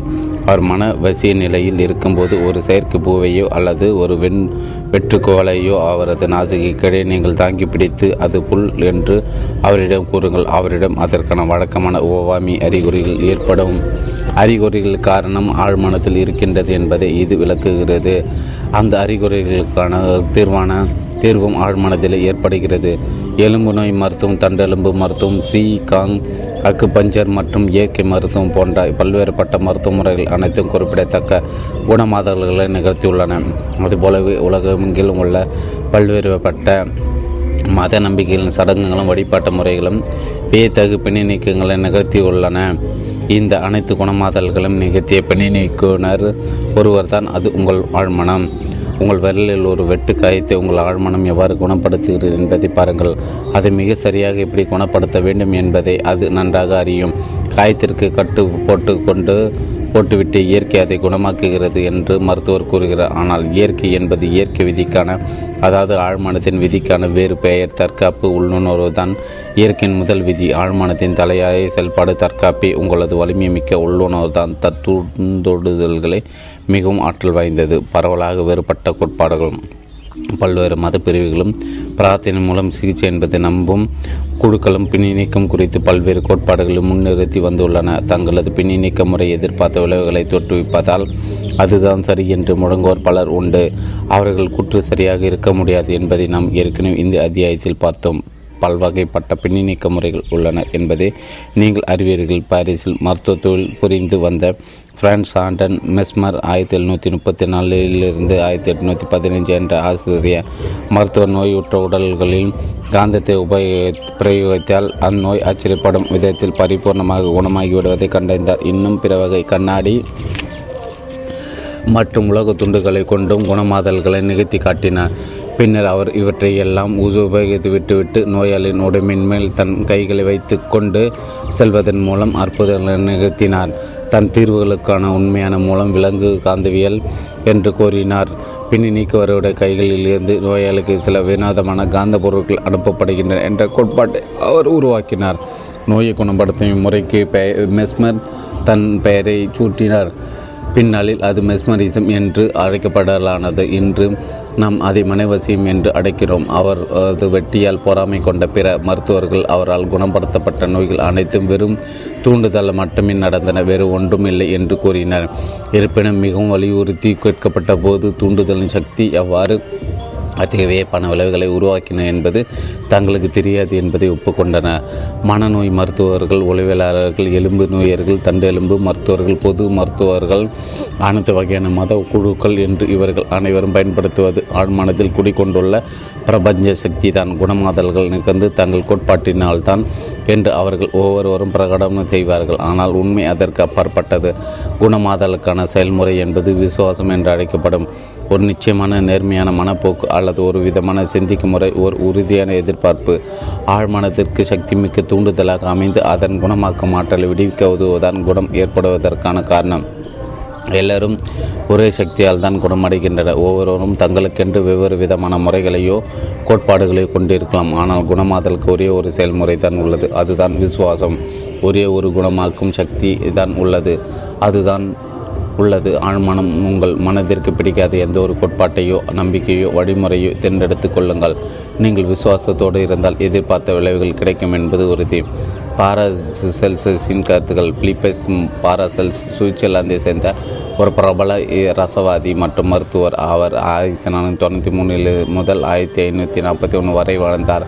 அந்நாளில் அவர் ஒரு மாபெரும் பிணை நீக்குநராக கருதப்பட்டார். இன்று அறிவியல் உண்மை என ஒப்புக்கொள்ளப்பட்ட ஒரு கருத்தை அவர் அன்றே கூறியிருந்தார். அவர் கூறியதாவது, நீங்கள் நம்பும் பொருளை உண்மையோ பொய்யோ அது ஒரு பொருட்டல்ல, ஒரு விளைவாகத்தான் நீங்கள் பெறுவீர்கள். இவ்வாறு நான் புனித பீட்டரிடம் நம்பிக்கை கொள்வதைப் போலவே அவரது உருவச் சிலையிடத்திலும் நம்பிக்கை கொண்டால் புனித பீட்டரிலிருந்து எனக்கு கிடைத்திருக்கக்கூடிய விளைவுகளை அவரது உருவச் சிலையிடமிருந்து நான் பெறுவேன்.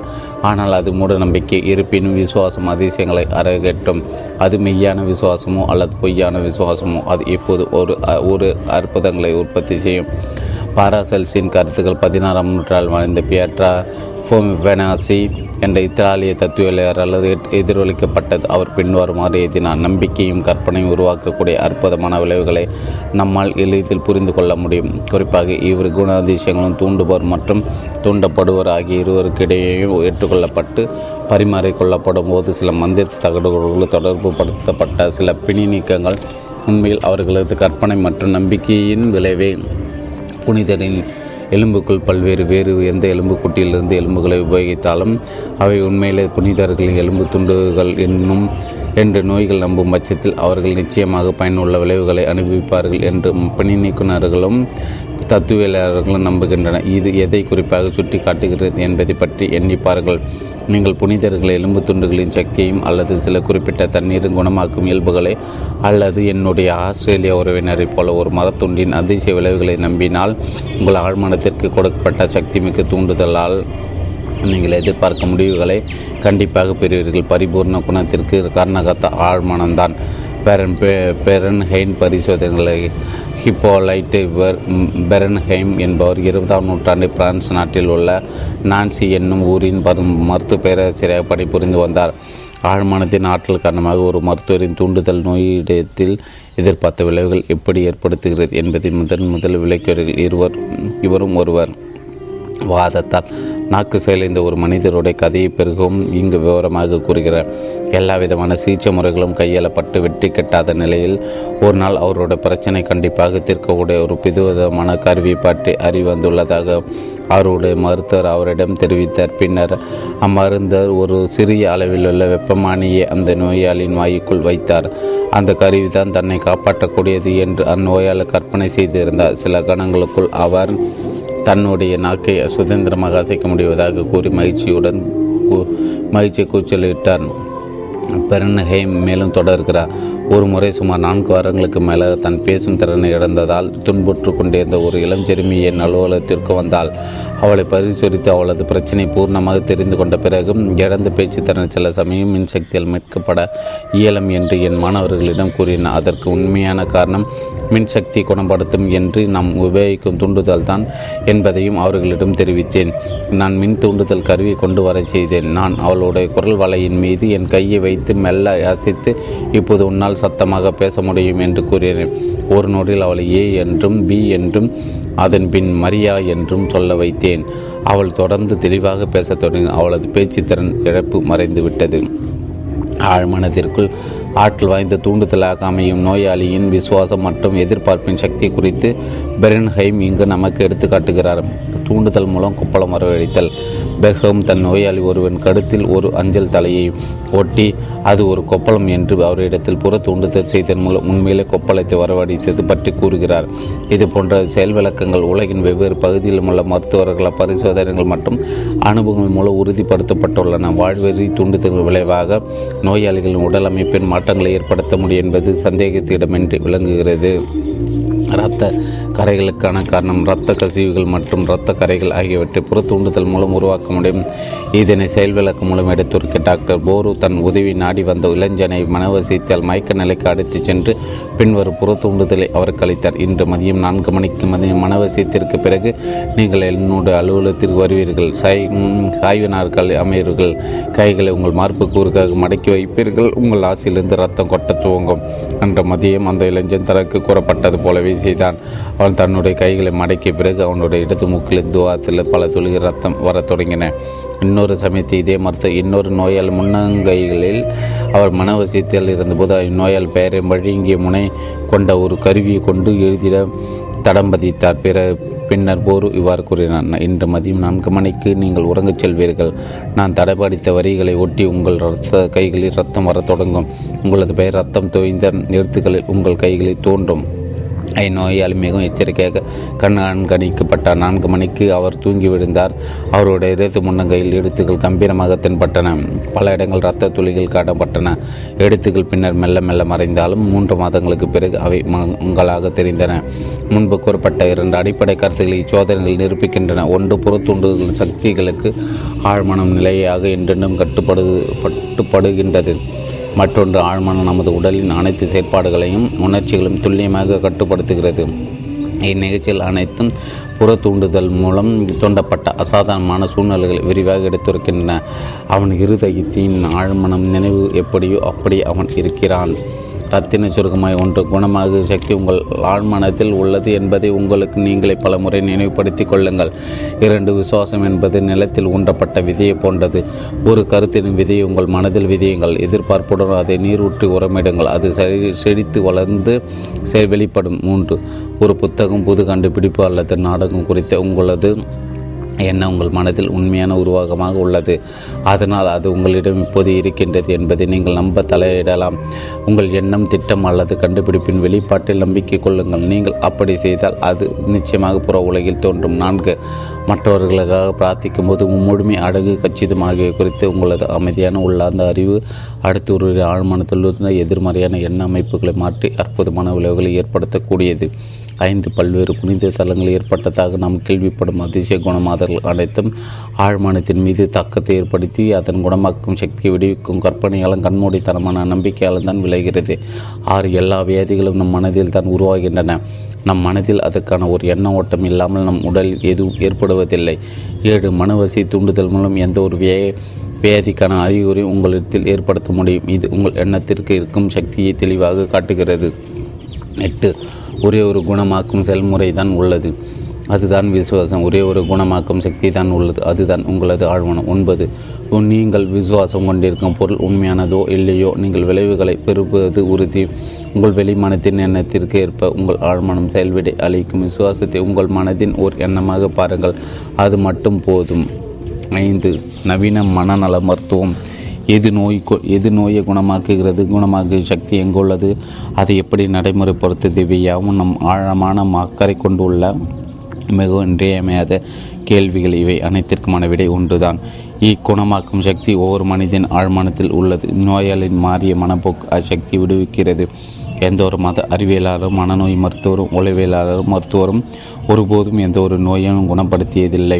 ஒரு பழமையான கூற்று இவ்வாறு கூறுகிறது: காயத்துக்கு மருத்துவர் கட்டுப்படுவார், கடவுள் குணப்படுத்துவார். மனநோய் மருத்துவம் உளவியலாளரும் தங்களுடைய நோயாளியின் மன தடைகளை நீக்கி ஆற்றல் வாய்ந்த விளைவுகளை ஏற்படுத்துகின்றன. இவ்விளைவுகள் நோயாளியிடமிடமுள்ள குணமாக சக்தியை விடுவித்து அவருடைய ஆரோக்கியத்தை மீட்டுத் தருவதில் பேருதவி புரிகின்றன. இது போன்ற அறுவை சிகிச்சை நிபுணர்கள் நோயாளியின் உடலில் உள்ள தடைகளை நீக்கி குணமாக்கும் சக்தி இயல்பான முறையில் செயல்பட உதவுகின்றன. எந்த ஒரு பொது மருத்துவரோ அறுவை சிகிச்சை நிபுணரோ அல்லது மன அறிவியலாளரோ தன்னுடைய நோயாளியை குணப்படுத்தியதாக உரிமை கொண்டாட முடியாது. ஒரே குணமாக்கும் சக்தி பல்வேறு பெயர்கள் கொண்டு அடைக்கலாம்: இயற்கை, வாழ்க்கை, கடவுள், படைப்பு, சக்தி. ஆனால் உண்மையில் இவை அனைத்தும் ஆழ்மனத்தை குறிக்கும் பல்வேறு பெயர்கள் தான்.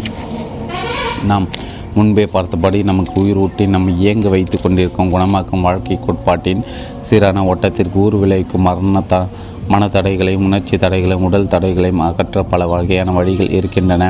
உங்கள் ஆழ்மனத்தில் கூடிக்கொண்டிருக்கும் அந்த குணமாக்கும் கொள்கை உங்கள் குணம் மூலமாகவோ அல்லது வேறு யாராவது ஒருவர் மூலமாகவோ முறையாக இயக்கப்பட்டால் அதனால் உங்கள் மனத்தையும் உடலையும் அனைத்து வியாதிகளிலிருந்து குணப்படுத்த முடியும். கண்டிப்பாக குணப்படுத்தவும் செய்யும். இக்குணமாக்கும் கொள்கை சமயம், நிறம், இனம் என்ற பாகுபாடு இன்றி எல்லா மக்களிடத்திலும் இயங்குகிறது. இக்குணமாக்கும் செயல்முறையை பயன்படுத்தவும் அதில் பங்கு கொள்ளும் நீங்கள் குறிப்பிட்ட தேவாலயத்தை சேர்ந்தவராக இருக்க வேண்டிய அவசியமில்லை. நீங்கள் நாத்திகவாதியாக இருந்தாலும் சரி அல்லது கடவுளின் இருத்தல் குறித்து சந்தேக இருப்பவராக இருந்தாலும் சரி, உங்கள் ஆழ்மனம் உங்கள் விரலில் உள்ள தீப்புண்ணையோ அல்லது வெட்டுக்காத்தை கண்டிப்பாக குணமாக்கும். அந்த முடிவில்லா சக்தி உங்களது ஆழ்மனத்தின் சக்தி உங்கள் விசுவாசத்திற்கு ஏற்பவே செயல்விடை அளிக்கின்றன என்ற உண்மையின் அடிப்படையில் நவீன மனநல மருத்துவம் அமைந்துள்ளது. மன அறிவியல் தொழில் புரிவோரும் மறையை பரப்புவோரும் பைபிளின் ஆலோசனைகளை பின்பற்றுகின்றன. அதாவது அவர்கள் தங்கள் அறைக்குள் சென்று கதவை தாளிட்டு கொள்கின்றன. தங்கள் மனதை அமைதிப்படுத்தி தங்களை ஆசுவாசப்படுத்தி கொண்டு கவலை மறந்து தங்களுக்குள் இருக்கும் முடிவில்லா குணமாக்கும் ஒளியை பற்றி சிந்திக்கின்றன. அவர்கள் தங்கள் மனதின் கதவுகளை தங்கள் கவனத்தை சிதறக்கூடிய அனைத்து வெளிப்புற செயல்களும் பொருட்களும் நுழைய விடாமல் மூடிவிடுகின்றன. பின்னர் தங்கள் மனதின் பேரறிவை தங்களின் குறிப்பிட்ட தேவைகளுக்கான விடையை அளிக்கும் என்பதை உணர்ந்து கொண்டவர்களாக தங்கள் விருப்பங்களையும் விண்ணப்பங்களையும் அமைதியாகவும் புரிதலோடும் தங்கள் ஆழ்மனதிடம் சமர்ப்பிக்கின்றன. நாம் அறிந்து கொள்ள வேண்டிய முக்கியமான விஷயம் இதுதான். உங்கள் முடிவான விருப்பம் குறித்து கற்பனை செய்யுங்கள், அதன் இருப்பை உணருங்கள். பிறகு அந்த முடிவில்லா வாழ்க்கை கோட்பாடு உங்கள் வெளிமானத்தில் விருப்ப தேர்வுக்கும் விண்ணப்பத்திற்கு செயல்விடை அளிக்கும். இதுதான் அவற்றை பெற்றுக்கொள்வோம் என்று விசுவாசியுங்கள். அப்போது அவை உங்களுக்கு உண்டாகும். ஒரு உள்ள பைபிள் வார்த்தையின் பொருள் நவீன மன அறிவியலஞ்சர் பிரார்த்தனை சிகிச்சை அளிக்கும் போது செய்வதுதான் இதேதான். ஒரே ஒரு பிணி நீக்க செயல்முறை வாழும் அனைத்தின் உடையவும் ஒரு பிரபஞ்ச பிணி நீக்க கோட்பாடு தான் இயங்குகிறது. அதை பூனை, நாய், மரம், புல், காற்று, பூமி எதுவாக இருப்பினும் சரி, விலங்குகள், காய்கறிகள், தாது பொருட்கள் என்ற அனைத்திலும் உள்ளுணர்வாகவும் வளர்ச்சி விதியாகவும் இவ்வாழ்வு கோட்பாடு செயலாற்றுகிறது. மனிதர்கள் இவ்வாழ்வு கோட்பாடு குறித்த விழிப்புணர்வுடன் இருப்பதால் நாம் இதனை உணர்ச்சியுடன் இயக்கி நமக்கு நாமே பல வழிகளும் ஆசீர்வாதங்கள் வழங்க செய்யலாம். பிரபஞ்ச சக்தியை பயன்படுத்த பல அணுகுமுறைகளும் உத்திகளும் வழிமுறைகளும் உள்ளன. ஆனால் ஒரே ஒரு பிணி நீக்க செயல்முறை தான் உள்ளது, அதுதான் விசுவாசம். உங்கள் விசுவாசத்தின்படி உங்களுக்கு ஆக கடவுது என்று பைபிளும் கூறுகின்றது. நம்பிக்கை விதி. உலகில் உள்ள எதெல்லாம் மதங்களின் நம்பிக்கையின் பல வடிவங்களை கொண்டுள்ளன. இந்த நம்பிக்கைகள் பல வழிகள் விளக்கப்பட்டுள்ளன. வாழ்வின் விதி நம்பிக்கை. நீங்கள் உங்களை பற்றியும் வாழ்க்கை பற்றியும் பிரபஞ்சத்தை பற்றியும் கொண்டிருக்கும் நம்பிக்கை என்ன? உங்கள் விசுவாசத்தைப்படி உங்களுக்கு ஆக கடவுது என்பது பைபிளின் கூற்று. நம்பிக்கை என்பது உங்கள் மனதில் உள்ள ஒரு எண்ணம். அது உங்களை சிந்திக்கும் பழக்கத்திற்கேற்ப உங்களது ஆழ்மனத்தின் சக்தி உங்கள் வாழ்வின் அனைத்து நிலைகளுக்கும் பரவ செய்கிறது. நம்பிக்கை குறித்து பைபிள் பேசுகையில் அது சடங்கு, சம்பிரதாயம், வடிவம், இயக்கம் அல்லது சூத்திரத்தில் உங்களுக்கு இருக்கும் நம்பிக்கை குறித்து பேசவில்லை. உங்கள் மனதின் நம்பிக்கை என்பது உங்கள் மனதின் எண்ணம்தான். நீங்கள் விசுவாசிக்க கூடுமானால் ஆகும், விசுவாசிக்கிறவனுக்கு எல்லாம் கூடும். மார்க்கு 9:23. உங்களை துன்புறுத்தக்கூடிய அல்லது உங்களுக்கு தீங்கு விளைவிக்கக்கூடிய எதிலும் நம்பிக்கை கொள்வது முட்டாள்தனம். ஒன்றை நினைவில் கொள்ளுங்கள், நீங்கள் நம்புபோரினால் உங்களுக்கு துன்பமோ அல்லது தீங்கோ விளைவதில்லை. ஆனால் அது குறித்து உங்கள் மனதிலுள்ள நம்பிக்கை அல்லது சிந்தனை தான் விளைவை ஏற்படுத்துகின்றது. உங்கள் வாழ்வின் அனைத்து அனுபவங்களும், அனைத்து செயல்களும், அனைத்து நிகழ்வுகளும், சூழ்நிலைகளும் உங்கள் சொந்த எண்ணங்களின் பிரதிபலிப்பு. பிரார்த்தனை சிகிச்சை அறிவியல் ரீதியானது. பிரார்த்தனை சிகிச்சை என்பது தீர்மானமான ஒரு நோக்கத்தை குறித்து இயக்கப்படும் ஆழ்மனம் மற்றும் வெளிமனத்தின் ஒத்திசைந்த இணக்கமான அறிவார்ந்த செயல்பாடு. பிரார்த்தனை சிகிச்சையில் நீங்கள் என்ன செய்கிறீர்கள், எதற்காக அதை செய்கிறீர்கள் என்று அறிந்திருப்பது மிகவும் முக்கியம். நீங்கள் குணமாக்கும் விதியை நம்புகிறீர்கள். பிரார்த்தனை சிகிச்சை சில சமயங்களில் மன வைத்தியம் என்று குறிப்பிடப்படும். இதற்கான இன்னொரு பெயர் அறிவியல் பிரார்த்தனை.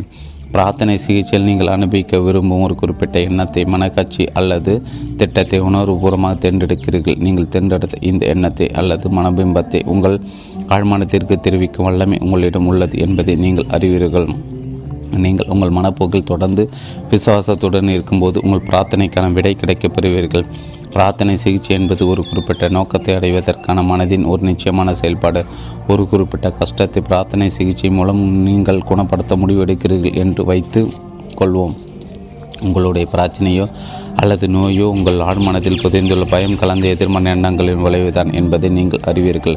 இந்த எதிர்மறை எண்ணங்களை அகற்றி உங்கள் மனதை சுத்தப்படுத்துவதில் நீங்கள் வெற்றி அடைந்தால் உங்களுக்கு குணம் கிடைக்கும் என்பது உங்களுக்கு தெரியும்.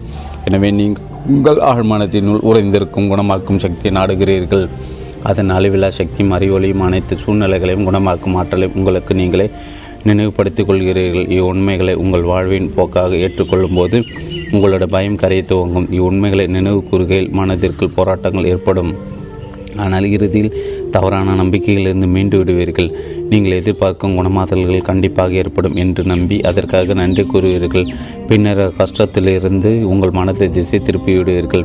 ஒரு இடைவெளிக்கு பிறகு மீண்டும் பிரார்த்திக்க வழி நடத்தப்படும் வரை நீங்கள் பிரார்த்திக்கும் போது எதிர்மறை சூழலுக்கு சக்தி அளிக்கவோ அல்லது குணம் ஏற்படாது என்ற சந்தேகம் கொள்ளவோ மறுக்கிறீர்கள். இந்த மனப்போக்கு தான் வெளிமனம் மற்றும் உள்மனம் ஆகியவற்றின் இணக்கமான சங்கமத்தை உருவாக்கி குணமாக்கும் சக்தியை விடுவிக்கிறது. விசுவாச பணி நீக்கம் என்றால் என்ன? கண்மூடித்தனமான விசுவாசம் எவ்வாறு வேலை செய்கிறது? விசுவாச பணி நீக்கம் என்று பிரபலமாக அழைக்கப்படுவது பைபிளில் கூறப்பட்டுள்ள விசுவாசம் அல்ல. அதாவது இது வெளிமனத்திற்கும் ஆழ்மனத்திற்கும் இடையான நடவடிக்கைகள் குறித்த அறிவு. விசுவாச பணி நீக்குனர் குணமாதல் இருக்கும் சக்தி குறித்த அறிவில் அறிவு இன்றி குணப்படுத்துவார். அவர் தனக்கு ஒரு விசேஷமான குணமாக்கும் சக்தி உள்ளதாக முடங்கலாம். ஆனால் அவரது சக்தியில் மீது நோயாளி வைத்திருக்கும் கண்மூடித்தனமான நம்பிக்கை தான் விளைவுகளை உண்டாக்குகிறது. உலகின் பல பகுதிகளில் பரம்பரை பிணி நீக்குநர்கள் தங்களுடைய நோயாளிக்கு நடனம், மந்திர உச்சரிப்புகள், ஆவி எழுப்புதல் போன்றவற்றின் மூலம் சிகிச்சை அளிக்கின்றன. ஒரு புனிதருடைய எலும்பு துண்டையை தொடுவதாலும், ஒரு விசேஷமான சம்பிரதாய உடை அணிவதாலும், ஒரு புனிதமான நறுமண குச்சியையோ அல்லது மெழுகுவர்த்தி ஏற்றுவதாலும் அல்லது மூலிகை கலவையை உட்கொள்வதாலும் ஒரு குணமடையலாம். குணமாக்கும் முறையை நோயாளிக்கு உண்மையிலே நம்பிக்கை ஏற்பட செய்யும் ஏதோ ஒன்று பிணி நீக்கப் போவது உறுதி. உங்களை பயத்திலிருந்து, கவலையிலிருந்து விலக்கி விசுவாசத்திற்கும் எதிர்பார்க்கும் எடுத்துச் செல்லும் எந்த ஒரு முறையும் உங்களை குணமாக்கும். தங்கள் தனிப்பட்ட கொள்கைகள் எதிர்பார்க்கும் விளைவுகளை ஏற்படுத்துவதால் அவை சரியானவை, உண்மையானவை என்று அநேகர் கூறிக்கொள்கின்றனர். இது சரியாக இருக்க முடியாது என்பதை நாம் முன்பே பார்த்தோம். கண்மூடித்தனமான நம்பிக்கை எவ்வாறு வேலை செய்கிறது என்பதை விளக்க சுவிட்சர்லாந்து மருத்துவர் பிரான்ஸ் ஆண்டன் மெஸ்மரை பற்றி நான் முன்பு குறிப்பிட்டிருந்த எண்ணி பாருங்கள். 1776 அவர் தனது நோயாளிகள் உடலின் மீது காந்தத்தை தடவியதன் மூலம் அநேகம் பெயரை குணப்படுத்தியுள்ளதாக அவர் வலியுறுத்தினார். பின்னாளில் அவர் காந்தங்களை தூர எறிந்துவிட்டு நோயாளியிடம் சற்று தள்ளி நின்று கொண்டு தன் கைகளை அசைத்து சிகிச்சை அளித்தார். இதுவும் வேலை செய்தது. தன்னுடைய புதிய செயல்முறையின் வெற்றி விளக்க அவர் விலங்கு காந்தவியல் என்னும் கொள்கையை உருவாக்கினார். பிரபஞ்சத்தில் பரவலாக காணப்படும் இந்த ஆடத்திறவு மனித இனத்தில் மிகவும் ஆற்றலோடு இயங்கக்கூடியது என்று அவர் நிலைப்படுத்தினார். இந்த அடர்த்திரவும் தன் கையிலிருந்து நோயாளின் நோயுற்ற உடலுக்கு அனுப்பப்படுவதாக இவ்வாறு இடம்பெறும் விலங்கு காந்தவியல்தான் அவர்களை குணப்படுத்தியதாக அவர் மேலும் திட்டவட்டமாக கூறினார். மக்கள் கூட்டம் அவரிடம் அலைமோதியது. பல அதிசய பிணி நீக்கங்கள் ஏற்பட்டதாக தெரிவிக்கப்பட்டன.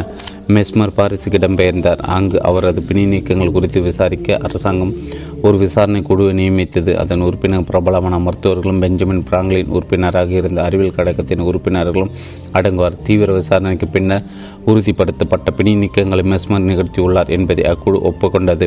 ஆனால் அவரது காந்த அடர்திரவ கொள்கை சரி என்பதற்கான எந்த ஒரு ஆதாரமில்லை என்று அக்குழு வலியுறுத்தியது. நோயாளிகளின் கற்பனை தான் குணமாதல்களை ஏற்படுத்தின என்று அவர்கள் தெரிவித்தனர். இதனை அடுத்து சிறிது காலத்திற்குள்ளாகவே மெஸ்மர் நாட்டை விட்டு வெளியேறும் நிலைக்கு தள்ளப்பட்டார். 1815 அவர் இயற்கை எழுதினார். அதன் பிறகு வெகு சீக்கிரத்தில் இங்கிலாந்து மான்செஸ்டரை சேர்ந்த டாக்டர் ஜேம்ஸ் பிரைடு என்ப டாக்டர் மெஸ்மரின் பிணி நீக்கங்களுக்கும் காந்த அடர் திரவத்திற்கும் எந்தவிதமான தொடர்பு இல்லை என்று நிரூபிக்க முயற்சிகள் மேற்கொண்டார். நோயாளிகளை புற தூண்டுதல் மூலம் மனவசையை உறக்க நிலைக்கு உட்படுத்த முடியும் என்பதை டாக்டர் ஜேம்ஸ் கண்டறிந்தார். அவர்கள் மயக்க நிலையில் இருக்கும்போது டாக்டர் மெஸ்மர் விலங்கு காந்தலுடன் தொடர்புபடுத்தி பல அற்புதமான விளைவுகளை தன் நோயாளிகளிடத்தில் ஏற்படுத்த டாக்டர் ஜேம்ஸ் வெற்றி கண்டார். இப்பிணி நீக்கங்கள் அனைத்து நோயாளிகளின் துடிப்பான கற்பனையாலும் ஆரோக்கியம் குறித்த சக்திமிக்க தூண்டுதல்கள் அவர்கள் ஆழ்மனங்களுக்கு அளிக்கப்பட்டதாலும் ஏற்பட்டதுதான் என்பது உங்களுக்கு இப்போது தெளிவாகி இருக்கும். இந்த கண்மூடித்தனமான விசுவாசம் என்று கூறுவதில் தவறு ஒன்றுமின்றி, ஏனெனில் நோயாளிகளும் சரி பிணி நீக்கினரும் சரி பிணிகள் எப்படி நீக்கப்பட்டன என்பதை அறிந்திருக்கவில்லை. ஆழ்மனமும் விசுவாசமும் ஒரு மனிதனின் ஆழ்மனம் பிறருடைய புற தொண்டுகள் எவ்வாறு உட்படுமோ அதே அளவு அவருடைய சொந்த வெளிமனத்திற்கு கட்டுப்படும். உங்களுடைய புறநோக்கு நம்பிக்கை எதுவாக இருந்தாலும் அது குறித்து விசுவாசுடன் இருந்தால் உங்கள் ஆழ்மனம் தூண்டுதல் மூலம் கட்டுப்படுத்தப்படும். உங்களது விருப்பமும் நிறைவேற்றப்படும். மன ரீதியான பிணை நீக்கங்கள் தேவைப்பட விசுவாசம் அகநோக்கு விசுவாசமே. இதை அடைவதற்கான வழி வெளிமனத்திலிருந்து வரும் எதிர்ப்புகளுக்கு முற்றுப்புள்ளி வைப்பதான். உடலில் பரிபூர்ண குணமாதல் ஏற்படுவதற்கு வெளிமனம் ஆழ்மனம் ஆகிய இரண்டும் ஒரு சேர விசுவாசத்தை ஏற்றுக்கொள்ளும் நிலையில் இருந்தால் மிகவும் நல்லது. என்றாலும் எப்போதும் அவ்வாறு இருக்க வேண்டிய தேவையில்லை. மனதையும் உடலையும் அமைதிப்படுத்தி உறக்க நிலைக்கு செல்வதன் மூலம் நீங்கள் ஓய்வான எதிர்பார்த்த ஏற்றுக்கொள்ளும் நிலைக்குள் நுழைய முடியும். இந்த மயக்க நிலையில் உங்களது ஆழ்மன உணர்வுபூர்வமான தூண்டுதலை ஏற்றுக்கொள்ள தயாராகிவிடும். ஒரு முறை ஒருவர் என்னிடம் ஒரு குறிப்பிட்ட பாதிரை என்னை எப்படி குணப்படுத்தினார் என்று எனக்கு தெரிந்தாக வேண்டும். நோய் என்ற ஒன்று கிடையவே கிடையாது, பருப்பொருள் என்று ஒன்று இல்லவே இல்லை என்று அவர் என்னிடம் கூறியபோது அவரது வார்த்தைகளை நான் சிறிது கூட நம்பவில்லை. அவர் என்னுடைய அறிவை இழிவுபடுத்துகிறார் என்று நான் எண்ணினேன். இருந்தாலும் கூட நான் குணமடைந்தேன். அது எப்படி சாத்தியம் என்று கேட்டார். நான் அவருக்கு அளித்த விளக்கம் இதுதான். இம்மனிதர் இதமான வார்த்தைகளால் அமைதிப்படுத்தப்பட்டு எதுவும் பேசாமல் எதுவும் யோசிக்காமல் கச்சிதமான ஓய்வு நிலைக்கு செல்லுமாறு பாதிரியாரால் கேட்டுக்கொள்ளப்பட்டார். அப்பாத்திராரும் இயக்கமற்ற ஓய்வு நிலைக்கு சென்றார். இம்மனிதர் கச்சிதமான ஆரோக்கியமும் அமைதியும் எனக்கு முழுமையடையும் கிடைக்கப் பெறுவார் என்று அப்பாத்திரார் அமைதியாகவும் மெதுவாகவும் தொடர்ந்து சுய பிரகடனம் செய்து கொண்டே இருந்தார். அரை மணி நேரத்தின் முடிவில் அம்மனிதர் அளப்பரிய நிவாரணத்தை உணர்ந்தார். அவருடைய ஆரோக்கியம் பழைய நல்ல நிலைக்கு திரும்பியது. பாதிரியார் அளித்த சிகிச்சையின் ஒரு பகுதியாக அவர் அடைந்த ஓய்வு நிலை உணர்ச்சிபூர்வமான விசுவாசம் ஏற்பட வகுத்ததும் கச்சிதமான ஆரோக்கியம் குறித்த பாதிரியான தூண்டுதல் அவரது ஆழ்மனத்திற்கு தெரிவிக்கப்பட்டதும் நமக்கு எளிதாக புலப்படுகின்றன.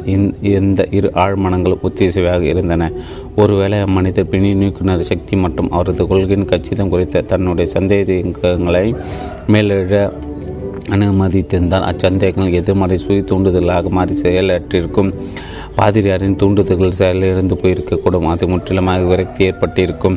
ஆனால் இக்கரகமான நிலையில் வெளிமானத்தின் எதிர்ப்பு முற்றிலும் ஒடுக்கப்பட்டு விட்டது. நோயாளின் ஆழ்மனம் பாதிரியாரின் தூண்டுதலை ஏற்றுக்கொள்ளும் நிலையில் இருந்தது. அது தன் செயல்பாடுகளாக தூண்டுதல்களோடு ஒத்திசைத்து நிகழ்த்தியது. இதை தொடர்ந்து பின்னி நீக்கம் நிகழ்ந்தது. தூரத்து சிகிச்சை முறை. நீங்கள் லாஸ் ஏஞ்சல் நகரில் வசிப்பதாக வைத்துக்கொள்வோம். நியூயார்க் சிட்டில் வாடும் உங்கள் தாயாரின் உடல்நிலை கவலைக்கிடகமானதாக இருப்பதால் நீங்கள் கேள்விப்படுகிறீர்கள். உங்களது உடனடி எண்ணம் உங்களது வீட்டையும் வேலையும் விட்டுவிட்டு உங்கள் தாயாரிடம் செல்ல வேண்டும் என்பதாக தான் இருக்கும். ஆனால் அது முடியாமல் போனால் என்ன செய்வீர்கள்? உங்கள் தாயின் குணமாதலுக்கு உங்கள் விசுவாசத்தின் சக்தி அளிக்க வேறு வழியே இல்லை என்று முயற்சியை கைவிட்டு விடுவீர்களா? இல்லை, நீங்கள் அங்கு நேரில் செல்லாமல் இருக்கலாம். ஆனால் உங்கள் பிரார்த்தனைகள் அவரை சென்றடையும். பிரபஞ்ச பேரறிவு நம் எல்லோருக்குள்ளும் இருந்து வழிகாட்டுகிறது. ஆக்கப்பூர்வமான மனம் ஒன்று தான் உள்ளது. மனத்தின் படைப்பு விதி உங்களுக்கு சேவை செய்கிறது. நீங்கள் செய்ய வேண்டியது ஆரோக்கியமும் எனக்கும் ஏற்கனவே கைகூடி வந்துவிட்டதாக உங்கள் மனதிற்குள் வடித்து கொள்வதுதான். அதன் செயல்விடை தன்னியக்கமானது. உங்கள் ஆழ்மனத்தில் நீங்கள் அனுபவிக்கும் இந்த உள்ளுணர்வு உங்கள் தாயின் ஆழ்மனத்திலும் செயலாற்றும். ஆரோக்கியம், வலிமை மற்றும் முழுமை குறித்த உங்கள் எண்ணங்கள் உணர்ச்சிபூர்வமான ஒரு பிரபஞ்ச மனதிடம் ஊடாக இயங்குகிறது. அவை வாழ்வின் உணர்ச்சி மிக்க பகுதியின் ஒரு விதியை முடுக்கிவிடுகின்றன. அவ்விதி உங்கள் தாயின் உடலில் பின்னியக்கத்தின் வடிவில் வெளிப்படுகிறது. மனக்கோட்பாட்டில் நேரமோ வெளியோ இல்லை.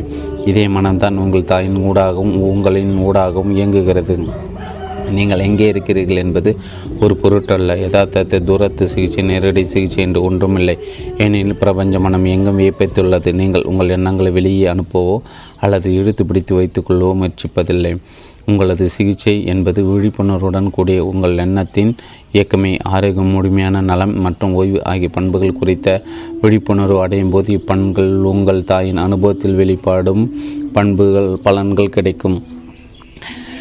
தூரத்து சிகிச்சை என்று அழைக்கப்படும் இதற்கு ஒரு உண்மையான எடுத்துக்காட்டு இது. லாஸ் ஏஞ்சல்ஸ் நகரில் வசிக்கும் ஒரு பெண்ணிற்கும் நியூயார்க் நகரில் வாடும் தன் தாய் கரோனரி த்ரம்போசிஸ் என்னும் இதய நோயால் பாதிக்கப்பட்டு இருந்தது தெரிய வந்தது. அவரால் உடனே தனது தாயை பார்க்க செல்ல முடியவில்லை. அதனால் அவர் கீழ்கொண்டவாறு பிரார்த்தித்தார்.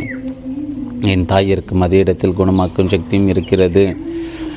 பிம்பங்கள் திரையில் பிரதிபலிப்பதைப் போல என் தாயாரின் உடல்நிலை அவரது எண்ணங்களின் பிரதிபலிப்புதான். திரையில் தோன்றும் காட்சிகளை மாற்றுவதற்கு அவரது பிரதிபலிப்பிக்கப்படுவற்றை மாற்ற வேண்டும் என்பதை நான் அறிவேன். நான் என் தாயாருக்கு முழுமை, இணக்கம் மற்றும் பரிபூர்ண ஆரோக்கியம் ஆகியவற்றின் பிம்பங்களை என் மனதில் முன்னிறுத்துகின்றன. என் தாயின் உடலையும் அவரது அனைத்து உறுப்புகளையும் படைத்த அந்த குணமாக்கும் மகா சக்தி இப்போது அவரது உடலின் ஒவ்வொரு அணுவையும் நிரப்பிக் கொண்டிருக்கிறது. அவரது உடலின் ஒவ்வொரு உயிரணுக்களிலும் அமைதி என்னும் ஆறு ஓடிக்கொண்டிருக்கிறது. மருத்துவர்கள் தெய்வ சக்தியால் வழி நடத்தப்பட்டு இயக்கப்படுகின்றன. என் தாயாரை தொடும் ஒவ்வொருவரும் சரியான செயலை செய்ய வழி நடத்தப்படுகின்றார்கள். நோய் என்பது நிரந்தரமான யதார்த்தமல்ல. அப்படி இருந்தால் ஒவ்வொரு குணமாக இருக்க முடியாது. அன்பு, வாழ்க்கை என்னும் முடிவில்லா கொள்கைகளோடு நான் என்னை விசைப்படுத்திக் கொள்கிறேன். இணக்கமும் ஆரோக்கியமும் அமைதியும் என் தாயின் உடலில் இப்போது வெளிப்படுத்தப்பட்டு கொண்டிருக்கின்றன என்பது எனக்கு தெரியும். அப்படியாகட்டும் என்று நான் ஆணையிடுகிறேன். அவர் இவ்வாறு ஒரு நாளைக்கு பல முறை பிரார்த்தனை செய்தார். சில நாட்களுக்கு பிறகு அவரது தாயார் குறிப்பிடத்தக்க வகையில் குணமானார். அவரது இதவியல் மருத்துவர் மிகவும் ஆச்சரியப்பட்டு கடவுள் சக்தியின் மீது அவருக்கு இருந்த மாபெரும் விசுவாசத்தை பாராட்டினார். அவருடைய மகளுடைய மனதில் ஏற்பட்ட முடிவு அவரால் முழு விசுவாசம் ஏற்றுக்கொள்ளப்பட்ட போது அது பிரபஞ்ச ஆழ்மனத்தின் படைப்பாற்றலை முடுக்கிவிட்டது. இது அவரது தாயின் உடலில் முழுமையான ஆரோக்கியமாகவும் இணக்கமாக வெளிப்பட்டது. அவரது தாயாரை பற்றி எது உண்மை என்று அவர் உணர்ந்தாரோ அதே சமயத்தில் அவரது தாயாரின் அனுபவத்தில் வெளிப்படுத்தப்பட்டது. ஆழ்மனத்தின் இயக்க சக்தியை வெளிப்படுத்துவது எப்படி? என் உளவியல் நண்பர் ஒருவர் தன்னுடைய இன்றியமையாத உறுப்பு ஒன்றில் புற்றுநோய் உயிரணுக்கள் இருப்பதாக தன் திசு ஆய்வு அறிக்கை காட்டியதாக என்னிடம் கூறினார். அவரது சிறப்பு மருத்துவர் ஒரு வலிமை மிக்க ஆபத்தான சிகிச்சை முறையை பரிந்துரைத்தார். அதை ஒப்புக்கொள்வதற்கு முன்பாக என் நண்பர் வேறொரு அணுகுமுறையை முயற்சித்தார். தினமும் இரவு உறங்கு செல்வதற்கு முன் அவர் அமைதியாக என் ஒவ்வொரு உயிரணுவும் நரம்பும் திசும் உறுப்பும் இப்போது முழுமையடைந்து தூய்மையாக்கப்பட்டு கச்சிதமாக்கப்படுகிறது. என் உடல் முழுவதும் ஆரோக்கியமான இணக்கம் மீண்டும் குடியேறுகின்றன என்று தனக்கு தானே சுய பிரகடனத்தை கூறிக்கொண்டார். ஒரு மாதத்தில் அவர் பரிபூர்ணமாக குணமடைந்தார். அதையடுத்து மேற்கொள்ளப்பட்ட பரிசோதனைகள் அனைத்தும் அவரது உடலில் புற்றுநோய் உயிரணுக்கள் இல்லை என்பதை உறுதிப்படுத்தின. இது என் மனதை மிகவும் கவர்ந்தது. அதே நேரம் இது குறித்த ஆர்வம் என்னுள் தலை தூக்கியது. தூக்கத்திற்கு முன்பு அவர் மீண்டும் மீண்டும் சுய பிரகடனம் கூறியதின் காரணத்தை நான் அவரிடம் கேட்டேன். அதற்கு அவர் ஒரு முறைக்கு ஒரு குறிப்பிட்ட இத்திசையில் இயக்கப்பட்டால் ஆழ்மனத்தின் இயக்க சக்தி உங்கள் உறக்கம் முழுவதும் தொடர்ந்து செயலாற்றி கொண்டே இருக்கும். எனவே தான் நீங்கள் ஆழ்ந்த உறக்கத்திற்கு செல்லும் முன் உங்கள் ஆழ்மனம் வேலை செய்வதற்கான ஏதேனும் பயனுள்ள ஒன்றை அதற்கு வழங்குவது மிக மிக இன்றியமையாதது என்று பதிலளித்தார். இது ஒரு அறிவார்ந்த பதில். இணக்கமும் பூர்ண ஆரோக்கியமும் குறித்த சிந்திக்கையில் அவர் தனது உடல்நிலையை அந்நோயின் பெயரை கொண்டு அடைக்கவில்லை என்பதை கவனியுங்கள்.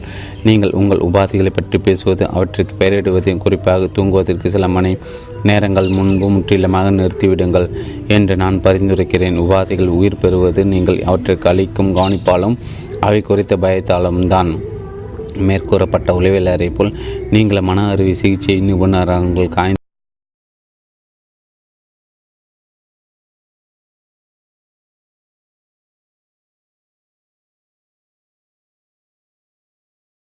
சிந்தனைக்கேற்ப அவனது ஆழ்மனம் செயல்விடை அளித்தது. அவன் வலிமை மிக்க நேராக நிற்க வல்ல முழுமையான மனிதன் ஆவான். இதுதான் பைபிள் சொல்லப்பட்ட வாசகத்தின் பொருள். நீ போகலாம், உன் விசுவாசம் உன்னை ரட்சித்தது. மார்க் 10:52. உங்கள் ஆழ்மனதின் சக்தியின் மீதான விசுவாசம் உங்களை எவ்வாறு முழுமையாக்குகிறது? ஆழ்மனதின் குணமாக்கும் சக்தியை பற்றி என் சொற்பொழிவுகளுக்கு வந்த ஒரு இளைஞனுக்கு கண்ணில் தீவிரமான பிரச்சனை இருந்தது. அது சரி செய்ய நுண்ணிய ஆபத்தான அறுவை சிகிச்சை ஒன்றை செய்ய வேண்டியிருக்கும் என்று அவனது கண் மருத்துவர் கூறினார். பிரார்த்தனையின் அறிவியல் அடிப்படையை பற்றி அறிந்து கொண்ட பிறகு அந்த இளைஞன் தனக்கு தன்னை, என் ஆழ்மனம் என் கண்களை படைத்தது, அது ஆழ்மனத்தால் என்னை குணப்படுத்த முடியும் என்று கூறி கொண்டான். ஒவ்வொரு இரவும் தூங்க செல்வதற்கு முன் அவன் ஒரு மயக்கமான தியான நிலைக்குள் அல்லது தூக்கத்தை ஒத்த நிலைக்குள் நுழைந்தான். தன் கவனத்தை சிதறவிடாமல் அதனை தன் கண் மருத்துவர் மீது ஒருமுகப்படுத்தினான். மருத்துவர் தன் முன்னால் இருப்பது போல் கற்பனை செய்தான். மருத்துவர் அவனிடம் ஒரு அதிசயம் நிகழ்ந்துள்ளது என்று கூறுவதை கேட்டான் அல்லது கேட்பது போன்று கற்பனை செய்தான். இதை மீண்டும் மீண்டும் ஒவ்வொரு இரவிலும் தூங்க செல்வதற்கு முன் சுமார் 5 நிமிடங்கள் வரை தொடர்ந்து செய்தான். 3 வாரங்களுக்கு பிறகு தன் கண் மருத்துவரை மீண்டும் சந்தித்தான். அப்போது அவர் தனது கண்களை பரிசோதித்து மீண்டும் ஒரு முறை பரிசோதித்த பிறகு இது ஒரு அதிசயம் என்று ஆச்சரியப்பட்டு கூறினார். என்ன நடந்தது? இவ்விளைஞன் ஆழ்மனத்தை நம்ப வைத்து அதனிடம் தன் எண்ணத்தை தெரிவிப்பதற்கான ஒரு கருவியாக அது வழியாக தன் கண் மருத்துவரை பயன்படுத்தி ஆழ்மனத்தில் பதிவு செய்தான். மீண்டும் மீண்டும் கூறியதன் மூலம், விசுவாசம் மற்றும் எதிர்பார்ப்பின் மூலமும் தன் ஆழ்மனத்தை நிறைத்தான். அவனது ஆழ்மனம் அவனுடைய கண்ணை உருவாக்கியிருந்தது. அக்கண்ணின் இயல்பான ஆரோக்கியமான அமைப்பை அல்லது வரைபடத்தை அது தன்னுள் வைத்திருந்தது. கண்ணை ஆரோக்கியமான நிலைக்கு மீட்டு கொண்டு வருவதற்கான எண்ணத்தால் நிறைக்கப்பட்ட போது அது உடனே அதனை குணப்படுத்தும் செயலில் இறங்கியது. உங்கள் ஆழ்மனத்தின் சக்தியின் மீதான விசுவாசம் உங்களை முழுமையாக்க முடியும் என்பதற்கு இது ஒரு மற்றொரு எடுத்துக்காட்டு. இரத்தின சுருக்கமாய் 1. உங்கள் உடலை நிர்மாணிப்பதும் நிர்வகிப்பதும் உங்கள் ஆழ்மனம்தான். அது ஒரு நாளில் 24 மணி நேரமும் வேலை செய்கிறது. உங்கள் எதிர்மறை சிந்தனையின் மூலம் நீங்கள் அதன் வாழ்வளிக்கும் செயல்பாட்டில் குறுக்கிடுகிறீர்கள். 2. தூங்குவதற்கு முன் ஏதேனும் பிரச்சனைக்கான விடையை உருவாக்கும் பணியை கொடுத்து உங்கள் ஆழ்மனத்தை தூண்டுங்கள், அது உங்களுக்கான பதிலை அளிக்கும். 3. உங்கள் எண்ணங்களை கவனிங்கள். உண்மை என்று ஏற்றுக்கொள்ளப்படும் ஒவ்வொரு எண்ணமும் பெருமூளையால் உங்கள் ஆழ்மன மூளை அமைப்புகளுக்கு அனுப்பப்பட்டு உங்கள் புற உலக யதார்த்தமாக வெளிப்படுத்தப்படுகின்றது. 4. ஒரு புதிய வரைபடத்தை உங்கள் ஆழ்மனத்திற்குள் வழங்குவதன் மூலம் நீங்கள் உங்களை புதுப்பித்து கொள்ள முடியும் என்பதை அறியுங்கள். 5. ஆழ்மனதின் எப்போதும் வாழ்வின் உயிரோட்டமான குறித்தே அமைந்துள்ளது. உண்மையான விஷயங்களால் உங்கள் ஆழ்மனத்திற்கு ஊட்டமளியுங்கள். உங்கள் ஆழ்மனம் எப்போதும் உங்கள் வழக்கமான எண்ணமைப்புகளுக்கு ஏற்றார் போன்ற அனுபவங்களை உருவாக்கி தரும். 6. 11 மாதத்திற்கு ஒரு முறை நீங்கள் ஒரு புதிய உடலை படைக்கிறீர்கள். உங்கள் எண்ணங்களை மாற்றுவதன் மூலம் உங்கள் உடலை மாற்றுங்கள். 7. ஆரோக்கியமாக இருப்பது இயல்பான நிலை, நோயுற்று இருப்பது இயற்கைக்கு மாறானது. உள்ளார்ந்த இணக்க கோட்பாடு நம்முள் உறைந்துள்ளது. 8. பொறாமை, பாயம், கவலை மற்றும் மனக்கலக்கம் குறித்த எண்ணங்கள் உங்கள் நரம்புகளையும் சுரப்புகளையும் வலுவெடுக்க செய்து அழித்துவிடும். இதனால் அனைத்து விதமான மனநோய்களும் உடற்பிணிகளும் ஏற்படும். 9. விழிப்புணர்வுடன் வலியுறுத்தப்பட்டு உண்மை என்று உணரப்படுவை உங்கள் மனதிலும் உடலிலும் வெளிப்படுத்தப்படும் நல்லவற்றை வேண்டி பிரார்த்தனை செய்யுங்கள். வாழ்வின் மகிழ்ச்சியில் திளையுங்கள். அத்தியாயம்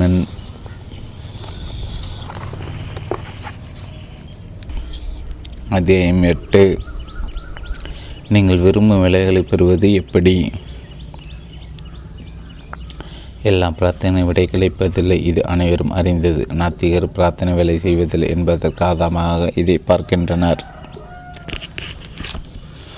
பிரார்த்தனை வேலை செய்வதற்கு அதன் அறிவியல் அடிப்படையை புரிந்து கொண்டு பலனளிக்கும் முறையில் அதை பயன்படுத்த வேண்டும் என்பதை அவர்கள் பார்க்க தவறிவிடுகின்றன. அதன் பிறகுதான் ஒரு குறிப்பிட்ட பிரார்த்தனை ஏன் வேலை செய்யவில்லை என்பதை தெரிந்து கொள்ள முடியும்.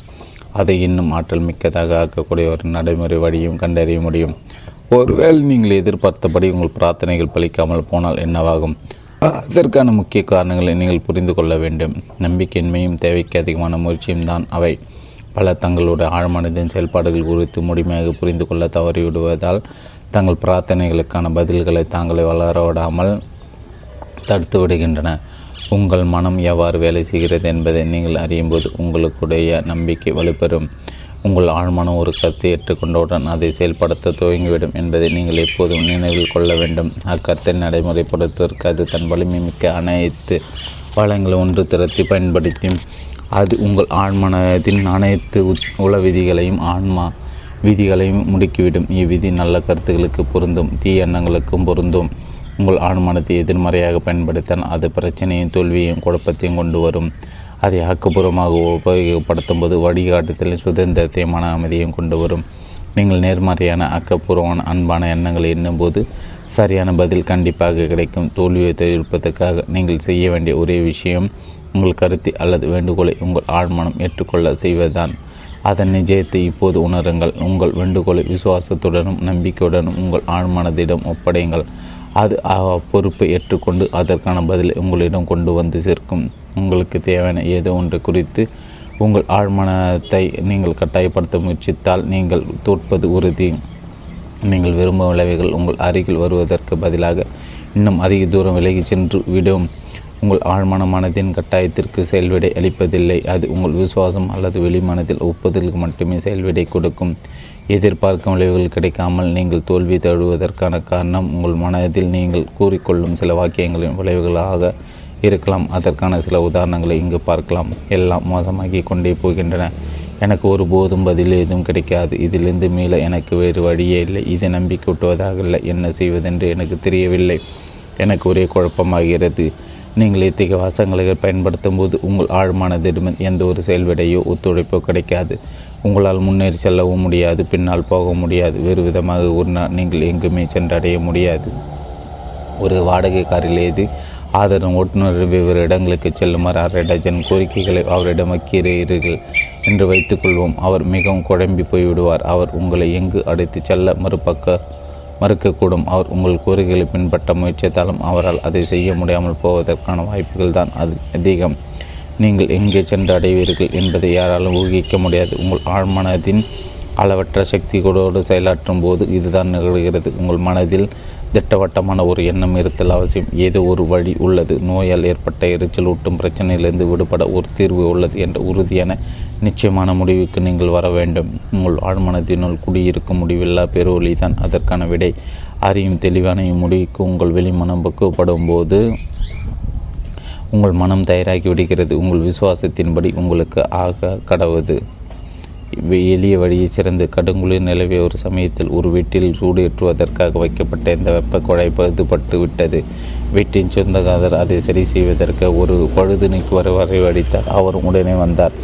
1/2 மணி நேரத்திற்கு வெப்ப குழாய் மீண்டும் வேலை செய்ய துவங்கியது. பின் பழுது நீக்கர் வீட்டின் சொந்தக்காரர் $200 பில்லை கொடுத்தார். என்ன, இதை சரிபார்க்க உனக்கு 1/2 மணி நேரம் கூட ஆகவில்லை? நீ செய்ததெல்லாம் ஒரு சிறு பாகத்தை மாற்றியதான். அதன் மதிப்பு வெறும் $5 கூட இருக்க முடியாது. என்னிடம் $200 வசிப்பதற்கு உனக்கு என்ன நெஞ்சரும் இருக்க வேண்டும் என்று வீட்டின் சொந்தர் மிகுந்த கோபத்துடன் கேட்டார். பழுதுபார், நான் அந்த உடைந்த பாகத்திற்கு வெறும் $2 தான் வசூலித்தேன். அதை வாங்குவதற்கு நான் அவ்வளவுதான் கொடுத்தேன் என்று கூறினார். வீட்டின் அந்த பில்லை பழுது பார்ப்பவரின் முகத்திற்கு நேராசித்து $2, இதில் $200 என்று எழுதியிருக்கிறது என்று கத்தினார். அதுவும் சரிதான். மீதி $998 என்ன பிரச்சனை என்பதையும் எப்படி சரி செய்வது என்பதையும் நான் தெரிந்து வைத்திருப்பதாக என்றார் பழுது பார்ப்பவர். உங்கள் ஆழ்மானதான் முதன்மையான கைவினைஞர். அது அனைத்து ஞானத்தையும் உள்ளடக்கியது. உங்கள் உடலில் உள்ள அனைத்து உறுப்புகளையும் குணப்படுத்தும் வழியையும் முறையையும் அது அறியும். ஆரோக்கியத்தின் நிர்ணயம் செய்யுங்கள். உள்ள ஆழ்மனம் அதனை நிலைநிறுத்தும். அடைய வேண்டிய வழிமுறைகளை எண்ணி மூச்சு திணற வேண்டிய அவசியமில்லை. இறுதி முடிவு என்னவாக இருக்கும் என்று அறியுங்கள். உங்கள் பிரச்சனைக்கான மகிழ்வான தீர்வை உணர்கள். அது ஆரோக்கியம், பொருளாதாரம், தனிப்பட்ட உறவுகள் என்று எதுவாக இருந்தாலும் சரி. ஒரு தீவிரமான நோயிலிருந்து குணமான போது என்று உணர்ந்தீர்கள் என்பதை நினைவுபடுத்தி பாருங்கள். உங்கள் உணர்வு தான் ஆழ்மனத்தின் அனைத்து நடவடிக்கைகளுக்கான உரைக்கல் என்பதை மனதில் இருத்துங்கள். உங்கள் புதிய கருத்து ஏற்கனவே நிறைவேற்றிவிட்டதாக உணரப்பட வேண்டும். எதிர்காலத்தில் ஏதோ ஒரு சமயம் அது நிறைவேறும் என்பதாக உணரப்படக்கூடாது. ஆனால் உண்மையிலே கணத்தில் வெளிப்படுத்தப்பட இருக்கும் ஏதோ ஒன்றாக அது உணரப்பட வேண்டும். கற்பனையை பயன்படுத்துங்கள், வலிமை அல்ல. உங்கள் ஆழ்மனத்தின் சக்திகளை பயன்படுத்துவது என்பதை ஒரு முட்டுக்கட்டை எதிர்த்து போராடுவதை போன்றதல்ல. கடினமாக உழைப்பது சிறந்த உழைவுகளுக்கு வழிவகுக்கும் என்ற கட்டாயமில்லை. எந்த விதமான மன உறுதியையும் பிரயோகித்ததற்கு அதற்கு பதிலாக இறுதி முடிவையும் அது உருவாக்கி கொடுக்கும் மன நிம்மதியை மனக்கட்சியை படையுங்கள். அப்போது உங்களுடைய பகுத்தறிய வழியில் குறுக்கிட்டு பிரச்சனைகளின் தீர்வுக்கான வழிகளை கண்டுபிடிக்கும் வழிகளை உங்கள் ஆழ்மனத்தின் மீது சுமத்த முயற்சிப்பதை காண்பீர்கள். இதற்கு அடிபணிந்து விடாதீர்கள். பகுத்தறிந்து பிரச்சனைகளை தீர்க்கும் திறமையை ஒதுக்கி தள்ளுங்கள். ஒரு குழந்தையின் மனநிலை அதிசயத்தை படைக்கும் விசுவாசத்தில் உறுதியாக இருங்கள். நோயோ பிரச்சனை இல்லாத உங்களை கற்பனை செய்து கொள்ளுங்கள். நீங்கள் விரும்பும் சுதந்திர நிலை குறித்த உணர்ச்சி மிக்க மனநிறைவை கற்பனை செய்யுங்கள். தேவையற்ற செயல்முறைகளை தவிர்த்து விடுங்கள். எளிய வழி சிறந்த வழி. வெற்றிகரமான பிரார்த்தனைக்கான 3 படிகள். வெற்றிகரமான பிரார்த்தனை 3 அடிப்படை படிகள் தேவை. 1. பிரச்சனை இருப்பதை ஒப்புக்கொள்ளுங்கள். 2. அப்பிரச்சனை உங்கள் ஆழ்மானதிடம் ஒப்படைத்து விடுங்கள். அது மட்டுமே ஆற்றல் மிக்க தீர்வை அல்லது அதிலிருந்து மேலும் வழியை அறியும். 3. அது நிறைவேறிவிட்டது என்ற ஆழ்ந்த உறுதியோடு நிம்மதியாக இருங்கள். சந்தேகங்களும் தயக்கங்களும் உங்கள் பிரார்த்தனை வலிவிழக்க மட்டுமே செய்யும். ஒருவேளை நான் குணப்படுத்தப்பட்டால் நன்றாக இருக்கும் அல்லது இது வேலை செய்யும் என்று நம்புகிறேன் என்று ஒருபோது உங்களுக்கு நீங்களே கூறிக்கொள்ளாதீர்கள். செய்யப்பட வேண்டிய குறித்த உங்களது உணர்ச்சி தான் எல்லாவற்றையும் துவக்கி வைக்கிறது. இணக்கம் உங்களுடையது, ஆரோக்கியம் உங்களுடையது என்று அறியுங்கள். ஆழ்மனத்தின் முடிவில்லா குணமாக்கும் சக்தியின் வாகனமாக ஆவதன் மூலம் நீங்கள் ஆற்றல் வாய்ந்தவராகின்றீர்கள். பூர்ண நம்பிக்கையுடன் ஆரோக்கியம் குறித்த எண்ணத்தை உங்கள் ஆழ்மனத்திற்கு அனுப்பிவிட்டு இழைப்பாருங்கள். அதன் சக்தியிடம் உங்களை ஒப்படைத்து விடுங்கள். உங்கள் தற்போதைய நிலை மற்றும் சூழல் குறித்து இதுவும் கடந்து போகும் என்று நம்புங்கள். ஓய்வு மற்றும் உறுதியின் மூலம் உங்கள் ஆழ்மனத்தை நிறைக்கிறீர்கள். இது அந்த எண்ணத்திற்கு பின்னால் உங்கள் இயக்காற்றலை பொறுப்பேற்று இயங்க செய்து திட்டவட்டமான யதார்த்தமாக மாற்றும். நீங்கள் பிரார்த்திப்பதற்கு எதிர்மாறானதை பெற நேர்வது ஏன்? எம்லிகோ என்பவர் பிரபல பிரெஞ்சு உளவியாளர். அவரது சொற்பொழிவுகள் அவருக்கு அமெரிக்காவில் பல ரசிகர்களும் பின்பற்றுவர்களும் பெற்றுத்தந்தன. அவரது பல முக்கியமான உள்நோக்கள் இது ஒன்று. உங்கள் அபிலாஷங்களும் கற்பனை முரண்பட்டு நிற்கும்போது வெற்றி பெறுவது உங்கள் கற்பனை தான். அவர் இதை தலைகீழ் முயற்சி விதி என்று குறிப்பிடுகிறார். தரையில் வைக்கப்பட்டுள்ள ஒரு பொருட்களான பலகையின் மீது நடந்து செல்லுமாறு நீங்கள் கேட்டுக்கொள்ளப்படுவீர்கள் என்று வைத்துக்கொள்வோம். எந்த கேள்வியுமின்றி நீங்கள் அதை எளிதாக செய்து விடுவீர்கள். ஆனால் இப்போது அதே பலகை 20 அடி உயரத்தில் 2 சுவர்களுக்கு குறுக்காக வைக்கப்பட்டிருப்பதாக கொள்வோம். உங்களால் அதில் நடக்க முடியுமா? அநேகமாக முடியாது. பலகையின் மீது நடக்க நினைக்கும் உங்கள் விருப்பம் உங்கள் கற்பனையோட முரண்பட்டு நிற்கும். நீங்கள் பலகின்றி தடுமாறி அவ்வளோ உயரத்திலிருந்து கீழே வந்து நிலத்தில் விடுவது போல கற்பனை செய்வீர்கள்.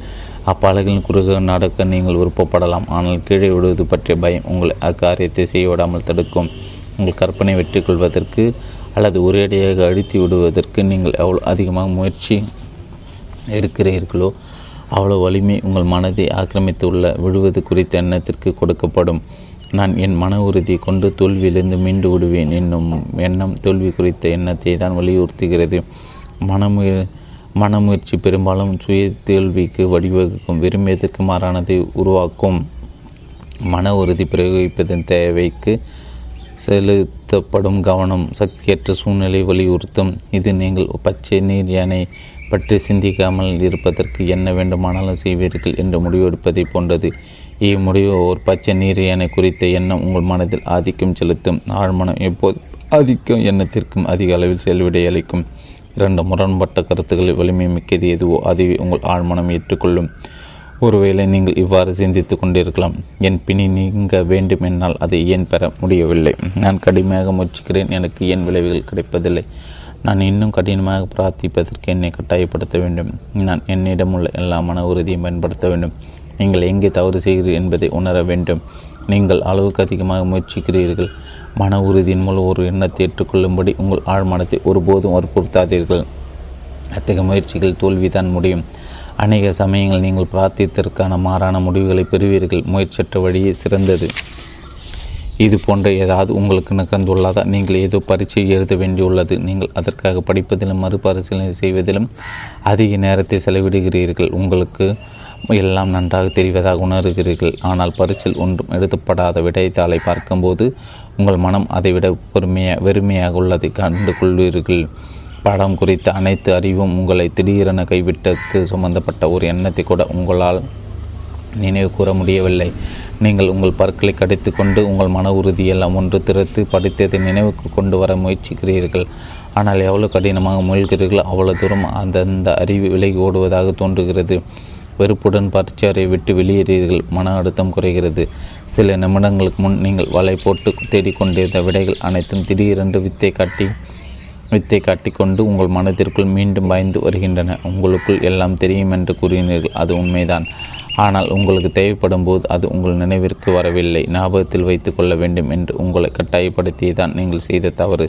தலைகீழ் முயற்சி விதியின்படி இது வெற்றிக்கு பதில் தோல்விக்கு வழிவகுத்தது. நீங்கள் கட்டதற்கு அல்லது பிரார்த்தித்தற்கு நேர்மாறானது உங்களுக்கு கிடைத்தது. விருப்பத்திற்கும் கற்பனைக்கும் இடையேயான முரண்பாடு தீர்க்கப்பட வேண்டும்.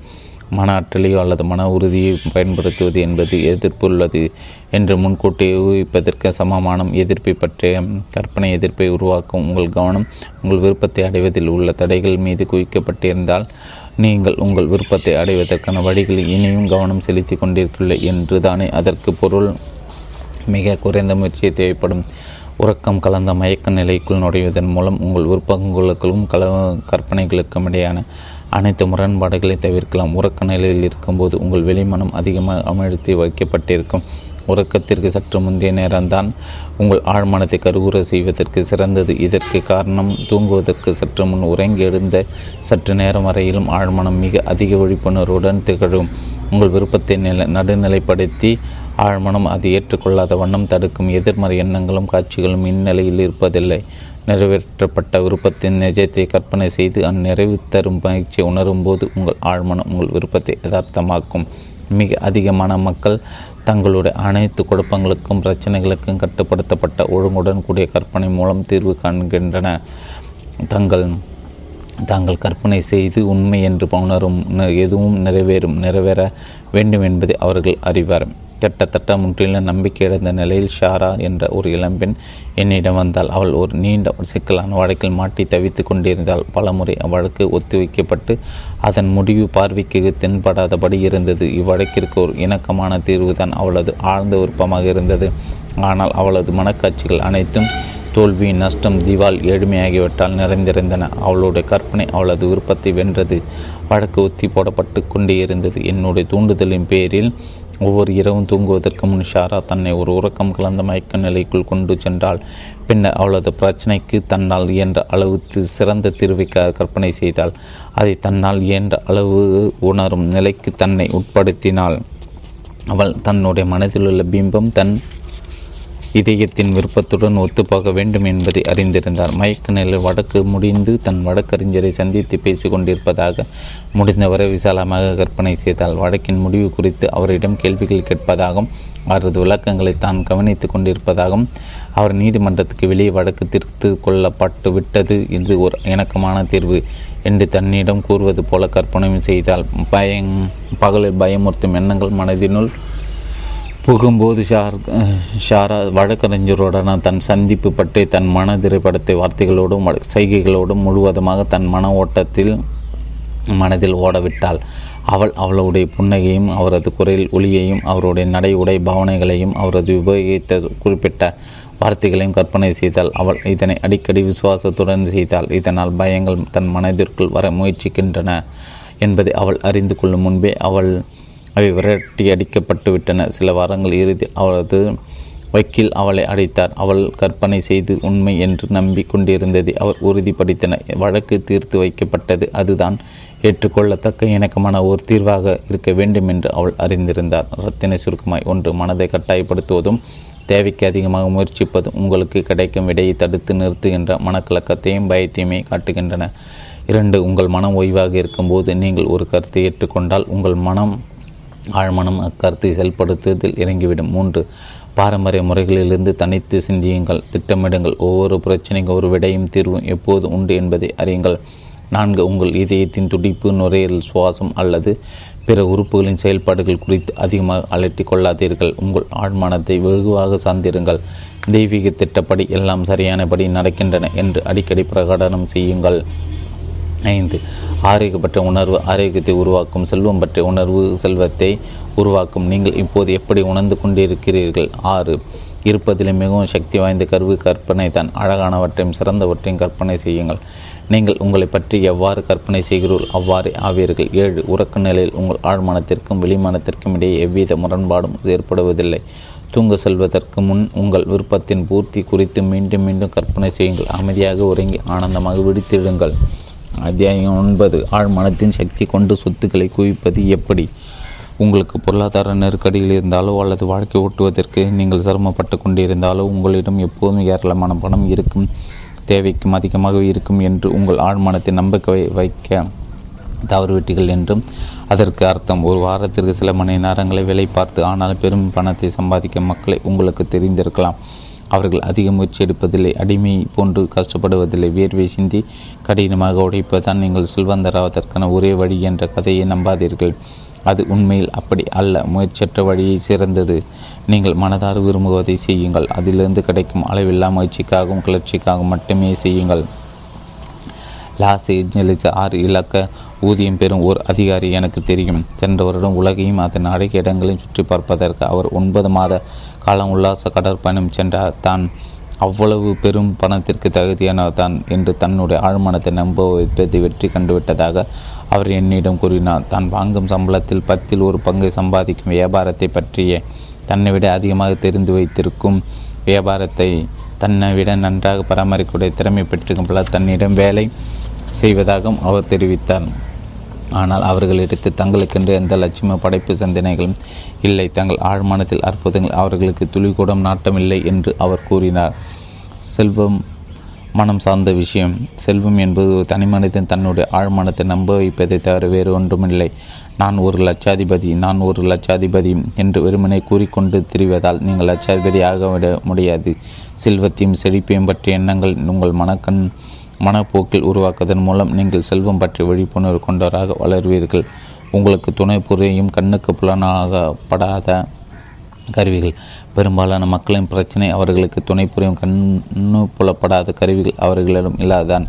வியாபாரம் நொடிந்து விடுமோ, பங்கு சந்தை வீழ்ச்சி அடையுமோ அல்லது தங்கள் முதலீட்டு நஷ்டம் ஏற்படுமோ அவர்கள் நிரந்தரமாக உணர்கின்றனர். ஆழ்மனத்தை எப்படி பயன்படுத்துவது என்பதை அவர்கள் அறியாதிருப்பதான் இத்தகைய பாதுகாப்பின்மைக்கு காரணம். தங்களுக்குள் இருக்கும் வற்றாத களஞ்சியத்தை பற்றி அறிவு அவர்களிடம் இல்லை. ஏழ்மையை சூழ்ந்திருக்கும் மனத்தை உடையவர் தன்னை ஏழ்மையான சூழ்நிலையிலே வைத்திருப்பார். செல்வம் குறை தன்னங்களை கொண்ட மற்றொருவர் தனக்கு தேவையான எல்லாவற்றிலும் சூழப்பட்டிருப்பார்.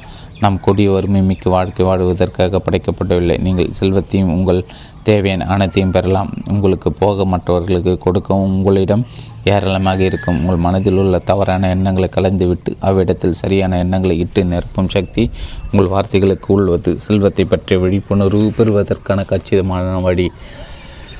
இந்த அத்தியாயத்தை படித்து கொண்டிருக்கும்போது நீங்கள் ஒருவேளை எனக்கு செல்வம் வெற்றியும் தேவை என்று கூறலாம். அப்படியானால் நீங்கள் செய்ய வேண்டியது இதுதான். செல்வம் வெற்றி என்னும் ஒரு நாளைக்கு 3 அல்லது 4 முறை தொடர்ந்து 5 நிமிடங்கள் கூறுங்கள். இவ்வார்த்தைகளுக்கு அபரிதமான சக்தி உள்ளது. இவை ஆழ்மன சக்தியின் பிரதிநிதிகள். உங்களுக்குள் குடிகொண்டிருக்கும் கணிசமான சக்திகள் மீது உங்கள் மனதை நிலைப்படுத்துங்கள். பின்னர் அவற்றின் இயல்புகளுக்கும் தன்மைக்கும் ஏற்ற சூழ்நிலைகளும் சந்தர்ப்பங்கள் உங்கள் வாழ்வில் உருவாகப்படும். நீங்கள் வெறுமனே நான் செல்வந்தன் என்று கூறிக்கொண்டிருக்கலை. உங்களுக்குள் இருக்கும் சக்திகள் விசுவாசத்துடன் சார்ந்திருக்கிறீர்கள். நீங்கள் செல்வம் என்று கூறும்போது உங்கள் மனதில் எவ்வித முரண்பாடும் இல்லை. மேலும் செல்வம் குறித்த எண்ணத்தில் திளைத்திருக்கும் போது அது குறித்த உணர்வுகள் உங்களுக்குள் பொங்கி எழும். செல்வத்தை பற்ற உணர்வு செல்வத்தை உருவாக்கும். இதை எல்லா காலங்களிலும் நினைவில் கொள்ளுங்கள். உங்கள் ஆழ்மனம் ஒரு வங்கியை போன்றது. அது செலுத்தப்படும் அல்லது பதியப்படும் எதையும் அது பன்மடங்காக்கும். அது செல்வம் குறித்த எண்ணமானாலும் சரி, ஏழ்மை குறித்த எண்ணமானாலும் சரி, செல்வத்தை தேர்ந்தெடுங்கள். செல்வத்திற்கான உங்களது சுய பிரடங்கள் தோல்வி அடைவது ஏன்? என் பல வருட அனுபவத்தில் நான் சந்தித்து பேசிய மக்கள் பலரின் பொதுவான குறை நான் வாரக்கணக்கில் மாதக்கணக்கில் நான் செல்வந்தன், நான் வளமிக்கவன் என்று கூறி வந்துள்ளேன், ஆனாலும் ஒன்றும் நடக்கவில்லை என்பது. அவர்கள் நான் வளமிக்கவன், நான் செல்வந்தன் என்று கூறிய போது அவர்கள் பொய் சொல்வதாக தங்களுக்குள் உணர்ந்தனர் என்பதை நான் கண்டறிந்தேன். ஒருவர் என்னிடம் நான் வளமிக்கவன் என்று நான் களைத்து போகும் வரை வலியுறுத்தி கூறியுள்ளேன். இப்போது நிலைமை இன்னும் மோசமாக உள்ளது. நான் அந்த வாசகத்தை கூறும்போது அது யதார்த்தத்தில் உண்மையில்லை என்று எனக்கு தெரியும் என்று கூறினார். அவரது வாசகங்கள் அவருடைய வெளி மனத்தில் நிராகரிக்கப்பட்டன. அவர் வெளியிலிருந்து என்ன சுய பிரகடனம் செய்தாரோ, எதை கோரினார், அதற்கு நேர்மாறானது உருப்பெற்றது. திட்டவட்டமான மனத்தில் முரண்பாடுகளை தொற்றுவிக்காதது சுய பிரகடனம் சிறந்த வெற்றியை உருவாக்கி தரும். இம்மனிதர் கூறிய வாசகங்கள் மோசமான நிலைமை தொற்றுவித்தற்கு காரணம் அவர் கூற்று இயலாமை பற்றிய தூண்டுதலை தொற்றுவித்ததுதான். நீங்கள் உண்மை என்று உணரும் விஷயத்தை உங்கள் ஆழ்மனம் ஏற்றுக்கொள்ளும். வெறும் வார்த்தைகளையோ அல்லது வாசங்களையோ அல்ல, ஆதிக்கமான எண்ணத்தையும் நம்பிக்கையும் உங்கள் ஆழ்மனம் எப்போதும் ஏற்றுக்கொள்ளும். முரண்பாட்டை தவிர்ப்பது எப்படி? இப்பிரச்சனை உடையவர்களுக்கிடையே குறிப்பிட்டுள்ள வழிதான் முரண்பாட்டை தவிர்ப்பதற்கான மிக சரியான வழி. இந்த நடைமுறை வாசகத்தை அடிக்கடி கூறுங்கள். குறிப்பாக தூங்கு செல்வதற்கு சற்று முன் இரவு பகலும் என் அனைத்து விருப்பங்களையும் நான் விருத்தி அடைந்து வருகிறேன். இவ்வலியுறுத்தல் எல்லா விதமான முரண்பாட்டையும் தொற்றுவிக்காது. ஏனெனில் இதில் உங்கள் ஆழ்மனத்தின் செல்வமின்மை குறித்த பதிவுடன் முரண்படவில்லை. தன் வியாபாரம் பொருளாதாரம் மிகவும் மோசமான நிலையில் இருந்த, அதனால் பெருங்கவலை கொண்டிருந்த ஒரு வணிகரிடம் நான் அவரை தன் அலுவலகத்தில் அமர்ந்து அவதிப்படுத்தி கொண்டு இவ்வாசகத்தை மீண்டும் மீண்டும் தொடர்ந்து கூறுமாறு தூண்டினேன். என் வியாபாரம் ஒவ்வொரு நாளும் மேம்படுகிறது. இவ்வாசகம் வெளிமனத்தையும் ஆழ்மனத்தையும் ஒத்துழைக்க செய்து நல்ல விளைவுகளும் ஏற்பட்டன. எதுவும் எடுத்துப்படாத காசோலில் கைத்திடாதீர்கள். வாழ்க்கையில் நடத்த போதிய அளவு பணம் இல்லை, ஒரு பற்றாக்குறை உள்ளது. என் வீட்டை இழந்து விடுவேன், ஏனெனில் என்னால் தவணை தொகையை செலுத்த முடியாது என்று இப்படிப்பட்ட வாசங்களை கூறும்போது நீங்கள் எதுவும் எழுதப்படாத காசுகள் கையெழுத்திடுகிறீர்கள் என்று அர்த்தம். எதிர்காலத்தை பற்றிய பயம் உங்களை ஆட்கொட்டி இருந்தாலும் நீங்கள் எதுவும் எழுதப்படாத காசுகள் கையெழுத்திடுவதாக தான் அர்த்தம். அதோடு நீங்கள் எதிர்மறையான சூழ்நிலைகள் கவர்ந்து எடுப்பீர்கள். உங்கள் ஆழ்மனம் உங்கள் பயத்தையும் எதிர்மறை வாசகத்தையும் ஏற்றுக்கொண்டு உடனே முட்டுக்கட்டைகளையும் தாமதங்களையும் பற்றாக்குறையும் கட்டுப்பாடுகளையும் உங்கள் வாழ்விற்குள் கொண்டு வர புறப்பட்டுவிடும். உங்கள் ஆழ்மனம் உங்களுக்கு கூட்டுவட்டி வழங்குகிறது. செல்வத்தை பற்றிய எண்ணம் உடையவரிடம் அதிக செல்வம் சேரும். பற்றாக்குறை பற்றிய எண்ணம் கொண்டுள்ளவரிடம் அதிக பற்றாக்குறை ஏற்படும். நீங்கள் உங்கள் ஆழ்மனதில் சேமித்து வைக்கும் அனைத்தையும் அது பன்மடங்காக பெருக்கும். ஒவ்வொரு நாளும் காலை எழுந்தவுடன் செழிப்பு, வெற்றி, செல்வம் மற்றும் அமைதி குறித்த எண்ணங்களை அதில் இடுங்கள். கொள்கையில் திளைங்கள். முடிந்த போதெல்லாம் இவற்றை கொண்டு அடிக்கடி உங்கள் மனதை சுறுசுறுப்பாக்குங்கள். ஆக்கப்பூர்வமான இவ்வெண்ணங்கள் ஆழ்மனத்தை சென்றடைவதற்கான வழியை கண்டுபிடித்து அதில் போய் அமர்ந்து கொண்டு செழிப்பையும் விருத்தியும் கொண்டு வரும். ஒன்றுமே நடக்காததற்கு என்ன காரணம்? ஓ, நான் அதை செய்தேன், ஆனால் ஒன்றுமே நடக்கலை என்று நீங்கள் கூறுவது என் காதில் விழுகிறது. உங்களுக்குள் விளைவுகள் கிடைத்ததற்கான காரணம் ஒருவேளை நீங்கள் சுய பிரகடனம் செய்து 10 நிமிடங்களுக்கு பிறகு உங்களை பயமுறுத்தும் எண்ணங்களுக்கு மூழ்கி நீங்கள் சிலவற்றை வேண்டி சுய பிரகடனம் ஒன்றுமில்லாமல் செய்திருக்கலாம். நீங்கள் காலில் விதைத்து விட்டு மாலையில் அதை தோண்டி பார்ப்பதில்லை, அது வேறு விட்டு வளர அனுமதிக்கிறீர்கள். ஒருவேளை நீங்கள் என்னால் தொகை செலுத்த முடியாது என்று கூறப்போவதாக வைத்துக்கொள்வோம். நீங்கள் என்னால் என்ற வார்த்தையை தாண்டுவதற்கு முன்னால் நிறுத்திவிடுங்கள். அதை இது போன்ற ஆக்கப்பூர்வமான குற்றாக மாற்றுங்கள். நான் என் எல்லா வழிகளிலும் விருத்தி அடைவேன். செல்வத்தின் உண்மையான குரல் உங்கள் ஆழ்மனதின் யோசனைகளுக்கு பஞ்சமே இல்லை. அதனால் கணக்கில் அடங்காத யோசனைகள் உள்ளன. அவை உங்கள் வெளிமனத்திற்கு பாய்ந்து சென்று பல வழிகள் உங்கள் சட்டைப்பையில் பணமாக வெளிப்பட தயாராக இருக்கின்றன. பங்கு சந்தை உயர்கிறதோ விழுகிறதோ, டாலர் மதிப்பு கூடுகிறதோ குறைகிறதோ, இவை எதையும் பொருட்படுத்தாமல் இச்சல் முறை உங்கள் மனதில் தொடர்ந்து நடைபெற்று கொண்டே இருக்கும். உங்கள் செல்வம் உண்மையில் பத்திரங்கள், பங்குகள் அல்லது வங்கியில் இருக்கும் பணம் ஆகியவற்றை சார்ந்ததல்ல. இவை வெறும் குறியீடுகள் மட்டும்தான். இவை நிச்சயமாக தேவையானவை, பயனுள்ளவை, ஆனால் வெறும் குறியீடுகள் தான். நான் உங்களுக்கு வலியுறுத்த விரும்பும் கருத்து இதுதான். செல்வம் உங்களுடையது, அது எப்போது உங்கள் வாழ்க்கையில் வளம் வந்து கொண்டு இருக்கிறது என்ற எண்ணத்தை உங்கள் ஆழ்மனத்தின் நம்ப வைத்திட்டு உங்களிடம் எப்போதும் செல்வம் நிறைந்திருக்கும். பற்றாக்குறை